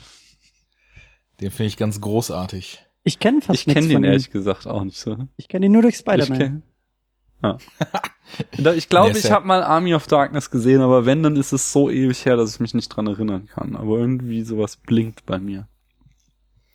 Also ich finde die ganze Evil Dead Reihe schon mal ganz, ganz großartig. Mhm. Also was, was der damals mit, äh, ja, Low wäre noch übertrieben, vollkommen ohne Budget quasi allein für diesen ersten Evil Dead runtergerissen hat. Das ist schon einfach, das ist so köstlich, weil es diese Art von Horrorfilm ist, die teilweise wirklich creepy und auch eklig ist, was so Gummisplatter-Ekeleffekte betrifft, aber auch so rein atmosphärisch, so Dunkelheit des Waldes und unbekannte Bedrohung und so weiter. Der geht schon, wenn man so Horrorfilm-Mimose wie ich ist, geht einem teilweise dann sogar die Pumpe, obwohl er halt ziemlich trashig ist, der Film. Und der zweite, der ist dann aber wirklich die Krönung, weil da hat er ja quasi dasselbe dann nochmal mit Budget gedreht, wie beim ersten. Also es, es bleibt unkommentiert, aber es, es ist die gleiche Gruppe von Leuten, die ins gleiche Haus im Wald fährt und das gleiche nochmal macht wie im ersten Film mit so ein paar kleinen Änderungen. Ja, und Army of Darkness ist dann ja schon ziemlich irre. Und ja, das waren ja von ihm so die, die frühen Horror-Roots. Ich glaube, Evil Dead war auch das erste, was er gemacht hat, oder? Hast du da die Filmografie Äh, rausgesucht? ja, ich glaube, Evil Dead war sein Debüt. Ja. Das habe ich zumindest. Und- also wie gesagt, das habe ich halt auch vor drei, vier Monaten rausgeschrieben. Ich weiß nicht, ob es nur eine Auswahl war oder ob ich ähm, da alles rausgeschrieben habe. Ja, also ähm, soweit ich weiß, war das das erste, was er wirklich so mit der Finanzierung über irgendwelche Filmnerds, die er kannte, mit ein bisschen Geld, die ihm da das Geld für gegeben haben. Und er hat an Wochenenden auch mit Freunden und Hobby-Effekt-Bastlern und so weiter im Wald das Ding da runtergedreht. Hm. Naja, und ich kann mich noch erinnern, so zu Grundschulzeiten, da gab's ja immer so die Mitschüler, die vermeintlich von zu Hause nicht so eine krasse Regulierung hatten, was die sich denn so im Fernsehen angucken. Oder die große Brüder hatten, die dann irgendwelche fiesen VHS-Kassetten besorgt haben. Und da war, auf Deutsch ist es ja Tanz der Teufel, Aha. immer so ein Schulhofthema. Und ich kannte den Film, ja, eigentlich vom Titel schon seit Ewigkeiten und Jahre, bevor ich ihn dann überhaupt mal gesehen habe. Aber ja, das, das war mal so ein Mythos. Es war übrigens doch nicht sein erster Film, sondern Ah, er hat okay. vorher noch ähm, It's Murder gemacht, 1977. Mhm. Das war auch sogar schon ein Film von einer Stunde, zehn Minuten. Aha. Und dann noch ein Film namens Clockwork, äh, Kurzfilm. Und dann hat er Evil Dead 81 gemacht. Naja, sei es drum. Die Reihe ist groß. Army of Darkness war dann irgendwie so die, die Krönung des Ganzen. Dann hat er zwischendurch ja noch diesen Darkman gedreht. Den habe ich auch mal gesehen. Der kann was. Also ist halt auch so ein ja, End-80er Horrorstreifen. Ich weiß, das ist ganz ikonisch. Da rennt so ein Typ mit so einem bandagierten Gesicht rum. Irgendjemand Bekanntes spielt da auch mit. Ist- Auch, habt ihr auch nicht gesehen? nee, nee, also ich Nee. kenn echt nichts von ihm außer Spider-Man. Das ist so. Ja. Muss ich mal Okay. auffrischen. Also was ganz interessant ist, ist, wie er dann auch schon angefangen hat, so ein bisschen mit Genres zu spielen, weil er war, er hat halt eigentlich durchweg Horrorkram gemacht Mhm. und dann in den 90ern, ja auch Army of Darkness noch Anfang der 90er und dann plötzlich diesen Western gedreht, 1995.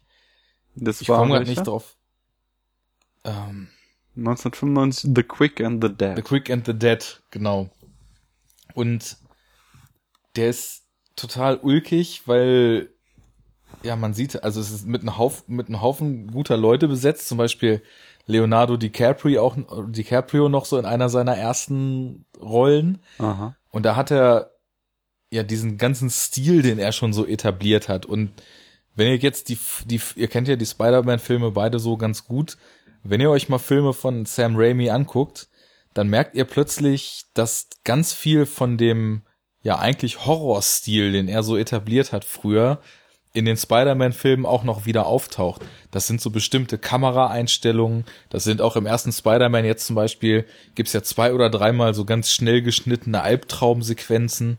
Oder diese, diese Kameraführung, dass die Kamera zum Beispiel bei jemandem, der gerade rückwärts fliegt, ganz nah am Gesicht ist und auf konstanten Abstand zum Gesicht bleibt und mit der Figur so in so ein bisschen höherer Geschwindigkeit zum Beispiel durch einen Raum fliegt gegen eine Wand oder sowas in der Action-Szene.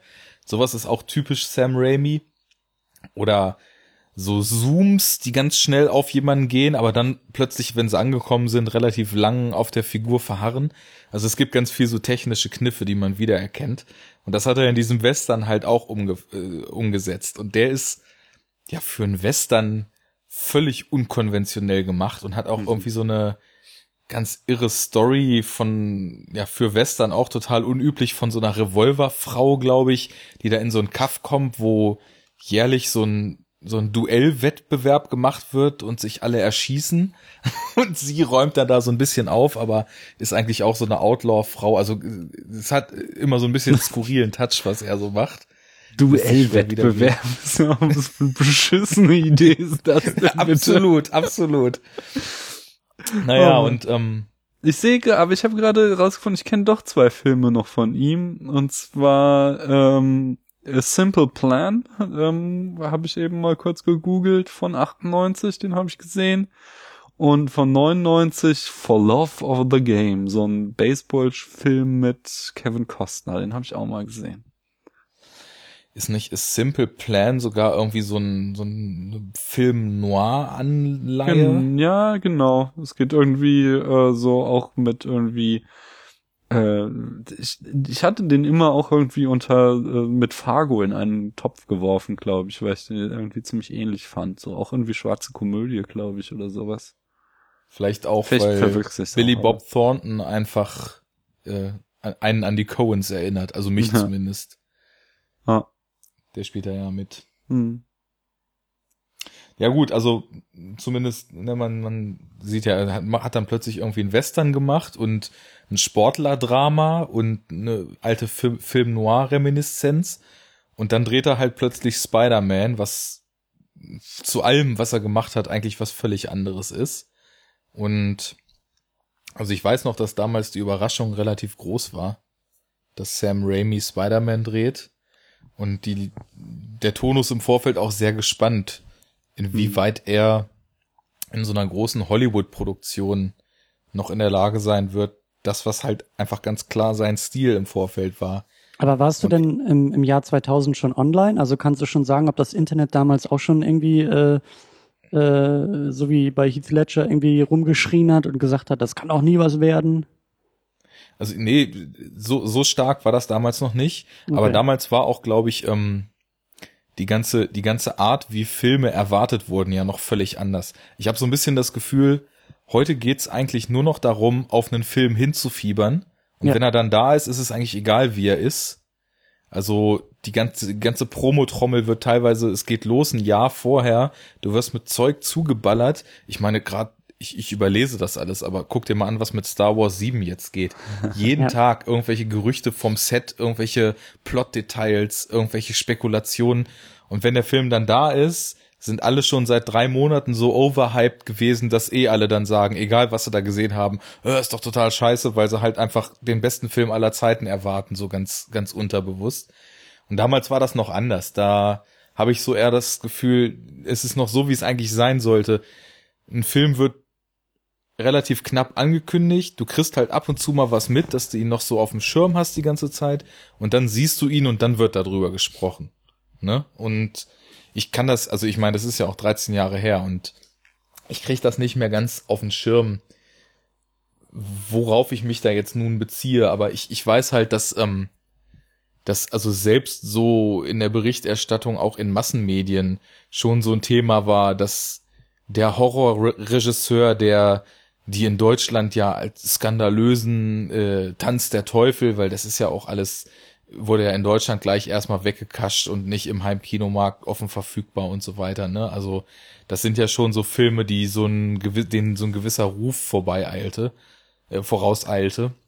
Und dass der dann halt eben dieses Superhelden-Ding angeht, hm. gerade in so einer Zeit, wo es halt plötzlich, wo das, wo plötzlich so ein neuer Aufwind in dieser Superhelden-Geschichte drin war. Das hm. war eben außergewöhnlich. Und das, das wurde dann halt auch tatsächlich im Nachhinein viel diskutiert, wie viel Sam Raimi da drin ist. Und das weiß ich halt auch, das wird ja selbst heute noch diskutiert. Welche Spider-Man-Filme sind die besten? Welcher Regisseur macht's besser? Wieso konnte Mark Webb das alles toller machen als Sam Raimi? Wieso war Sam Raimi der Falsche dafür? Da gibt's ja auch wieder so diese Lagerbildung. Naja, und also ähm, für Raimi selbst war das zumindest nicht so ähm, überraschend, denn er selbst ist irgendwie wohl anscheinend sehr großer Comic-Fan und hat eine Comic, ich habe die Zahlen vergessen, aber es waren etliche tausend Comics, die er besitzt. So, von daher, als man ihm das angeboten hat, äh, hat er da sehr gerne zugegriffen. Ja, und, und da sind wir wieder bei dem, was Christian vorhin gesagt hat. Man ja, merkt dem genau. Film an, dass der Macher darauf Bock hatte. Ja, und äh, auf der anderen Seite von Sony ähm, war es halt so, dass der Film äh, auch wieder ein klassisches Beispiel für Development Hell ist. Und die hatten ja. also irgendwie der Film oder das Projekt insgesamt stand seit Mitte der 80er irgendwie im Raum. Und das, die Rechte wurden immer wieder zwischen verschiedenen Studios verkauft und äh, zum Beispiel James Cameron hat einen frühen Drehbuchentwurf geschrieben, ja. weil er den gerne drehen wollte und es waren etliche Regisseure im Gespräch und es ist immer wieder gescheitert und äh, von daher war das bei, bei, auf Seiten von Sony halt einfach eine ewig lange Suche und von daher waren die wahrscheinlich auch froh, dass der das jetzt machen will, so. Und das ja. mal an den Start geht. Das ist echt stark, wie sich teilweise sowas ewig zieht, ne? Ja. Aber ja, also ich habe auch echt die ganze Zeit das Gefühl, da war jemand am Werk, der zum einen die Materie durchdrungen hat, die er da umsetzt mhm. und da ein Gespür für hat, was man daraus machen kann und zum anderen einfach tierisch Bock drauf hatte. Weil der Film, das der sprüht echt so Ideenreichtum und Freude aus. Das Drehbuch stammt übrigens von David Cupp und der ist ja auch ganz spannend, was der für eine krasse Filmografie hat. Also der hat ja auch irgendwie äh, 30 Millionen Filme gemacht und darunter so Sachen wie Jurassic Park, Carlitos Way, ähm, Mission Impossible, Panic Room, äh, eben Spider-Man, aber dann auch so Sachen wie Sathura oder Indiana Jones und das Königreich des Kristallschädels oder Illuminati. so, das sind schon irgendwie äh, ja ein großes Spektrum. Also alles so Mainstream-Action-Filme, aber irgendwie äh, so, ja, Kalitos Way und Sathura, das sind schon irgendwie Meilen dazwischen. Ja, aber der hat auch als Regisseur coole Sachen gemacht. Also ich, der hat vor ein paar Jahren diesen, äh, ich, wahrscheinlich den einzigen Fahrrad-Action-Film dieser Welt, Pre Premium Rush gemacht. Der ist von ihm? Ja. Den ja. will ich unbedingt nochmal gucken, aber das ist ja geil. Der ist total gut. Also ich habe den damals mal in der Sneak Preview gesehen und das ist auch so ein Film, den ich mir nie sonst angeguckt hätte. Aber ich mag das halt total erstmal schon mal, wenn Filme so einen so einen intensiven New York Vibe atmen, ne? Mhm. Und der Film ist halt komplett im Sommer in New York geschossen, in Manhattan und ja, es geht halt darum, dass Fahrradkuriere durch die Gegend fahren.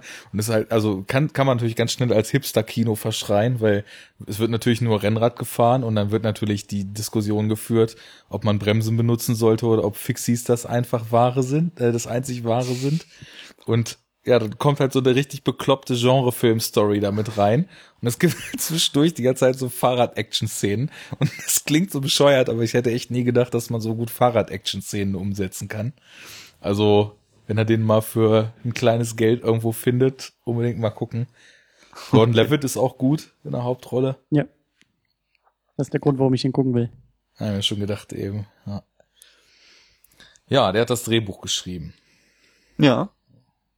Ja, aber eine Sache müssen wir auch noch erwähnen, ähm, die, die, äh, ich glaube, die ist sogar nach Raimi irgendwie benannt, nämlich die Kamerafahrten. Diese, diese, diese also diese, ich glaube, das nennt, nennt sich wirklich irgendwie Raimi Cam oder sowas oder Ich dachte, Spider-Cam wäre das mit diesem, diese, die, die, die, diese Kamera, die an dem Seil hängt und durch die Straßenschluchten.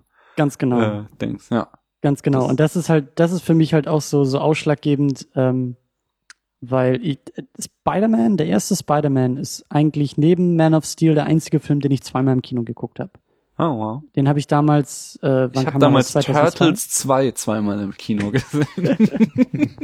Nicht Gremlins 2? nee, den, den habe ich nicht mal einmal ganz gesehen. Aber äh, also ich, ich kann mich echt noch dran erinnern, als das Ding halt rauskam, das war für mich echt so ein, so ein, so ein Erweckungsmoment auch, also da ist meine Leidenschaft für Comicfilme halt wirklich entbrannt. Mhm. Also ich habe auch damals den ersten, den ersten X-Men habe ich ganz, ganz viel auf VHS noch geguckt, das weiß ich.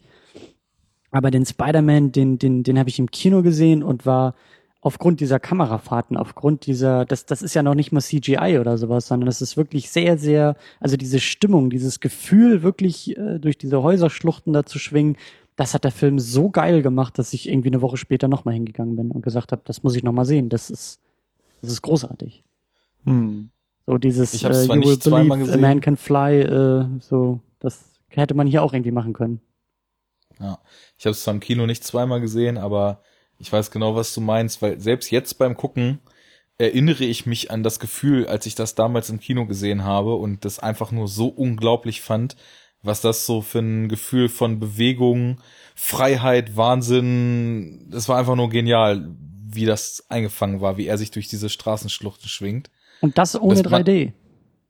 Ja. Ja, auf jeden Fall. Man Das- hatte halt noch nicht alles gesehen damals und das war so ein Erweckungsmoment trifft's ganz gut. Aber das, was heißt alles gesehen? Es ist so viel geiler als ohne 3D. Es ist, es ist einfach, äh, weil sie sich ja die Gedanken machen müssen, wie müssen wir es denn jetzt, ähm, äh, wie können wir es denn konstruieren, so dass es trotzdem die Tiefe des Raumes auf den, auf den zweidimensionalen Schirm kommt, so. Und das macht das Ganze viel, viel interessanter. Wenn ich jetzt zum Beispiel ähm, es gibt jetzt so eine Realverfilmung vom Dschungelbuch von Disney, wo jetzt Mhm. irgendwie vor ein paar Tagen der Trailer rauskam. Und dieser Trailer, der hat mich schon wieder so angekotzt, weil der ganze Trailer mir nur Ja. zeigt so, hey, geiler 3D-Film, weil dir die ganze Zeit irgendwas ins Gesicht springt, von dem du weißt, es soll halt toll in 3D dann sein, so. Und äh, da ist halt jetzt eben diese Kamerafahrten durch die Schluchten von New York das beste Gegenbeispiel. Du brauchst den ganzen Kladderadatsch nicht so, du kannst halt auch so äh, eine unglaubliche Tiefe ins Bild bringen, indem du einfach eine schöne Kameraarbeit machst. Es ist ja auch vollkommen richtig. Ich meinte damit auch einfach nur, es gibt ja so, ich meine, wir leben ja in so einer cineastischen Übersättigungszeit. Hm. Es wird ja alles immer großer, doller, weiter, lauter und so weiter. Aber es gibt halt so, ja, genau wie ihr sagt, das nennt man mittlerweile sogar den Raimi-Shot. Ich meine, mittlerweile, selbst in Birdman, der Superheldenfilme kokettiert, fliegt man mit ihm zusammen durch die Straßenschluchten. Aber damals war das halt das erste Mal, dass man sowas gesehen hat. Hm. Und die Wirkung, die sowas beim ersten Mal hatte und wie es auch mit der Musik zusammen inszeniert ist und wie diese Szenen, als er das das erste Mal macht, das ist ja auch wieder nicht einfach nur Effekthascherei, sondern genau wie ich das vorhin schon bei X-Men meinte, dass da visuell ganz gut auch so dieses Figureninnenleben eingefangen wird. Die erste Montage hat man ja, wie er durch die Straßenschluchten fliegt, als er das erste Mal so richtig seine Kräfte ausprobiert. Mhm. Und das, das atmet ja auch total diese Euphorie und diese Freude, die er selber empfindet, während er das tut. Das ist ja keine leere Szene, sondern so cool sie aussieht und so wahnsinnig sie inszeniert ist und so dolle einen das rein audiovisuell schon umgehauen hat. Es ist ja auch sogar noch, es, es steht ja auch sogar noch für was und drückt was aus und bringt den Charakter im Film ja auch noch sogar so weit voran, dass man merkt, jetzt wird in ihm ein Schalter umgelegt und er realisiert, dass er plötzlich ja, mehr oder weniger, dass ihm alle Türen offen stehen auf einmal, nachdem er vorher nur der verschreckte Nerd war die ganze Zeit. Ne?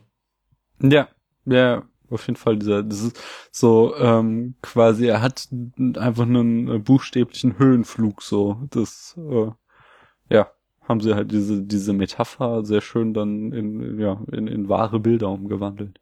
Und was mir auch gerade einfällt, ist noch dieser dieser erste Moment, wo sein äh, Spidey-Sense losgeht, als er doch da in der Highschool das irgendwie ist. ist. auch eine sehr coole Kamerafahrt, wo, wo ich finde auch, wo gut äh, CGI eingesetzt wird, obwohl es ähm, man halt heutzutage sieht, es sieht halt nicht echt aus mehr, sondern es sieht halt schon billig aus, äh, aber es ist trotzdem immer noch echt schön gemacht so.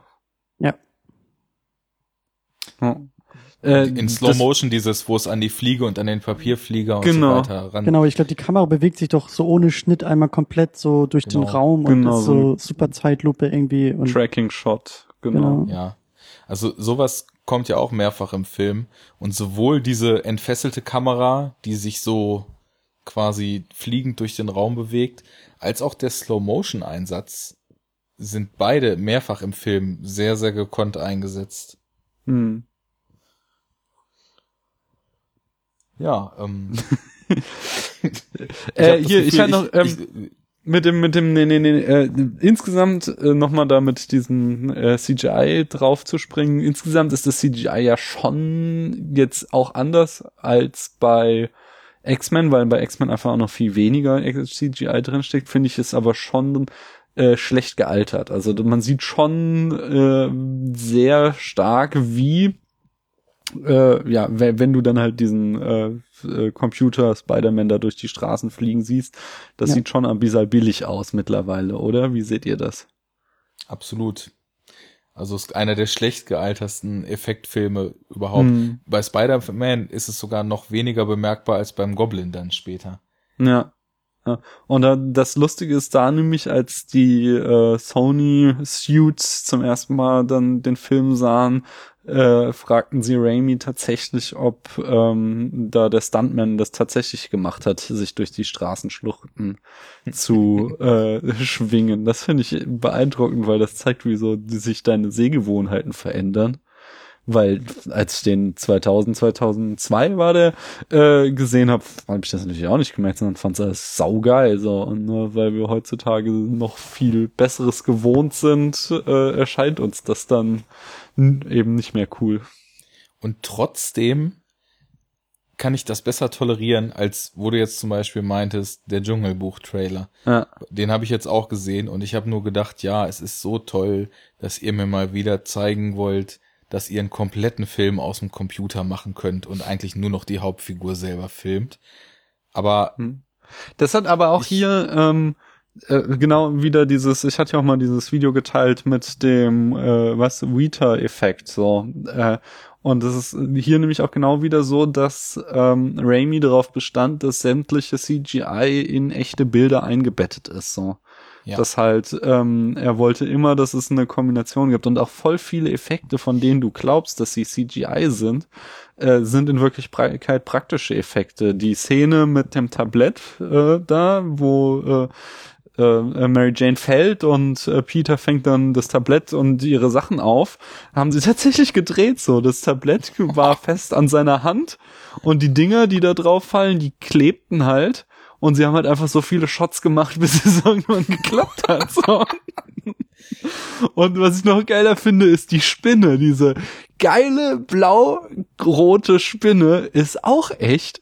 Und zwar ist es sogar auch irgendwie, ich hab vergessen was, aber auch irgendeine Giftspinne die sie äh, mit einem mit irgendwie einem Anästhesiegas in Schlaf versetzt haben, dann handbemalt haben und dann halt äh, gefilmt haben für die Szene so, dass sie rot und blau ist so richtig schön. Ja, aber das ist doch genial. Also, das Ja. vermisse ich heute einfach, weißt du, weil heute ist es einfach so, okay, wir gehen ins Studio, da bauen wir die Greenscreens auf, da drehen wir jetzt alles, was die Schauspieler machen und alles andere ausnahmslos wird am Computer gemacht. Punkt. Ich bin natürlich jetzt ein bisschen rigoros in meiner Darstellung. Das ist ein bisschen übertrieben, das weiß ich schon. Aber, und damals, ich meine, sich darüber Gedanken zu machen, wie man eine Spinne bunt kriegt, die man dann, dann filmen will, oder mit einem Klebetablett so lange zu drehen, bis das klappt, das, da ist irgendwie dieser Prozess noch mehr spürbar und Ja, aber ich, vielleicht, vielleicht ist das auch noch der Zeitpunkt gewesen, weil ich glaube Ja. auch, also der Film ist ja irgendwie 2000, 2001 irgendwie gedreht worden. Ähm, ich glaube, da war das auch noch nicht ganz so leicht möglich, wirklich zu sagen, komm, machen wir alles später, machen wir alles später. Naja, auf So, jeden und Fall. also du hast noch ein bisschen diese, diese Begrenzung gespürt und das hat eben auch noch, äh, also das siehst du halt meistens auch noch positiv im Film. So. Na. Also ja, ich finde- finde ich auch. Also Bei den, bei den Special Effects, ähm, äh, um um da auch nochmal so einen kleinen Self-Plug zu machen, weil die, die aktuelle Sendung äh, Second Unit ist halt zu Terminator 2. Und natürlich kommen wir da auch nochmal ein bisschen auf das Thema CGI und sowas zu sprechen. Und für uns ist eigentlich Spider-Man 1 immer so ein, so ein Negativbeispiel, weil ich krieg diese Szene echt nicht aus dem Kopf, wie er das erste Mal über diese, ähm, also als er, als er die Wand hochläuft und dann fängt er ja an, so über Häuser zu springen. Da Mm, schwingt er oh noch nicht ja. durch die Gegend, sondern er springt ja so Oh über ja. Abgründe. Und dieser Moment, wo er da irgendwie äh, drüber springt, ähm, da haben sie eben teilweise dann doch so ein CGI-Menschen reinge, reingepappt. Und das siehst du heute einfach total. Du siehst, wann der Schnitt kommt auf CGI und wann wieder Tobey Maguire zu sehen ist und Mhm. wann wieder CGI-Mensch.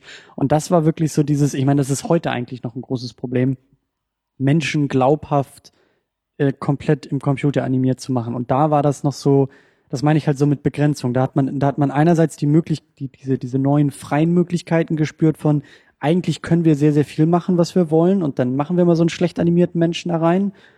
Andererseits können wir aber immer noch nicht wirklich alles so machen, wie wir wollen. Und dann hat man eben noch in manch anderen Momenten die, die Lösung drumherum gefunden, so. Aber da geht's schon so Mhm. langsam los mit dem, mit dem Übermaß und manchmal auch Übermut in Sachen CGI. da ja, man muss ja auch, sie wenn man sich, achso, sag, sag. Nee, ich wollte nur sagen, nur eine kurze Anmerkung. In dieser Szene, äh, die Christian gerade angesprochen hat, begehen sie auch äh, die größte Sünde, wie ich finde, dass sie, die man machen kann. Sie benutzen nämlich einen Shot zweimal. Er springt also über, äh, siehst dann von oben, wie er über so äh, Häuserschluchten springt, so und sie benutzen einfach die gleiche Straße zweimal. Also das kann ich nicht leiden. Das finde ich voll schlimm. So. Wenn er einfach zweimal über den gleichen Abgrund springt. Ja, was Entschuldigung, ich gerade noch sagen wollte, nee, nee, ich, ich muss euch mal, ich habe das Gefühl, ich neige ja immer so ein bisschen zum drüberlabern und totlabern, deswegen ich muss euch noch mal ein bisschen mehr Raum lassen. Ich wollte ja nur der Moderator sein. Ihr sollt doch meinen Podcast füllen, aber jetzt kriege ich trotzdem. also ähm, das ist eine Frage dessen, was man, was man halt auch wieder zeigt. Also ich meine, im Grunde genommen fast alles, wenn der Goblin in Action ist. Ich meine, sie haben ihn dann zwar auch wieder gebaut bei so Innenaufnahmen Mhm. in diesem abgewrackten Haus am Ende zum Beispiel. Oder wenn er dann halt irgendwo, wo man ihn dann quasi an später wegzuretuschierenden Seilen positionieren kann, da, da war es dann ja tatsächlich Willem Dafoe oder ein Stuntman im Kostüm. Will Aber diese Dafoe hat die meisten Stunts selbst gemacht. Ah, das finde ich gut. Der Typ ist sowieso so irre, der ist auch so genial besetzt in dem Film, aber da kommen wir dann später nochmal zu. Ja, aber es ist halt auch schon mehr als zum Beispiel den X-Men, dass halt Sachen gezeigt werden, die man halt auch mit klassischen Methoden einfach nicht hätte zeigen können. Und weil das halt wirklich so diese Umbruchsphase mit CGI ist, sehen die halt auch schon echt fies aus. Witzigerweise ist es auch echt so ein Punkt dessen, wie du sagtest, wie der Blick sich geändert hat. Was für Ja. Sachen einem dann so auffallen. Also zum Hm. Beispiel, als der Goblin das erste Mal angeflogen kommt, habe ich nicht gedacht, oh, sieht der Goblin scheiße aus, sondern ich habe gedacht, Alter, sieht der Rauch scheiße aus, der hinten aus seinem Kleider kommt. So, der, der war wirklich so richtig wie so ein aus so einem 97er Videospiel einfach so reingepastet noch. Und, ja, so Kleinigkeiten, die einem dann auffallen halt. Aber äh, ich, ich würde es auch schon so unterschreiben. Das, das sieht halt echt nicht mehr gut aus und da sieht man halt genau, wo es hapert. Und da kann man dann halt wieder so die Frage stellen, wenn du weißt, ich kann das jetzt machen, aber ja, wahrscheinlich fand man, dass es halt damals gut ausgesehen hat, oder? Ja, auf jeden Fall. Das, wie, ja, wie gesagt, die Sony-Chefs dachten, das ist ja echt so. Und, und manchmal weißt du halt auch einfach nicht, äh, ähm, wie die Produktionsbedingungen waren. Ob da vielleicht irgendwie eine Deadline auf einmal denn früher kam, als man wollte. Oder Ja. weißt du, also das Ding war ja, dass irgendwie durch den 11. September der Film sich auch nochmal verschoben hatte, weil sie dann ja irgendwie ein paar Sachen rausgeschnitten haben. Da gab es ja irgendwie noch den berühmt-berüchtigten Trailer, wo Spider-Man zwischen dem World Trade Center eben so ein Spinnennetz äh, webt und da so ein Helikopter mit irgendwelchen Bankräubern oder so fängt. Und Mhm. ähm, da mussten sie wohl irgendwie ein bisschen was im Film rausschneiden, weil es halt eben nicht, also es, sowas sind ja auch immer Möglichkeiten, warum Effekte scheiße aussehen. Äh, dass alle Beteiligten wissen, es sieht scheiße aus, aber es ist halt entweder das Geld ausgegangen oder die Zeit ausgegangen oder beides ausgegangen. Ähm, Mhm. Und dann muss man halt oft genug, gerade bei solchen Sachen, ähm, eher pragmatisch als künstlerisch irgendwie vorgehen und sagen, naja, das Ding muss jetzt aber irgendwie in die Kinos kommen. Hm. Ja, das sind ja noch so Punkte, die einem, wenn man dann einfach mal so blauäugig nur Film guckt und sagt, ah, das und das und das ist auch wieder scheiße alles hier und sieht ja nicht gut aus und so. Das fällt dann gern mal hinten runter, dass ja trotzdem da unheimlich viele Leute äh, Welten in Bewegung setzen, um so einen ganzen Kram überhaupt alles umsetzen zu können und Ja. dass das auch alles nicht immer so läuft, wie die Leute sich im Vorfeld das alles vorgestellt haben. Ich meine, vielleicht hat man auch zig Szenen versucht, irgendwie überhaupt erstmal richtig zu drehen und hat gemerkt, das klappt nicht und hat dann da irgendwie, wie du sagst, unter Zeitdruck noch einen Goblin rein animiert oder sowas. Das Ja. weiß man halt nie. Ich habe Sie so standen, richtig- sie standen übrigens vor einem besonderen Schwierigkeit noch dadurch, durch die Wahl der Kostüme. Denn sie konnten äh, Spider-Man nicht vor dem Green, äh, vor den Bluescreen stellen, weil er hat ja Blauanteil in seinem Kostüm und andererseits den Green Goblin konnten sie nicht vor den Greenscreen stellen, sodass sie immer beide haben mussten. Und Das ist das, ja das geil. ist natürlich geil. Das, ist, das war ja damals schon beim ersten Superman so, dass sein Kostüm deshalb so ein bisschen türkis ist, weil damals gab es irgendwie nur einen Mhm. Bluescreen und aber auch das Kostüm eigentlich blau ist und äh, dann Mhm. muss es halt ein bisschen weniger blau sein. Und was ich auch noch schön fand, war äh, ein total absurder Einsatz von CGI in dem Film. Und zwar hätten sie mich fast äh, PG-13 nicht bekommen, also ab 12 der Film, äh, weil äh, den, ja, das ist ja so ein Testpublikum immer, das das beurteilt und denen war ähm, die der Showdown dann zu blutig und dann haben sie, ähm, äh, also im Original läuft halt hier Tommy McGuire Blut aus dem Mundwinkel wohl raus äh, und das haben sie dann mittels von äh, CGI in Spucke verwandelt. Mhm. Und noch eine letzte Peinlichkeit. Äh, Peter Parker benutzt, ähm, also Tobey Maguire als Peter Parker als Fotograf benutzt eine Canon, aber da es ein Sony-Film ist, mussten sie das Canon übermalen. das, Das geht ja geil. nicht. Das Ja, finde ich auch- geil. Ja, Oh es gab auch, es gab so absurde Sachen. Sie ähm, haben halt äh, bei den Times Square Aufnahmen ähm, haben sie dann die Werbung geändert und nur halt Firmen, die äh, halt irgendwie an der Produktion beteiligt waren, hatten dann da im Film tauchten da mit Werbung auf. Woraufhin dann die Firmen, die tatsächlich die Werbung da gebucht haben am Times Square, äh, geklagt haben gegen Sony Pictures. Aber der Richter gesagt hat, so, ihr Leute, ihr habt doch einen Arsch offen, komm. Und hat die Akte gleich wieder zugeklappt. Ja, ich wollte auch gerade noch sagen, das Product Placement war auch noch wesentlich dezenter damals. Also Ja. es ist, ist schon ganz klar ersichtlich, dass also Peter Parker oder Spider-Man halt grundsätzlich Nike-Schuhe tragen, aber Hm. halt immer nur so am Rande des Bildes und nicht in irgendwelchen Großaufnahmen, wenn er gerade von einem Sprung landet oder sowas. Und ansonsten Das- ist mir da auch nicht viel aufgefallen. Das Ding ist ja, dass heutzutage das Product Placement bei Sony-Filmen so auffallend ist, weil das die einzigen Orte auf der Welt sind, wo du Sony-Handys zum Beispiel sehen kannst. Niemand in der Welt kauft sich ein Sony-Handy, außer halt in irgendwelchen Sony-Filmen. Da rennen sie alle damit rum. So. Das ist, das macht dann, und da, da kann ich dann auch mal mit den Plotholes kommen. Ja, Amazing Spider-Man, aber kein Mensch irgendwie in New York rennt mit einem iPhone durch die Gegend.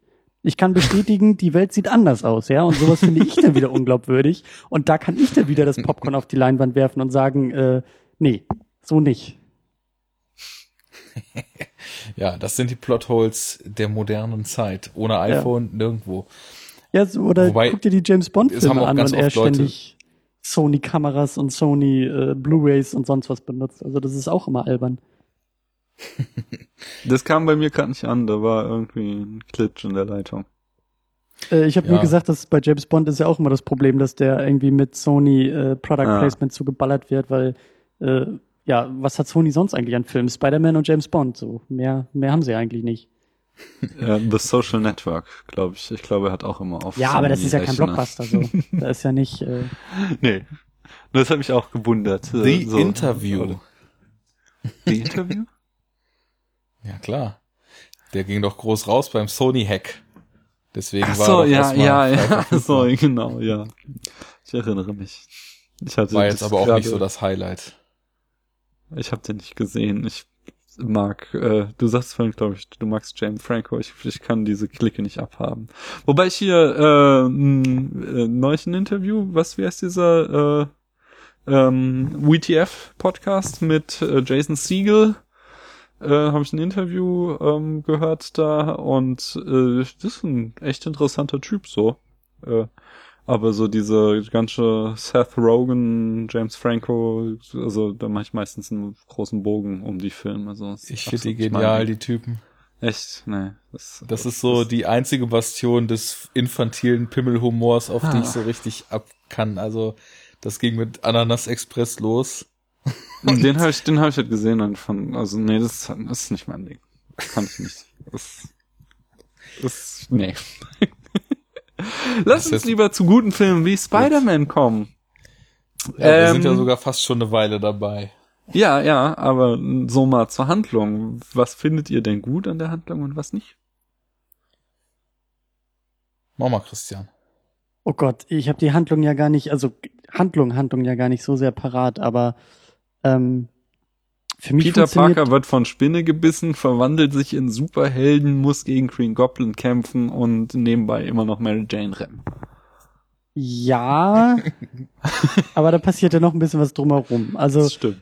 ähm, so grundsätzlich ähm, gefällt er mir halt auch sehr, sehr gut, weil der so ähm, diese Origin-Story auch in so einem, Hm. in so einem, ähm, also handwerklich einfach sehr, sehr gut umsetzt. Also der ist mir jetzt nicht so sehr in Erinnerung für jetzt die ähm, gewagteste Neuinterpretation eines einer Origin-Story oder oder der der super kreativen ähm, Kommentierung des Genres oder der Subversion des Genres, sondern der macht das, was du ja auch gerade eben so ein bisschen ironisch äh, zusammengefasst hast, das macht er halt einfach handwerklich sehr, sehr gut. Der erfindet das Mhm. Rad aber nicht neu, aber die Art und Weise, wie er es macht, der, der exerziert das halt sehr, sehr gut durch. Und ähm, also so, das, das, das ist für mich eigentlich so, dass das äh, in Sachen Plot eigentlich das, äh, was mir als erstes einfällt. Hm. Ja, ich, Ich finde, muss mal also kurz ich, zwischengehen. Ähm, Daniel, kommt äh, Christian bei dir auch so zerhäckselt an gerade? ja, also er, er, es er hakt immer wieder. Bei, mir ist alles cool. Okay, Ja. weil du, Wir sind auch Das- cool, nicht? du bist relativ zerstückelt und ähm, verzerrt. Vielleicht magst du Also, uns einfach nochmal neu anrufen oder nochmal Arne dich neu anrufen. Meistens hilft Genau. das ja bei Skype. Ich erzähle Äh. jetzt mal, ähm, ich schmeiß dich mal raus, Christian, und hol dich noch mal rein und währenddessen erzähle ich mal kurz, was ich an Spider-Man 1 ganz gut finde, ja? Ja, ja, ihr wollt doch nur über Superman lästern. Ich habe das doch komplett verstanden, was hier passiert. So, jetzt habe ich Christian, glaube ich, draußen. Jetzt Also sagt ja hier, seine Tante sagt ja an einer Stelle, erinnere dich, du bist nicht Superman. genau. Ähm, ja, aber ich glaube, ich könnte da einfach schon mal ganz grundsätzlich ansetzen, weil ich mag bei Superhelden einfach Origin Stories. Mhm. Ich, ich kann das, äh, mich interessiert das eigentlich immer so, wie ist das vorher, was passiert, wie werden die zu dem, was sie werden. Und das finde ich in, in Spider-Man jetzt eigentlich auch echt sehr charmant umgesetzt, weil der Film halt auch vorher ganz gut schafft, über so Kleinigkeiten auch schon so eine sehr starke Charakterisierung so von den Grundeigenschaften der Figuren zu bringen. Es geht los mit dem Gespräch, mit den Worten aus dem Off von ihm, wo er so erzählt, wie es ihm geht oder nicht geht. Mhm. Und äh, sofort weißt du, was er für einer ist, als er dann neben diesem Bus lang rennt und nicht reingelassen wird. Und als er dann drin ist, kriegst du noch, also über so Kleinigkeiten, wie die Leute ihn angucken, wie ihm dann das Bein gestellt wird, du weißt halt sofort, was Sache ist. Und so funktioniert das eigentlich auch mit allen Figuren ganz gut. Kurz, Christian, bist du wieder da? Ja, und ich äh, will, will das auch gleich ergänzen, weil mir das auch gerade eingefallen ist mit dieser, mit dieser Busgeschichte und so mit seinem Alltag und so. Das Charmante ist ja eigentlich auch, ähm, dass er trotz seiner Superkräfte, die er dann ja bekommt, äh, nicht auf einmal als strahlender Held in diesen Alltag geworfen wird, sondern ja immer noch irgendwie zu spät zum Bus kommt und immer noch nicht irgendwie in den Bus reingelassen wird und immer noch der merkwürdige Typ in der Schule ist, nur eben jetzt auf einem ganz anderen Level, weil jetzt auf einmal diese ganzen Kräfte dazukommen, die er noch gar nicht kontrollieren kann. So, das, das äh, ist ja eigentlich auch ganz charmant bei der ganzen Sache. So. Ja, absolut. Also das, man, man merkt halt so, es vom, geht vom Regen in die Traufe für ihn vorher läuft's nicht so richtig und dann denkt er, jetzt kann er und es läuft Genau. halt immer noch nicht so richtig. Genau. Es ist so schön, wie er sich halt ewig überlegt, wie er MJ ansprechen soll und hinter ihr herläuft und sich die Worte zurechtlegt. Und wie du sagst, dann sie da abgeholt wird und er noch in Gedanken ist und oh scheiße, jetzt ist sie weg und der wieder an ihm vorbeifährt, der Bus. das ist schon echt äh, super gemacht und ja, generell so diese Origin, das, das ist, das finde ich halt auch irgendwie ziemlich, ziemlich gut gelungen und ja, auch wieder sein Gegenspieler wird halt genauso wie er in, in Motivation und in Nachvollziehbarkeit total gut aufgebaut. Also alle, alle Figuren werden gut aufgebaut. Ich meine, genau wie ich jetzt meinte, wenn, sobald Peter Parker eingeführt wird, weißt du in den ersten drei, vier Bildern sofort, wie es um den Jungen steht. Genauso braucht es auch nur die erste Szene mit äh, Willem Dafoe und James Franco, um halt zu wissen, wie deren Vater-Sohn-Verhältnis ist, um auch zu wissen, was vielleicht mal der Keil sein könnte, der sich in die Freundschaft der beiden so reingräbt. Die Wertschätzung, die ist Harry jetzt der Sohn? Ja, ne? Harry Ja, ja. Osborn. Die Wertschätzung, die er nicht kriegt, Ja. aber die Peter Parker kriegt. Und das ist schon alles so über ganz simple Methoden. Ist jetzt auch keine hochdramatische Charakterisierung, aber über Mindestmaß geht das schon hinaus und es funktioniert halt unheimlich gut. Ja, und der Film funktioniert halt eben auch ähm, in, in, in auch in solchen Momenten und in vielen anderen eben als als Art Blaupause auch für das Genre. Also allein diese äh, aus großer Kraft äh, für große Verantwortung Nummer ist ja eigentlich, also der der Spider-Man bringt das ja so auf den Punkt und auf einen Satz, äh, das was ja eigentlich jedes jeder dieser dieser Filme auszeichnet und ähm, es war ja auch so legendär, wie der Amazing Spider-Man eigentlich die ganze Zeit versucht hat, genau das nicht nochmal wortwörtlich zu wiederholen, aber es eigentlich machen wollte, weil das nicht perfekter geht als dieser eine Satz so. Ähm, und da ist der Film ja auch irgendwie in Erinnerung geblieben, so. Dass eben, ja, manche, manche idealtypische Elemente äh, in dem Spider-Man irgendwie eingebracht wurden. Ja, Mhm. und ähm, das bringt ja auch direkt auf so einen nächsten Punkt, was die Figuren betrifft. So seine Beziehung zu seinem Onkel und das Drama, was daraus entsteht und im Endeffekt ja auch äh, sehr schön charakterlich mit dem gespielt wird, wie er sich verändern könnte und was das dann für Konsequenzen für ihn hat. Das, das ist halt wieder auch so ein ganz guter Drehbuchkniff. Also klar, du kannst immer direkt äh, arrogant werden und so ja die, die, die Bodenhaftung verlieren, sobald du halt zu Macht Ja, Spider-Man nicht, ne?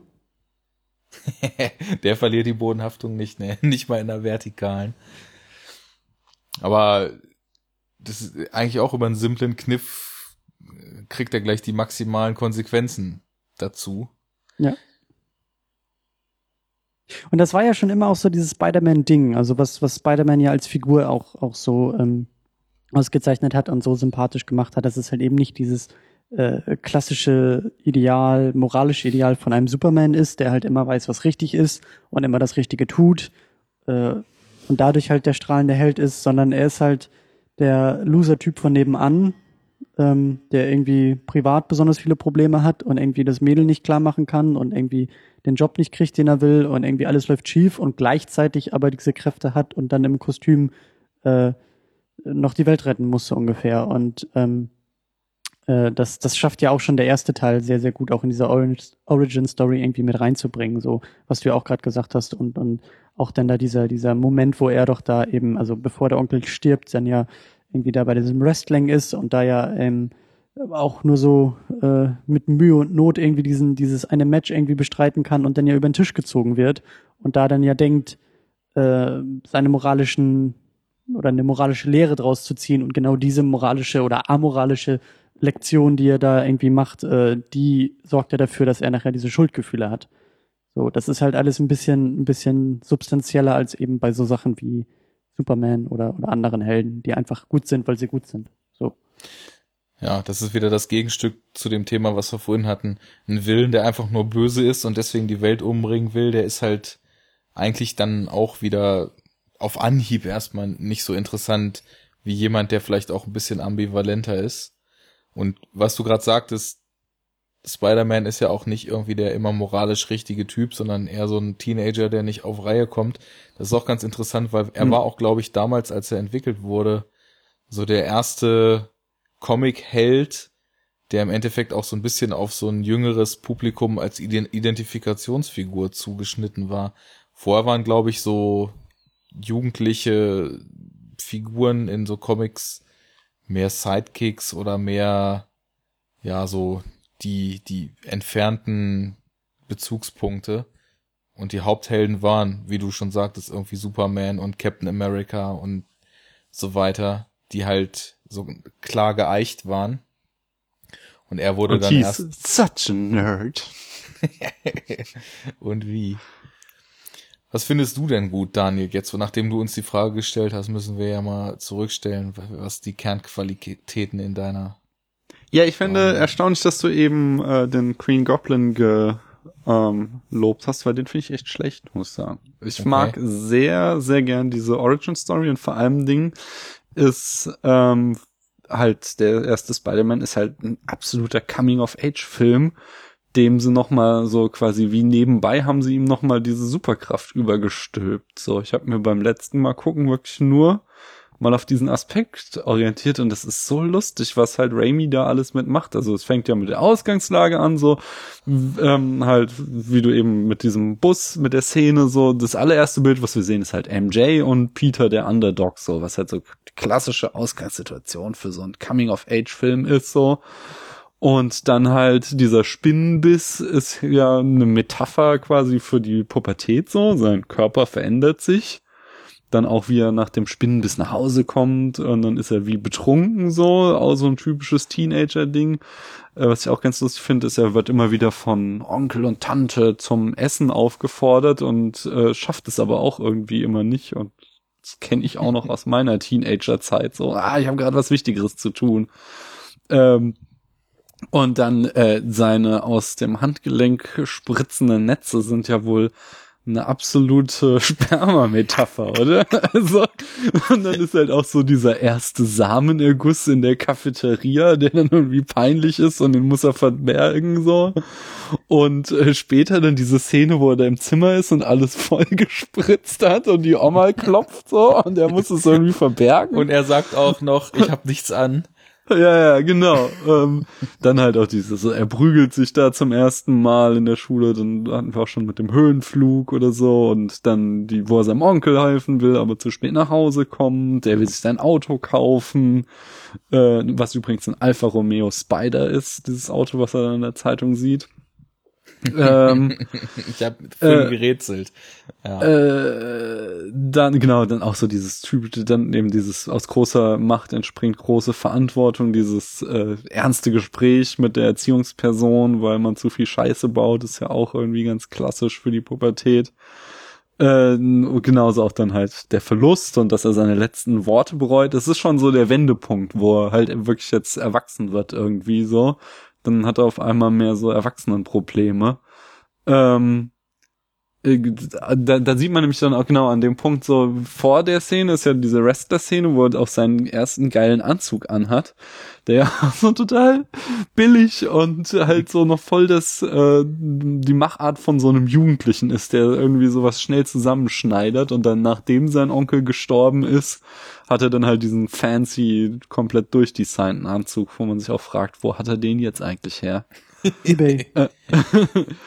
ähm, und das ist dann, das ist quasi so auch so wie so ein Symbol, dass jetzt so die Metamorphose zum Erwachsenen abgeschlossen ist. Dann zieht er ja auch aus von zu Hause, wohnt in der WG, hat seinen Job so.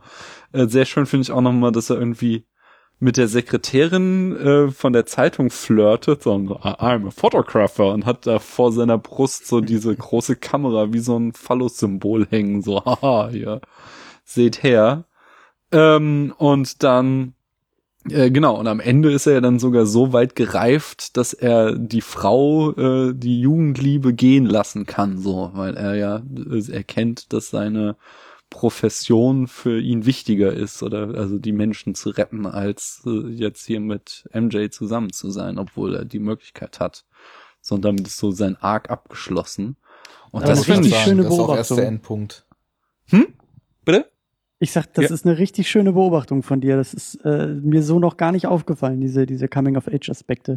Also das, äh, da weiß ich, äh, was, worauf ich achten muss, wenn ich den nochmal gucke. Also richtig gut. Und das finde also das ist halt aber genau das, was mich an dem Film voll reizt. So diese, diese, ich bin halt, ich schaue halt echt gerne Coming-of-Age-Filme, wenn sie gut gemacht sind.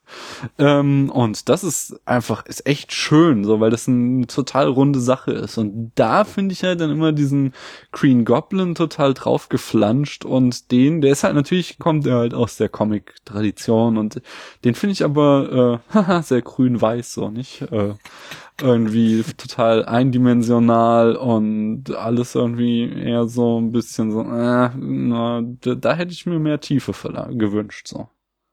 Gut, unter den ganzen Ausführungen, die du jetzt gebracht hast, kann ich das auf jeden Fall verstehen.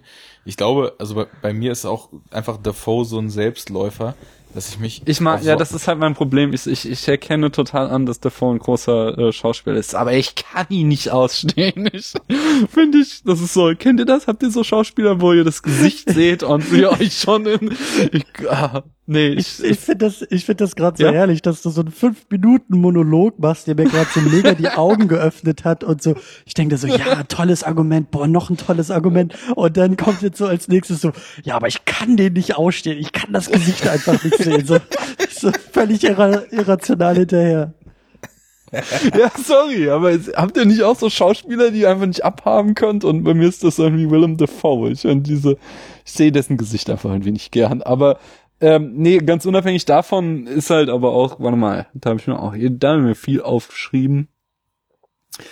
Ähm, kann man, das fängt schon an. Der Typ so soll irgendwie noch als der okay irgendwie ein bisschen äh, ja vernachlässigt sein Sohn, aber er soll ja am Anfang noch irgendwie aufrecht dargestellt werden. Aber was macht er denn? Er baut schon total lauter ähm, Sachen, Waffen und Fluggeräte, die man eigentlich nur als Supervillain gebrauchen kann, so, obwohl er da eigentlich noch gut sein soll, so. Und Na, dann, das würde ich schon gar nicht sagen. Der wird ja von Anfang an schon als jemand dargestellt, der auf jeden Fall auf emotionaler und moralischer Ebene nicht schallernd gut ist, sondern eher durchwachsen. Also ich meine, Hm. seine, seine Vaterschaft wird ja schon oder seine Eignung als Vater und die Anerkennung, die er vor allem ja auch, weil es relativ schnell klar ist, als alleinerziehender Vater, der seinen Sohn so links liegen lässt, das, das, ist, das ist ja schon mal sehr fragwürdig, ob er da überhaupt äh, ja auf emotionaler Ebene seinem Sohn irgendwie gerecht wird. Dann macht er halt diese krasse Waffenforschung mit so einer seltsamen Company für die Regierung. Mhm. Und also man merkt halt von, deswegen, das finde ich ganz gut an der Figur, man merkt halt von Anfang an, er ist halt jemand, der so krass für seine Arbeit lebt, dass das Privatleben schon keine Relevanz mehr hat und selbst sein Sohn bleibt dabei völlig auf der Strecke. Hm. Und dann ist er, er geht schon so weit, dass er halt unter dem Damoklesschwert eventuell diese Aufträge da zu verlieren, sich selbst ja schon ziemlich in Gefahr bringt mit diesen seltsamen Experimenten, als er dann da zu seinem Mitarbeiter auch noch, noch so sagt, you always have to take risks in science oder irgendwas mit seiner irren Mm. Stimme. Und ja, Ich kann das ja, ich kann das nachvollziehen ähm, und ich, du hast auch vollkommen recht. Ich habe nur äh, wirklich das und das ist, es gebe es auch zu, es ist Nitpicking meine ganzen Probleme mit dem, aber das sind so viele Kleinigkeiten, die mich einfach an dem stören. Ähm, so Sachen wie diese Gaskammer, dieses, dieses, äh, So, ich kann voll verstehen, so, so ein Spinne haut ab und der beißt den, aber wozu brauchst du diese riesige Gaskammer, um da, das macht für mich keinen Sinn. Das ist so, das ist so irgendwie out of place total. Besonders auch als wäre dir denn- Soldaten. Wäre dir Da- denn so ein, so ein riesengroßer Magnet lieber gewesen, der sich dann irgendwie so im Kreis dreht? Und Ja, genau. Das hätte ich besser gefunden. Der ihn dann in einen Green Goblin verwandelt. ähm, da da, da, da finde ich, aber davor kommt noch, da, da bin ich fast wirklich an die Decke gegangen, weil sein, sein Assistent, ähm, als sie ja da diesen äh, Militär dann die, diesen, das Elixier vorstellen, so, ähm, da meint so sein Assistent so, sie haben es an Ratten ausprobiert und es hat sich leider nicht äh, tauglich erwiesen, denn die Ratten zeigten Violence, Depression and Insanity. Und ich habe überhaupt kein Problem damit, wenn man halt im, im Comic-Film äh, sagt hier, er ist verrückt so. Aber du kannst ja nicht auf der einen Seite Depression, also so einen total klinischen Terminus benutzen und Insanity. So, weil als wäre Insanity eine Krankheit so, sondern es ist ja nur so ein, so ein so, das ist halt einfach nur so ein, so ein überkommener, comicartiger Begriff für Leute, die geistig krank sind so. Und äh, ich weiß, es ist Nitpicking, aber es, es regt mich tierisch auf, wenn der sagt halt Depression and Insanity. so. Also ich, ich kann aber das, also es ist ja so ein bisschen grundsätzliche Filmrezeption. Mhm. Wenn das die richtigen Noten bei dir anschlägt, dann fällt dir ja eigentlich, oder dann, dann geht man ja mehr oder weniger fast auf die Suche und fragt sich, warum denn eigentlich? Und dann fallen Ja. einem ganz viele Sachen auf, die man total gut findet.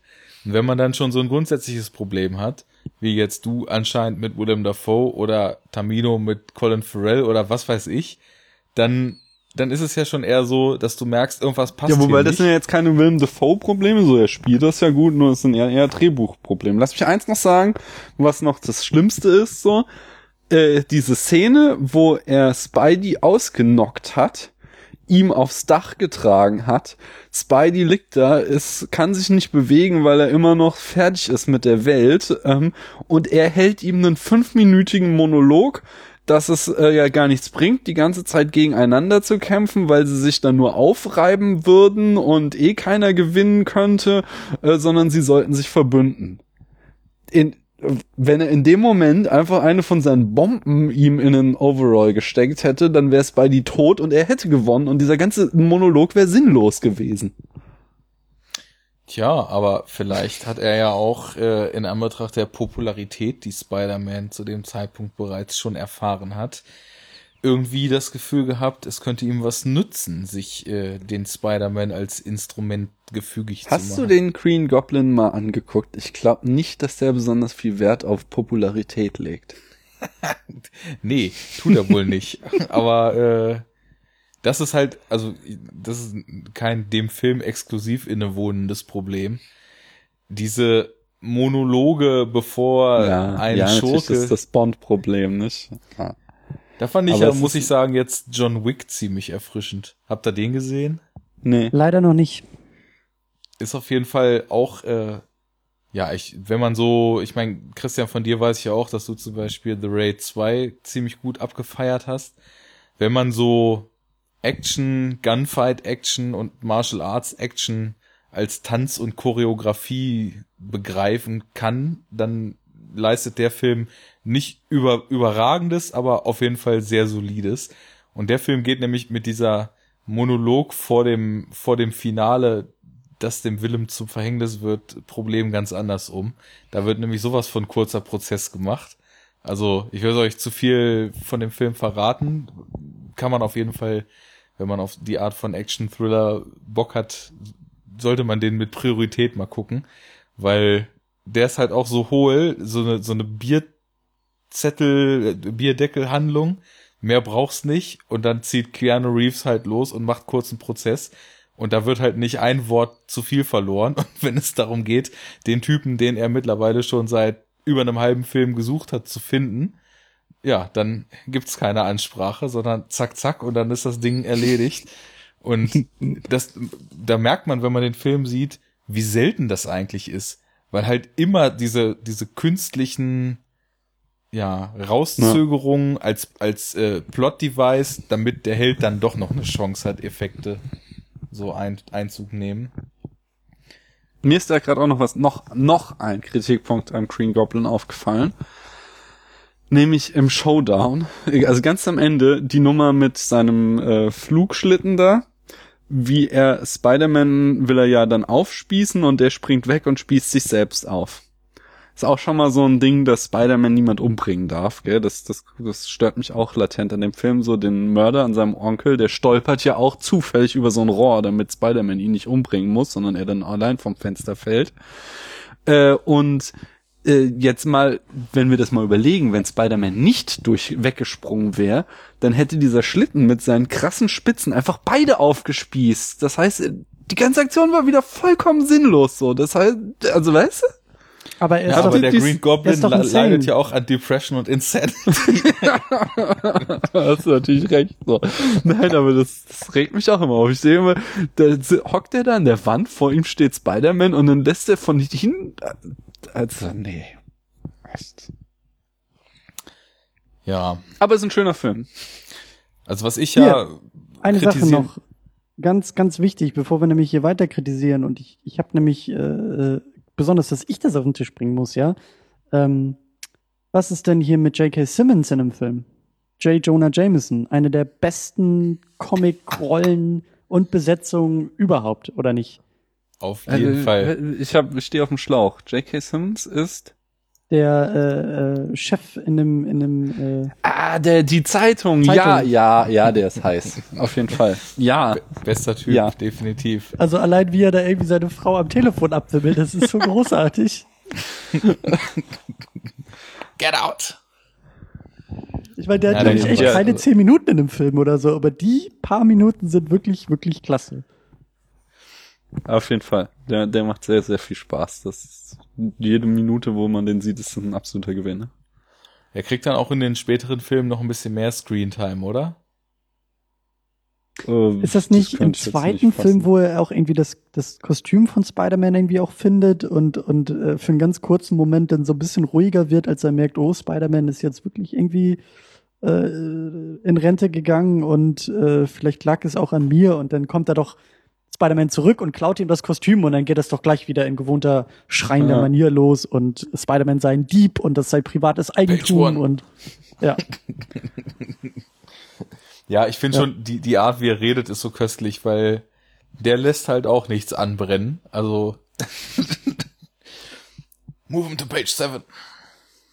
Ja. Ja, was ich an dem Film natürlich ein bisschen schwach finde, ist, ähm, wie wenig Profil eigentlich Love Interest MJ hat. also quasi keins halt, ne? Sie Ja. kreischt und ähm, darf dann irgendwann erkennen, dass der ursprüngliche Nerd doch der Mann ihrer Träume ist. Und auch Außerdem hat sie ansonsten ein echtes Problem. Sie kann seine Stimme nicht erkennen, aber seinen Kuss, das ist ja auch irgendwie, hat sie da komische Prioritäten, so.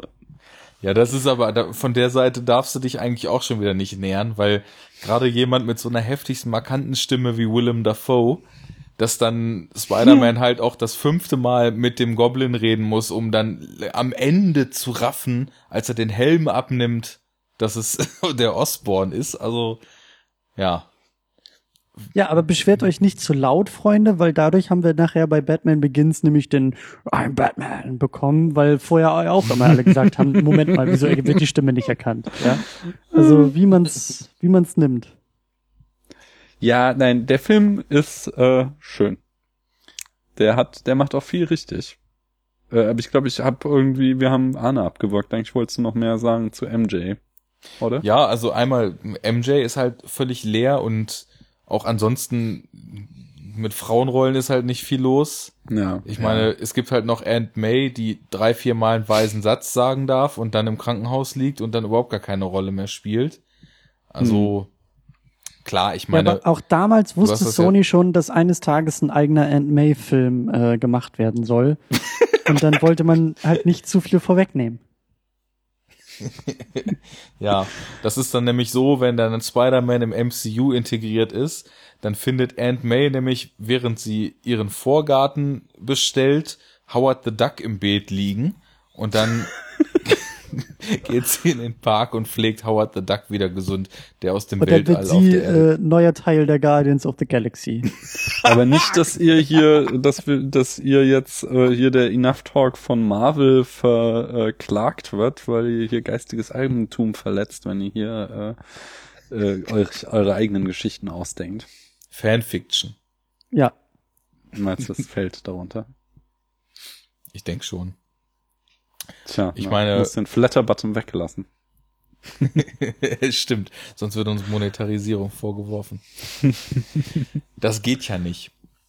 Naja, gut, aber ansonsten, was Aufbau, Flow, Monetar, äh, Aufbau, Flow und äh, Taktung so betrifft, hat er auch ein total gutes Tempo, der Film. Das kommt auch noch dazu.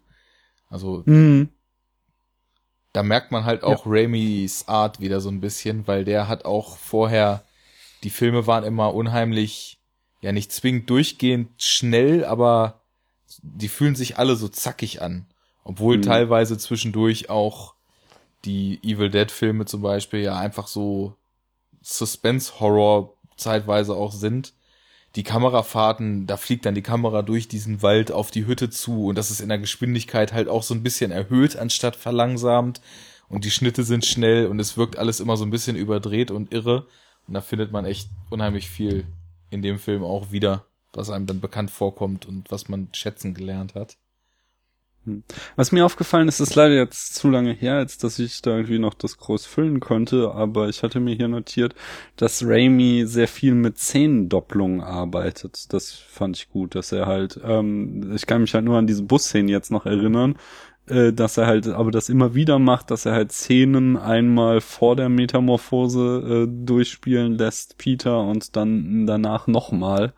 Und dann halt so die Veränderungen quasi anschaulich zu machen.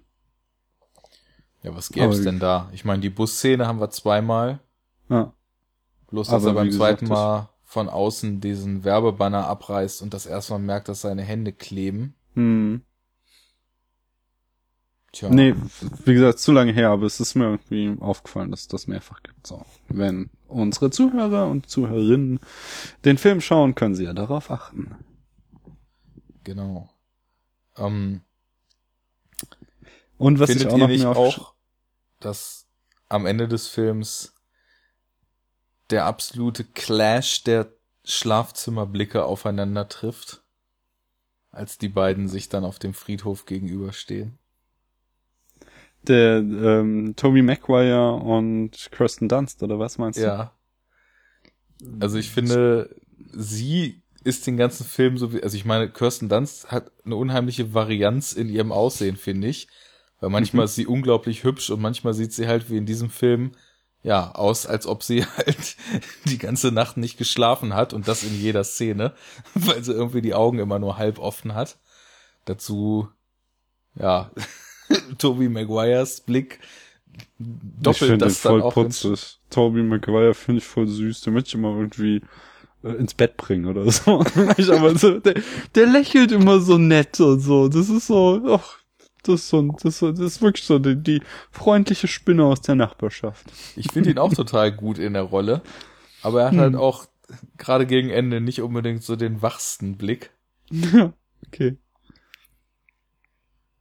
Ähm, nee, ich finde noch schön und zugleich ein bisschen blöd, dass sie ja, äh, also der Showdown, wir haben ja wieder das Ganze in einem relativ äh, begrenzten Setting. Das ist eine ganz coole Sache. Äh, und äh, sie haben da äh, ja ihn vor ein philosophisches Problem gestellt. Und zwar ist es ja das Trolley-Problem, dass er da steht auf der Brücke und muss sich entscheiden zwischen MJ und dem äh, diesem dieser Gondel voller Kinder. Oder ist es ein Schulbus? Nee, ist eine Gondel, gell? Eine Gondel, die schießt ist, doch, da schießt doch der Goblin die Ja. Gondelstation noch in Schutt. Und äh, das finde ich halt total cool, dass sie halt also dieses Trolley-Problem so, das, das Trolley-Problem ist so ein klassisches ethisches Problem, so du äh, ein wild gewordener Waggon rast auf eine Gruppe, sagen Bauarbeiter zu und du hast denn die Möglichkeit, die äh, Weiche umzulegen und dadurch würde nur einer sterben, so. Oder du hältst dich raus so und dann sterben aber mehr so. Und das Problem hat er jetzt halt auch. Er hat ein moralisches Dilemma, wie er sich entscheidet. Irgendwie, entweder stirbt so die Frau seine, seine große Liebe so, oder es sterben halt ganz viele Kinder. Und äh, diesen Moment fand ich sehr schön und dann finde ich es aber halt schade, wie sie es gelöst haben, Wollte dass er auch dann halt sagen. einfach, dass er einfach, er ist einfach so mächtig, dass er trotzdem beides retten kann. So, das Genau. ist Das, Ja, aber das fehlt die ist doch- Konsequenz. Nee, das Aber- ist doch gerade das Wichtige bei solchen Sachen. Also da muss ich immer ganz gehörig auf den Tisch hauen, weil äh, daher kommt auch so meine Liebe zu Superman. Das ist doch, genau das ist doch der, der, das fantastische Element, was die ganzen Sachen so spannend macht. Weil diese ganzen, Hm. also mich persönlich, ich hasse auch diese ganzen moralischen Debatten, ob du jetzt nun irgendwie fünf Leute umbringst oder zehn Leute umbringst. Hm. Äh, das klammert halt immer aus, dass, dass, dass sowas nicht vergleichbar ist und auch diese Mhm. äh, Erbsenzählerei bei Menschenleben halt extrem pervers ist. Und das ist auch einer der Mhm. Gründe, warum mir Man of Steel nicht Ja, aber das gefällt. ist ja, das ist ja gerade ein Aspekt von diesem Trolley-Problem so. Ja, aber das ist ja gerade das Schöne, dass wir eben diese, diese Fabelwesen wie Superhelden haben, die es halt eben schaffen, über ihre Übermenschlichkeit diese Probleme oder diese Dilemma Hm. komplett auszuhebeln.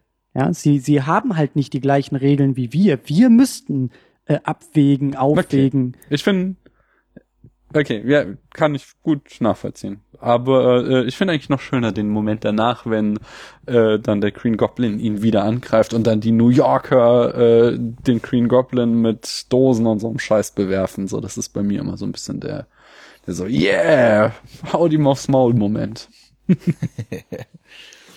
Ja, gibt's das, da, gibt's da so eine äh, so ein Kumpel von mir äh, war in Independence Day damals im Kino und ich weiß nicht mehr ganz genau, aber ich glaube, er war nicht ganz nüchtern. Jedenfalls ist er beim Film eingeschlafen und ist dann beim äh, Showdown aufgewacht, ist aufgesprungen und hat durchs Kino geschrien, haut ihn aufs Maul, den Aliens!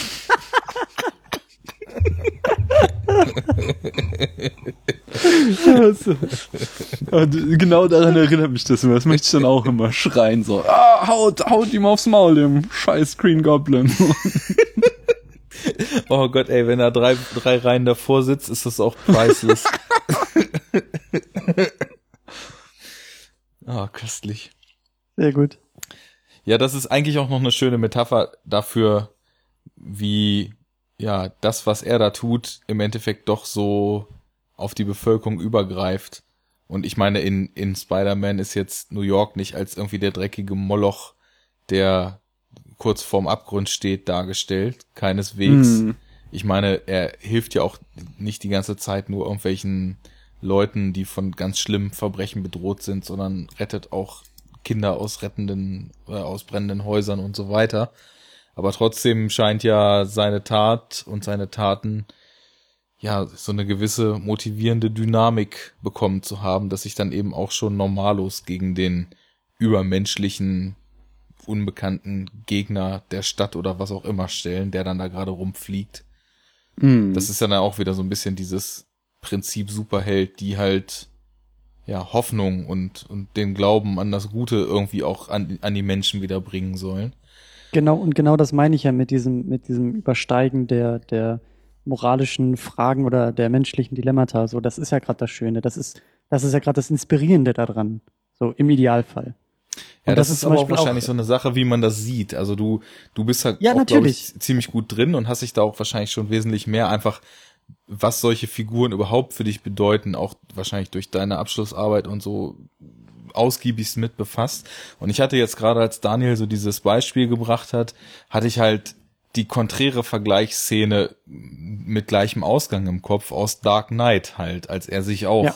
entscheiden muss zwischen zwei extremen wo, und die, die Antwort wird immer heißen, dass ein Mensch von beiden ins Verderben geht.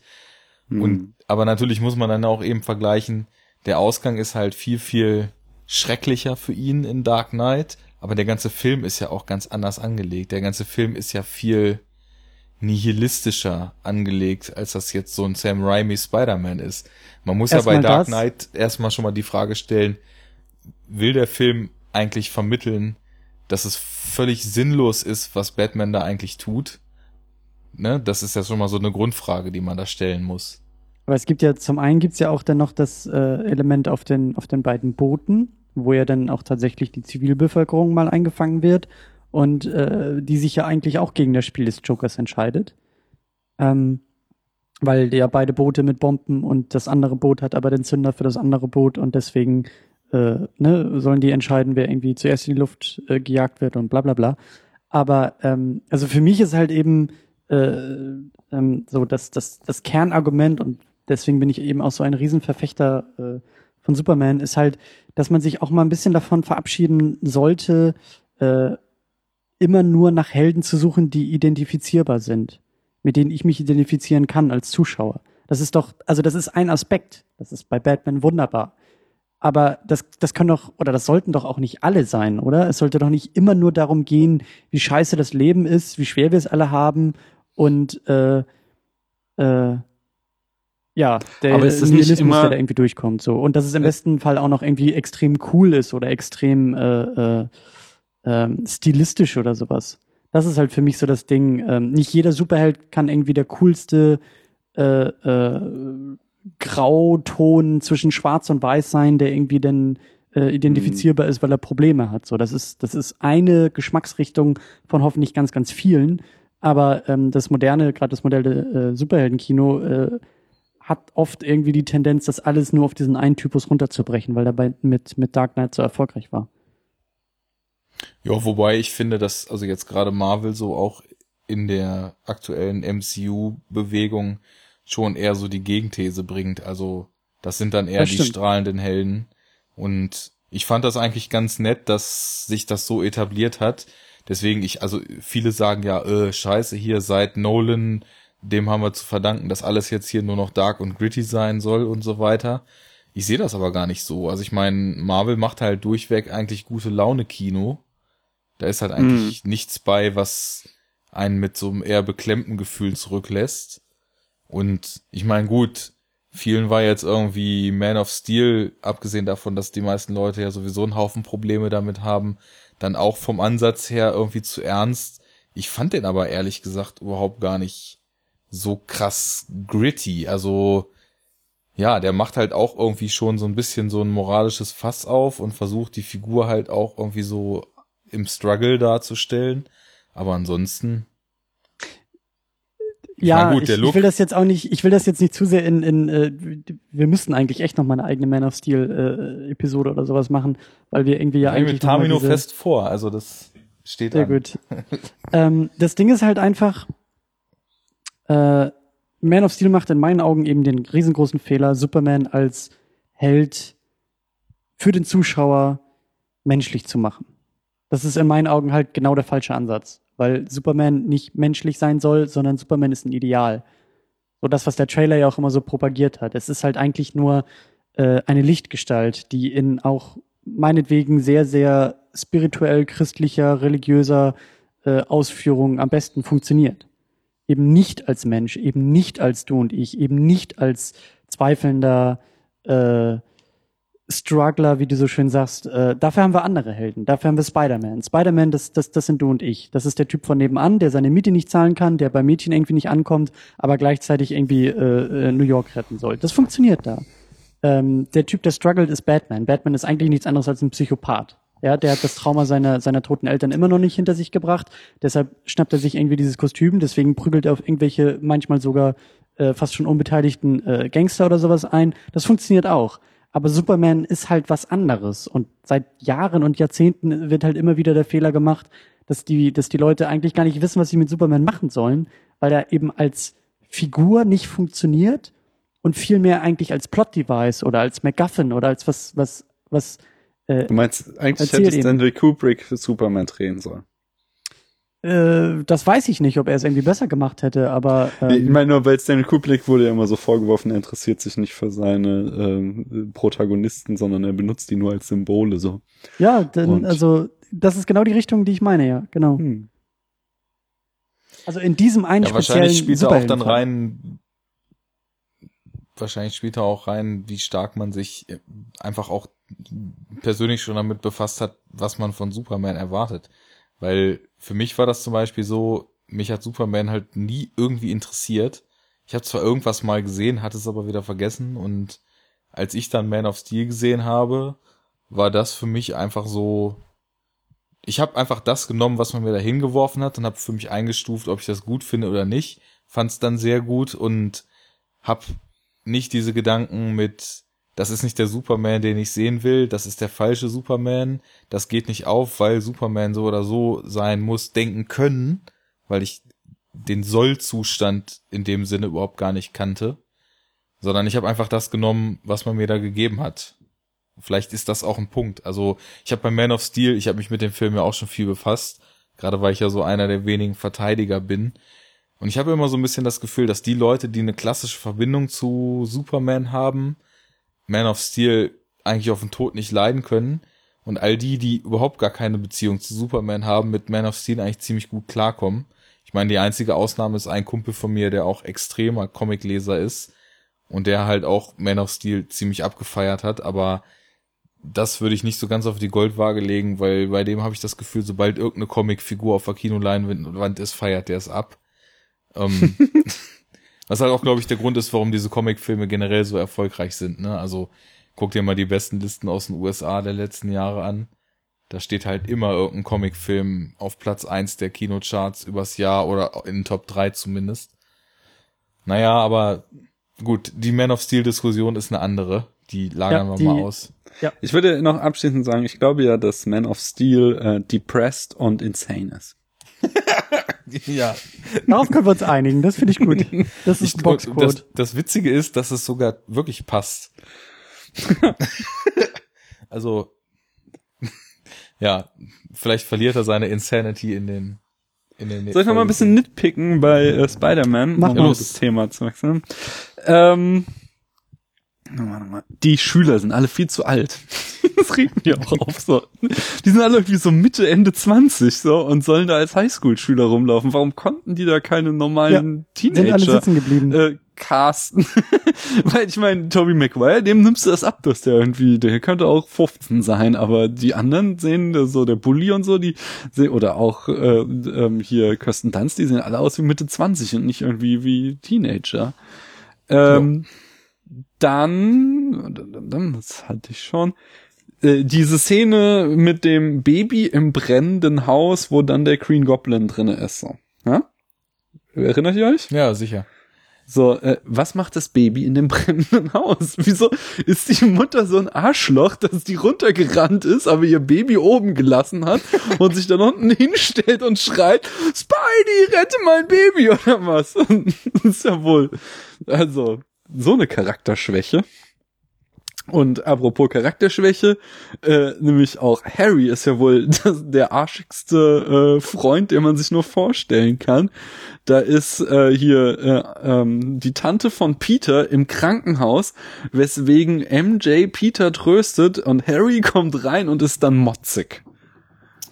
Das ja. auch. Also ich meine, hallo, ich weiß, okay, ich meine, er hat quasi äh, sie Harry ausgespannt, so mehr oder weniger, aber trotzdem in der Situation kannst du doch nicht eifersüchtig sein, nur weil die, die befreundet sind da und sie ihn tröstet. Naja, also ich meine, in, im Grunde genommen, du hast von Anfang an etabliert, dass er ja extrem auch damit zu kämpfen hat und nicht gerade gut drauf zu sprechen ist, dass im Endeffekt Peter die Anerkennung von seinem Vater kriegt, die ihm selbst eigentlich aufgrund des Sohnseins von Natur aus gebühren mhm. würde.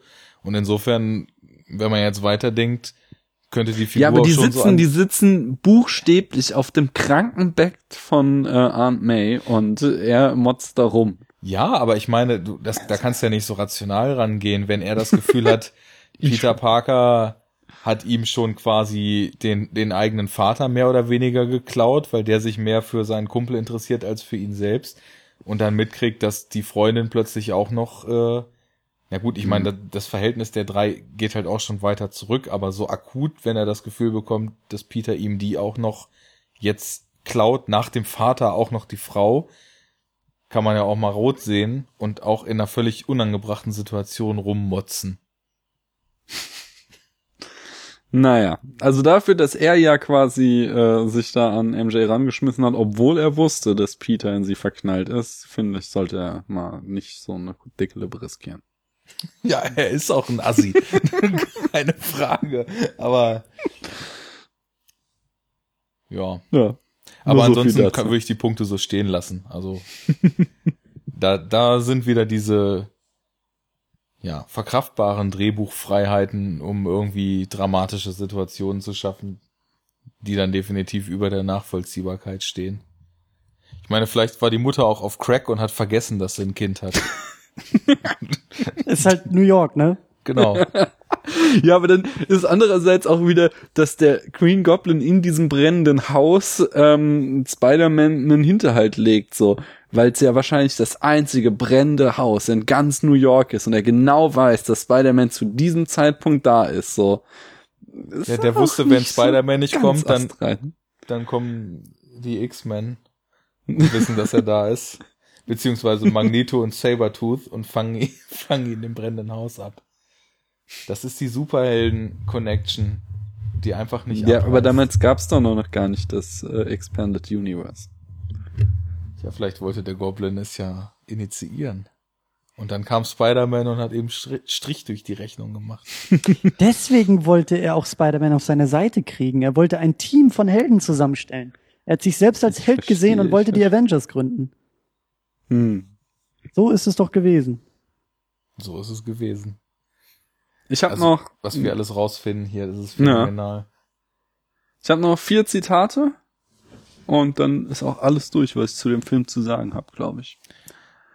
Lass sie Ähm, uns hören. Ja, wir haben natürlich einmal die Matrix Bullet Time, als der Green Goblin da seine komischen äh, Bomben beziehungsweise Messer besetzten Dinger wirft, darf äh, da ähm, Spider-Man mal einen auf Neo machen, indem er ihn auswirft, äh, äh, ausweicht. Dann äh, die Geschichte da, wie er da an der Zimmerdecke hängt und äh, der Blutstropfen dann runtertropft. Äh, ist zwar außer, dass er runtertropft und nicht aufgefangen ist, aber wohl eindeutig Mission Impossible, oder? Die Szene mit dem Schweißtropfen. Oh, stimmt, ja.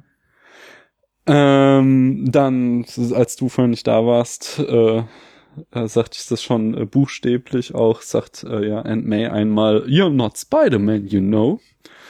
Und äh, zu guter Letzt so, ich weiß, es ist jetzt kein Batman, konkreter Äh, äh, Superman. You're not Superman, stimmt. You're not Superman, you know. Entschuldigung. Äh, als sie ihn sagt, er würde sich überanstrengen, so. Und ganz schön ist jetzt irgendwie kein konkreter Film, aber halt einfach nur mal, glaube ich, äh, Sam Raimi auf seine Ursprünge zurückkommt, äh, da im Showdown, wo, ich, ich weiß gar nicht mehr, ist Spider-Man oder ist der Green Goblin unter dieser Mauer begraben? Es ist, glaube ich, nee, es ist der Green Goblin, genau. Spidey hat so mit seinen Schnüren diese Mauer umgerissen Darunter ist der Green Goblin begraben und er natürlich, das Böse, steht noch einmal auf, er kämpft sich hoch und es kommt zuerst so die Hand hoch, wie so von einem Zombie aus dem Grab. Äh, das ist einfach ein sehr schönes Bild. genau. Ja, Ja, und da kann man das, auch noch einiges zufügen an Selbstzitaten. Einfach so kleinere stilistische Dinger, weil Hm. diese Albtraumsequenzen, wie gesagt, und so manche Kamerafahrten, die sind eins zu eins auch aus den früheren Werken von ihm nochmal so wieder raufbesporen. Da kann man sich halt streiten, ob das einfach genereller Stil oder konkretes Zitat ist, aber wie gesagt, guckt mal die älteren so nach und nach und dann guckt den nochmal und dann fällt einem da einiges auf. Hm. Jo, Ja. also ich hab dann auch nichts mehr zu sagen, außer dass ich, Ich jetzt irgendwie auch Bock gekriegt habe, Teil 2 und 3 nochmal zu gucken. Ich würde ich, ich, ich würd gerne noch ein ganz kurzes äh, äh, Fazit äh, ansprechen, Ja, auf jeden Fall. ähm, weil mir das so zwischendurch aufgefallen ist, weil ähm, wir, glaube ich, am Anfang auch gesagt hatten, irgendwie äh, die Filme sind so gut, weil sie von und mit Leuten gemacht sind, die Bock drauf haben. Aber Mhm. ich glaube, wir haben äh, in dieser äh, heutigen Predigt, die auch schon irgendwie über drei Stunden lang ist, äh, sehr, sehr gut rausgearbeitet, dass es auch an den äh, zugrunde liegenden Themen liegt. Also wie Daniel so schön gesagt hat, wir haben hier eine Coming-of-Age-Geschichte bei Spider-Man, die primär erzählt wird oder die sehr, sehr wichtig ist. Mhm. Und so diese Superhelden-Elemente sind dann eher so ein bisschen obendrauf. Und bei den X-Men war es halt eben so dieses, dieses ähm, Gesellschaftsding, äh, Ding, Außenseiter in der Gesellschaft Mhm. und die Gesellschaft, ähm, die Wechselwirkung und sowas. Und ähm, ich würde halt immer sagen, dass das so äh, also dieses Comic-Helden, Comic-Verfilmung, Superhelden-Ding irgendwie ähm, das kann sich nicht komplett aus sich selbst heraustragen, sondern es braucht ein mindestens ebenso starkes ähm, weiteres Element, was in dieser Comichaftigkeit gar nicht verankert ist, sondern was aus ganz anderen Bereichen irgendwie kommt. Um dann eben auch primär erstmal eine gute Geschichte zu erzählen, die vielleicht rein zufällig irgendwie mit Comichelden verhandelt wird. Das Ja. ist so ein sehr schönes Schlusswort. Auf jeden Fall. Das Ja, so lassen wir ja, das stehen. Kann man nur noch Armen anfügen. Und damit ist die. Predigt beendet.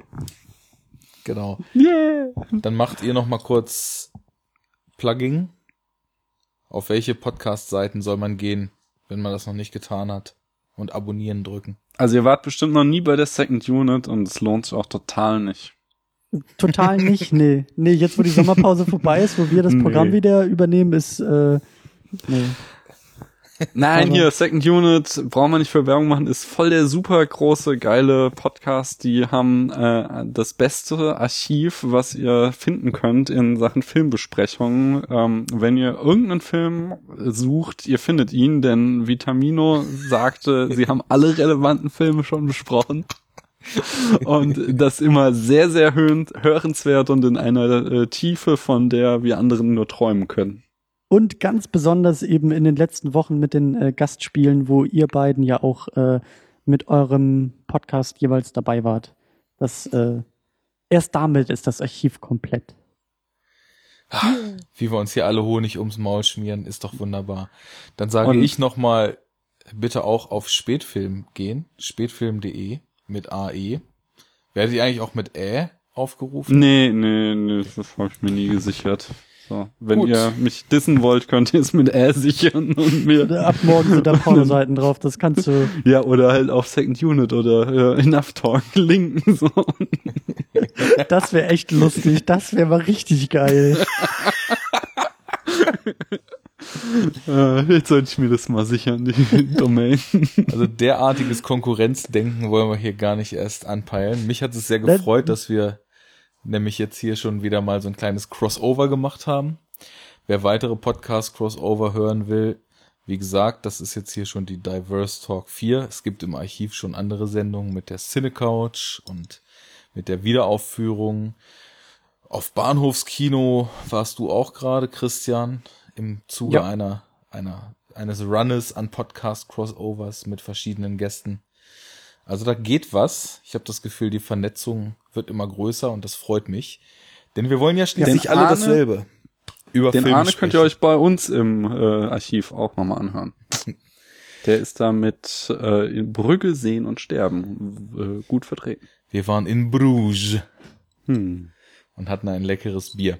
Gut, es hat mich sehr gefreut. Cooles Gespräch. Ich äh, beende diese Session jetzt und sage bis zum nächsten Mal.